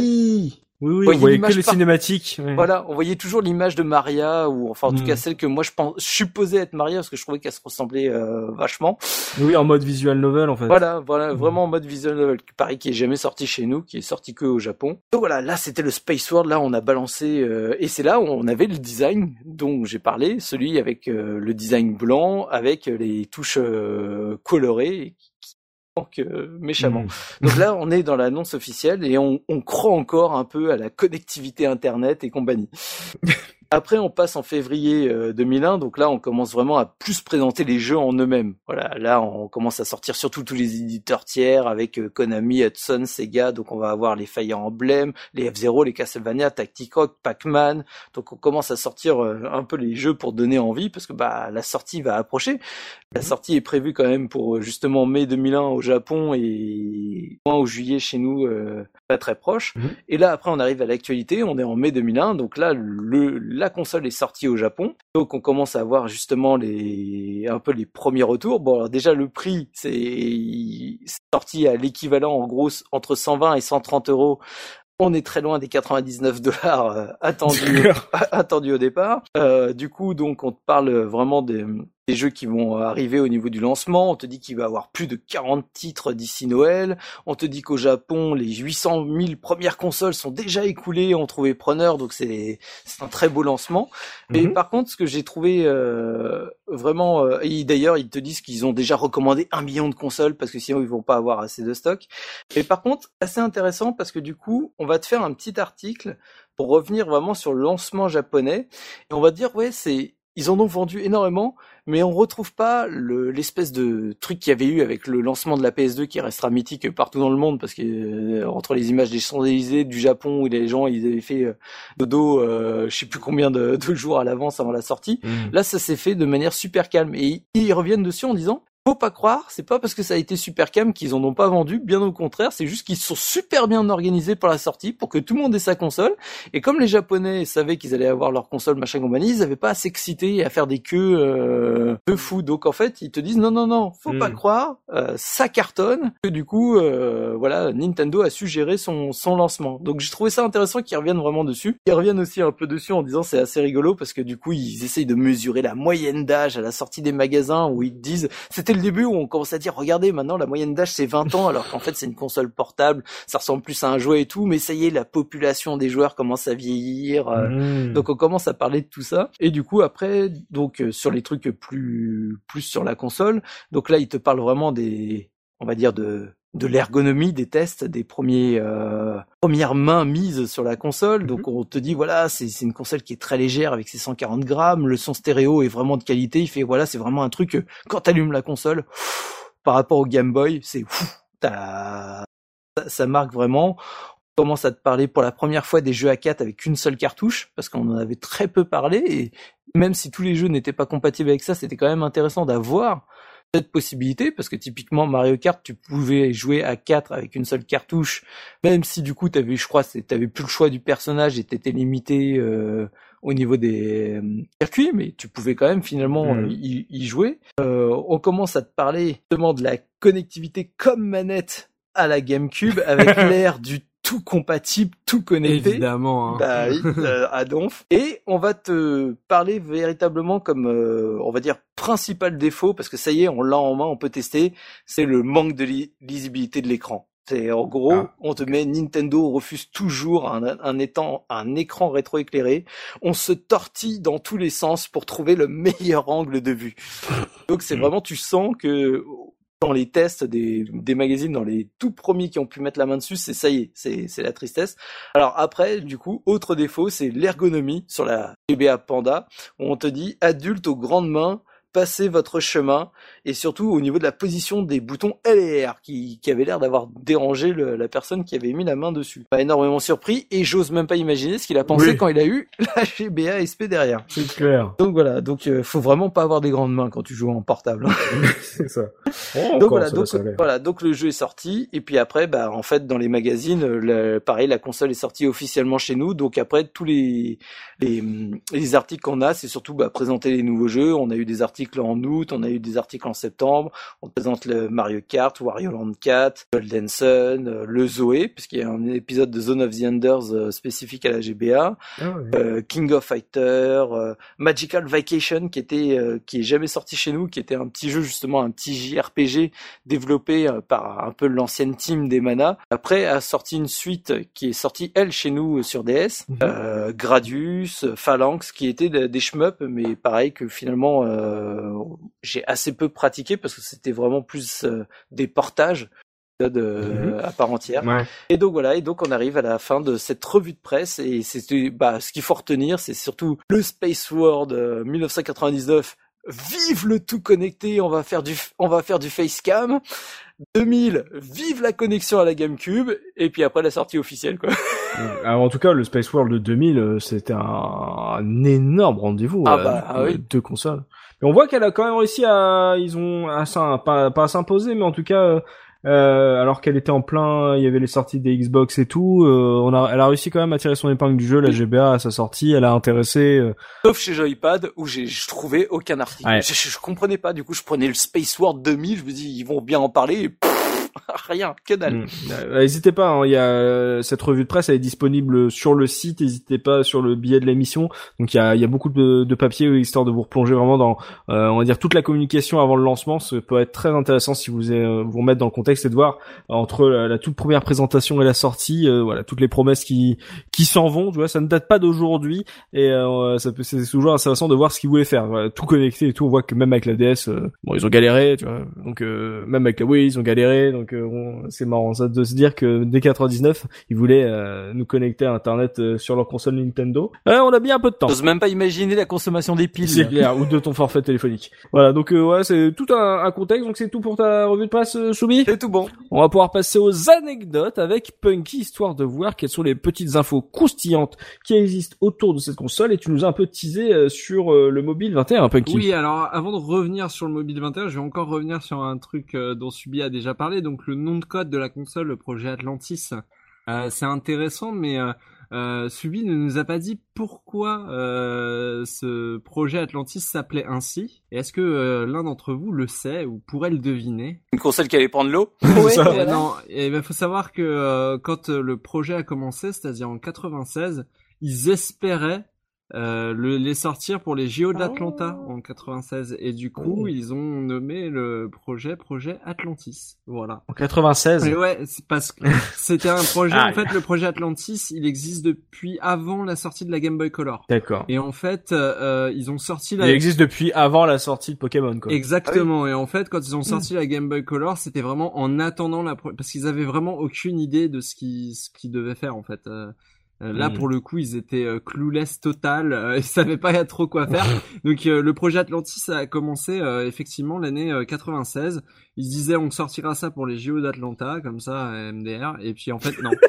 en fait, euh, en fait, non, c'est sorti bien plus tard. euh, c'est passé euh, de, de plusieurs projets. Il y a des images du premier euh, projet Atlantis qui existe. Euh, ça ressemble à une grosse Game Boy noire un peu difforme qui aurait fondu. C'est très étrange. D'accord. Euh, mais euh, bon, on savait pas trop vers où il partait. Euh, par contre, euh, juste, euh, on a parlé d'internet, euh, de mobile 21 et de tout le tout tout ce que Nintendo voulait prévoir euh, pour la connectivité de la GBA. Mhm. Et effectivement, donc euh, c'est bien que t'en aies parlé, celui comme ça, j'ai pas expliqué ce que ce qu'ils ont essayé de faire. Par contre, je peux te dire ce que c'est devenu. Euh, mobile 21, ils ont bien développé des jeux, donc c'est euh, pour pour être exact, Mobile 21, c'est une co-entreprise qui appartient et à Konami et à Nintendo à 50% par égal. Euh, et donc ils ont euh, commencé à développer des jeux pour un accessoire, effectivement, qui devait pouvoir connecter euh, ton téléphone mobile à euh, ta Game Boy Advance et surtout aussi ta Game Boy Color, puisque la cartouche euh, qui est qui est sortie avec, puisque c'est sorti hein, en l'an 2000, la, la cartouche qui était livrée avec était en fait une cartouche Game Boy Color et en fait le, le, le soft le software euh, qui était lié à ce à ce petit accessoire était contenu sur une, game, une cartouche Game Boy Color. Euh, ce qui fait qu'il était utilisable sur Game Boy Color puisqu'on utilisait le câble le câble Link et ça avait le, le même port à peu près. Euh, euh, et euh, du coup, du coup, Mobile 21, ils ont développé des jeux qui étaient compa compatibles avec ça. Mhm. Le plus connu, c'est Gradius Galaxies, qui est pas sorti chez nous, mais qui est sorti aux États-Unis. Euh, qui est donc un Gradius euh, sur GBA, mais il y a aussi euh, Jurassic Park 3, Island Attack, il y a un Monopoly, il y a un jeu Doraemon, euh, voilà. D'accord. Ils, ils ont ils ont sorti au total euh, 10 jeux plus le software euh, donc euh, Net de Get Minigame qui est le software filé avec euh, pour la Game Boy Color, ce qui fait que euh, on peut l'utiliser au moins pour les mini-jeux et les trucs à récupérer en ligne avec la Game Boy Color. Ok. Bon, c'est quand même un peu tombé à l'eau ce partenariat. On est Euh, oui, oui, c'est complètement tombé à l'eau. D'ailleurs, il y a eu des interviews de l'époque où les mecs avaient reçu les premiers dev kits euh, qui confirmaient qu'il y avait rien qui était euh, inclus pour le online dans les dev kits officiels Nintendo à la sortie de, un peu avant la sortie de la console. D'accord. Donc, euh, Super. non, c'était c'était de l'esbrouf hein, euh, concrètement. Ça, à mon avis, c'est un mec qui a trop parlé. Ça a fini en partenariat avec Konami et ça a fini un peu genre en mode bon, personne n'a rien vu. on va mettre ça, on va mettre ça de côté. Euh, on va C'est le reparler un peu, c'est un peu le partenariat Xbox euh, Electronic Arts du début de la Xbox One, quoi. Non, Xbox Sega, tu vois. Ah, C'était censé être la Dreamcast 2, et puis finalement, bon, c'est deux, deux, trois Oui. jeux, quoi. Ok. On en est là. Bon, euh, bon, et on a quand même du coup, euh, on va reparler de la rétrocompatibilité justement. Mhm. Euh, c'est un truc qui tenait vraiment à cœur de Nintendo, et c'est d'ailleurs pour ça que c'est sans doute le seul truc qui est resté des premières annonces. C'est pas pour rien que c'est le seul truc qui est resté au final de toutes ces annonces, la rétrocompatibilité, et c'est mérité parce que Nintendo, euh, ils ont voulu euh, absolument tester tous les jeux Game Boy euh, et Game Boy Color dans les GBA, donc ils l'ont fait. C'est-à-dire ils ont pris une ou deux après-midi, je sais pas trop comment ils se sont démerdés, mais ils ont dit qu'ils avaient testé tous les jeux Game Boy sur une GBA à l'époque, avant de la sortir. Ils voulaient être sûrs qu'il y ait aucun bug, que, que tout se passe bien à ce niveau-là. Hmm. Euh, c'est pas un truc euh, qu'ils font. Maintenant, ils ont plus tendance à sélectionner ceux qui marchent et à les vendre, et ceux qui marchent pas, tant pis. Mais euh, voilà, il faut, il- je tenais à dire que c'était vraiment testé par Nintendo. euh, ils ont pris chaque cartouche et ils l'ont rentré dans une GBA voir si ça marche. On salue le stagiaire qui a fait ça euh, pendant euh, pendant deux ans. Ouais, non, mais je sais pas qui l'a fait, ou comment ils se sont démerdés, mais en, en tout cas, ils ont dit qu'ils les avaient tous testés euh, sur une vraie console, Ouais. quoi. Donc euh, c'est c'est assez impressionnant. Et pour finir, j'ai quelques petits modèles un peu exotiques de, de Game Boy Advance. Ah, Euh, alors il y en a que je garde pour l'Argus parce que c'est les très chers, Mhm. mais il y en a quelques-unes, soit qui n'ont pas de prix, soit qui sont des éditions tellement limitées qu'on ne les retrouve pas en vente. euh, qui sont des, des, des Game Boy Advance un petit peu euh, particulières. Alors Côté GBA Panda, j'en ai retenu deux. Il y en a plein, hein, mais j'en ai retenu deux plutôt rigolotes. Il y a la Game Boy Advance Giants euh, de l'équipe de baseball euh, du même nom, Hmm. euh, qui euh, est assez recherchée, qui était gagnée dans des concours. Et pareil, une Game Boy Advance euh, Toys R Us, euh, qui elle, euh, à la place du Game Boy, enfin euh, au-dessus de, de l'écran, il y a un logo Toys R Us qui est incrusté comme le Game Boy Advance en bas de l'écran en fait. Du Oh. coup, euh, du coup, elle est, elle est un peu particulière. Euh, côté GBASP, alors là, c'est la fête. La Bob l'éponge. Euh, La fête au tribal. on en reparlera de la tribal dans l'Argus. Euh, la- euh, en GBASP sorti au Japon, il y a la Game Boy Advance SP euh, brandée euh, sur le film Battle Royale, qui est assez jolie, euh, que je vous conseille de regarder. Ah ouais. Il y a eu une Game Boy Advance SP. Je euh, vois pas le lien entre les deux. Quel rapport je sais pas, c'était sans doute pour la sortie du film, donné dans les cinémas ou offert ou je sais rien pour des Ah, concours. Oh là là, le- la, la console qui, euh, sans, le- sans le vouloir, va coûter trop cher aujourd'hui. Genre, là, tu tapes juste Honnêtement, euh, j'ai pas le prix parce Game Boy Advance Battle Royale. Oh my il y a God. juste des photos euh, qui ont l'air d'être des photos Ouais. prises dans un musée euh, qui existent, Oula. mais euh, il y en a pas en vente en fait. Et on va le voir, euh, il y, a, plein de y a plein de consoles qui sont pas en vente, notamment énormément de consoles euh, Game Boy Advance euh, issues de concours Poké Center, euh, Pokémon Center Ah aux ouais. États-Unis. D'accord. Euh, donc euh, il y a des trucs où euh, en gros euh, si tu regardes sur internet, il y a 50 exemplaires. Voilà. Hop. Ok. Donc euh, je, y en a je vous propose une Switch euh, Avenger Infinity War euh, en collector. C'est Et du coup, euh, alors Game Boy Advance, il y a eu euh, une édition euh, à l'effigie des All Blacks, euh, une édition à l'effigie de Bob l'éponge, qui est euh, qui est assez recherchée et qui est très jolie. Mhm. Euh, et euh, alors c'est pas la seule euh, Game Boy Advance SP jaune, la, la Game Boy Advance euh, Bob l'éponge. Il y a aussi une euh, Game Boy Advance Donkey Kong. Ah oui. Euh, je crois que c'était euh, pour la ressortie de Donkey Kong euh, Country sur euh, sur GBA D'accord. et elle est assez jolie. Euh, et pour finir, euh, alors euh, il y a une édition euh, Game Boy Advance SP qui s'appelle la Swiss Gamer Edition.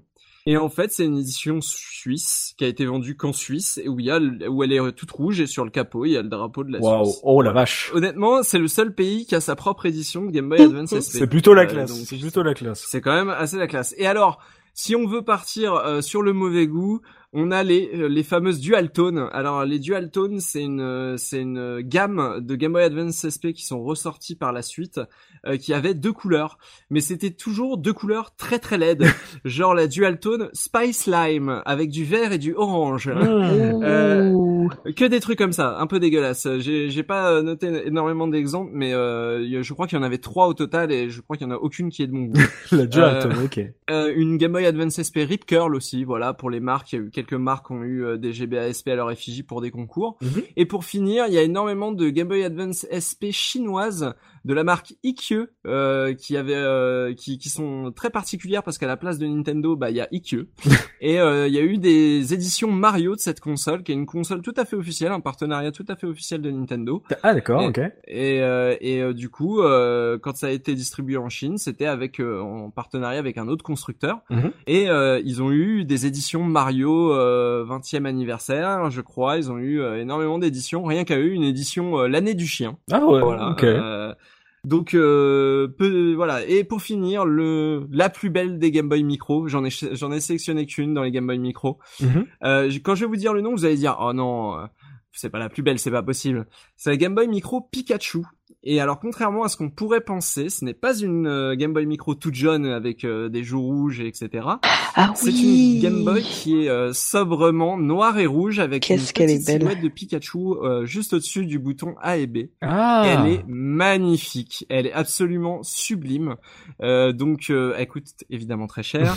Euh, mais euh, voilà, je, je vous recommande de jeter un œil à cette Game Boy Micro. euh, elle fait rêver. D'accord. Ah oui, parce que moi, tu m'as dit euh, Pikachu, moi j'imaginais la, la N64 Pikachu, tu vois, j'étais oh. Et non, non, non, c'est très très ouais. noir avec euh, avec le Ok. pourtour rouge.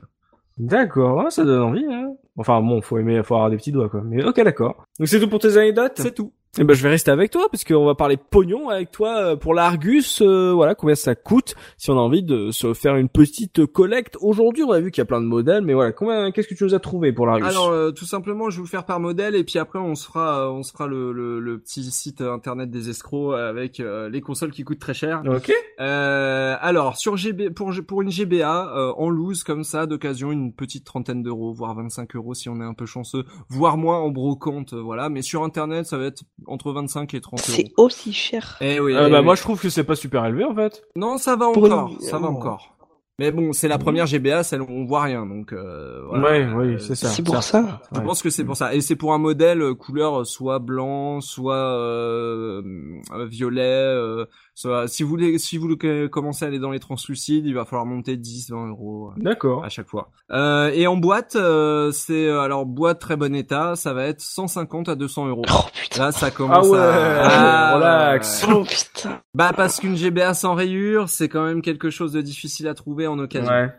Donc euh, attendez-vous à avoir toujours des petites micro-rayures, l'écran de la GBA étant ce qu'il est, euh, un petit peu fragile si on n'en prenait pas soin à l'époque, ou si ça traînait trop longtemps au fond d'une caisse de, de Mhm. console. Ok. Euh, côté GBA SP, pour une GBA SP en loose, ça va être entre 30 et 60 euros se- selon l'état, selon la couleur, et euh, voilà. Mhm. Euh, et pour du pour du pour de la boîte, ça va être euh, un tout petit peu plus cher. Euh, sachant que apparemment, euh, j'ai l'impression que les GBA SP en boîte coûtent euh, moins cher. Enfin, le, le gap de prix entre la version loose et la version boîte est quand même un peu moins élevé. D'accord. Euh, par contre, dès qu'on va sur des éditions spéciales, c'est-à-dire euh, je reviendrai sur la tribale après.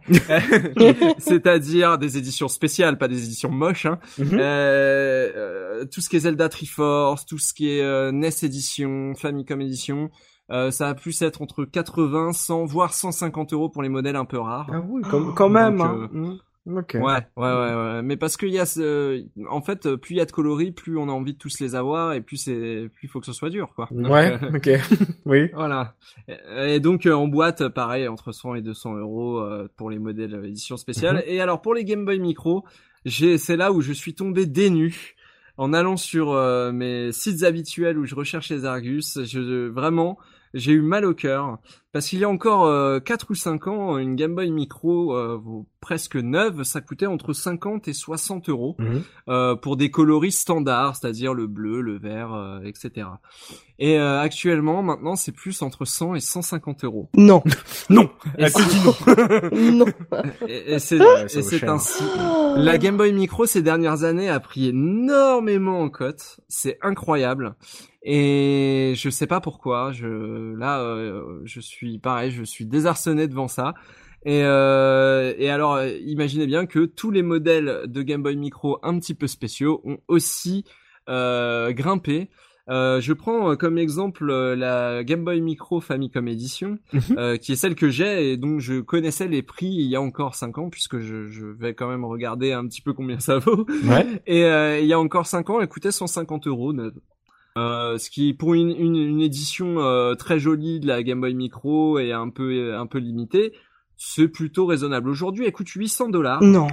Euh, et vous la trouverez pas en dessous de 800 dollars. Euh, Oh tout là. comme la Game Boy Micro rose, euh, puisque le rose c'est toujours un coloris qui est un peu moins édité par les constructeurs, parce que euh, il y a bah, le public de filles entre guillemets moins important.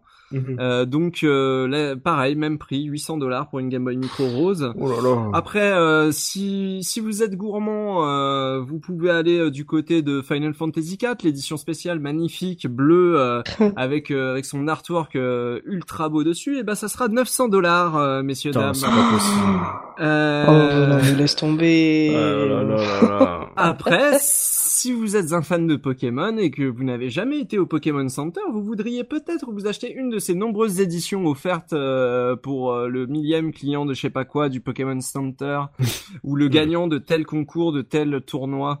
Et euh, ça tourne entre 2000 et 2500 dollars Oh, euh, la Game Boy Micro. Et pour finir, la plus belle, euh, qui est- c'est vrai qu'elle est très jolie et qu'elle le mérite, c'est l'édition d'un jeu dont on n'a pas encore parlé, mais qui est un excellent jeu de la Game Boy Advance, qui s'appelle Mother 3. Ouh. Et il a eu le droit à une édition limitée, euh, magnifique. Elle, elle coûtait déjà cher Elle à coûtait déjà l'époque. très cher à l'époque, effectivement, parce qu'il y a le Ouais. jeu en bundle avec. Mhm. Et, euh, et euh, elle est toute rouge, elle est magnifique, et elle coûte 2500 dollars aujourd'hui. Oh. Déjà, je pétais un plomb quand 400 euros. La vache. Ceci dit, dans les bonnes nouvelles, sachez que la Game Boy Pikachu de jeu- dont je vous ai parlé euh, un petit peu plus tôt euh, n'est qu'à 500 dollars encore aujourd'hui. Donc si vous la voulez, euh, c'est la moins chère de, des éditions spéciales. Et alors, avant de passer au prix de l'escroc, parce que ça, c'était pas un prix de l'escroc. Ah ça c'était pas les prix non, d'escroc, ça c'est des prix de collectionneurs, on va dire. D'accord. Avant de passer au prix de l'escroc, on va passer au prix du fauché. Euh, le fauché, pour une Game Boy Tribal, combien tu donnerais Pimi pas plus de 2 euros. Non, je déconne. Euh, je dirais, euh, je sais pas. Euh... Faut 10, 10, euh, parce qu'elle est vraiment euh, 10 balles avec 15 grand maxi. Hein. Alors sache que la Game Boy euh, Tribal SP, euh, c'est la moins chère de toutes les Game Boy Advance que vous pourrez acheter, y compris les Game Boy Panda. Ok. Ah oui. Et euh, je- j'en ai trouvé entre 9 et 13 euros.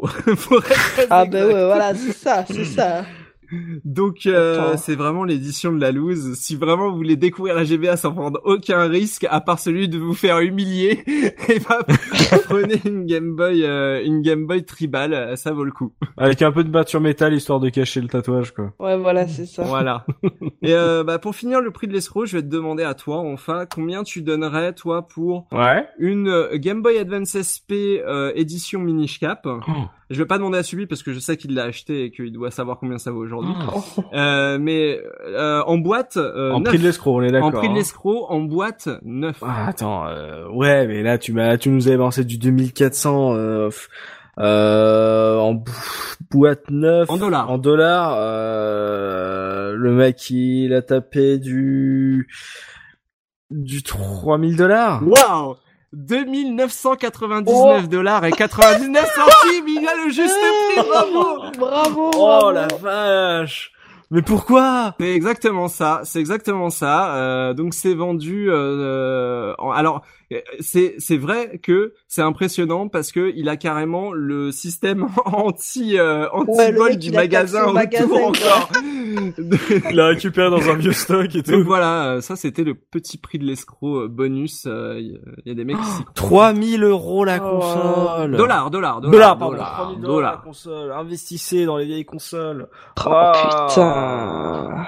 Je crois que c'est le, chi- le chiffre le plus élevé qu'on a entendu, euh, en tout cas sur une console, euh, sur la case, là, mais 3000 dollars. Ah, il y a le jeu en bundle Ah, pardon. Ah, voilà. ouais. C'est donné, là. Tu retires le prix du jeu. C'est ça, on a un bundle, excusez-nous. Waouh. Ok, donc c'est tout pour, euh, l'Argus Punky? C'est tout.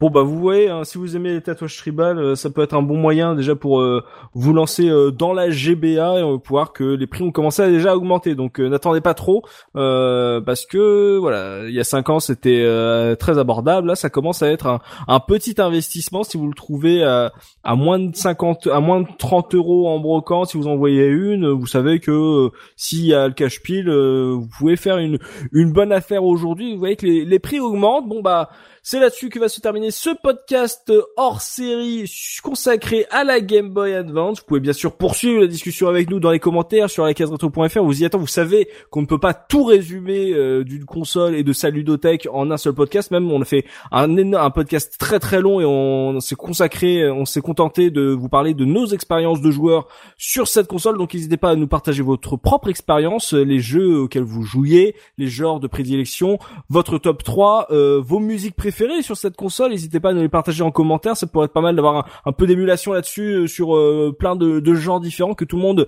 balance un peu euh, ses préférés, euh, ses, jeux fétiches et son utilisation. Pour vous, quelle est la, GBA, votre GBA préférée? Est-ce que vous êtes plus de Team Panda, Team SP ou, Team Micro Team Macro peut-être, on ne sait pas.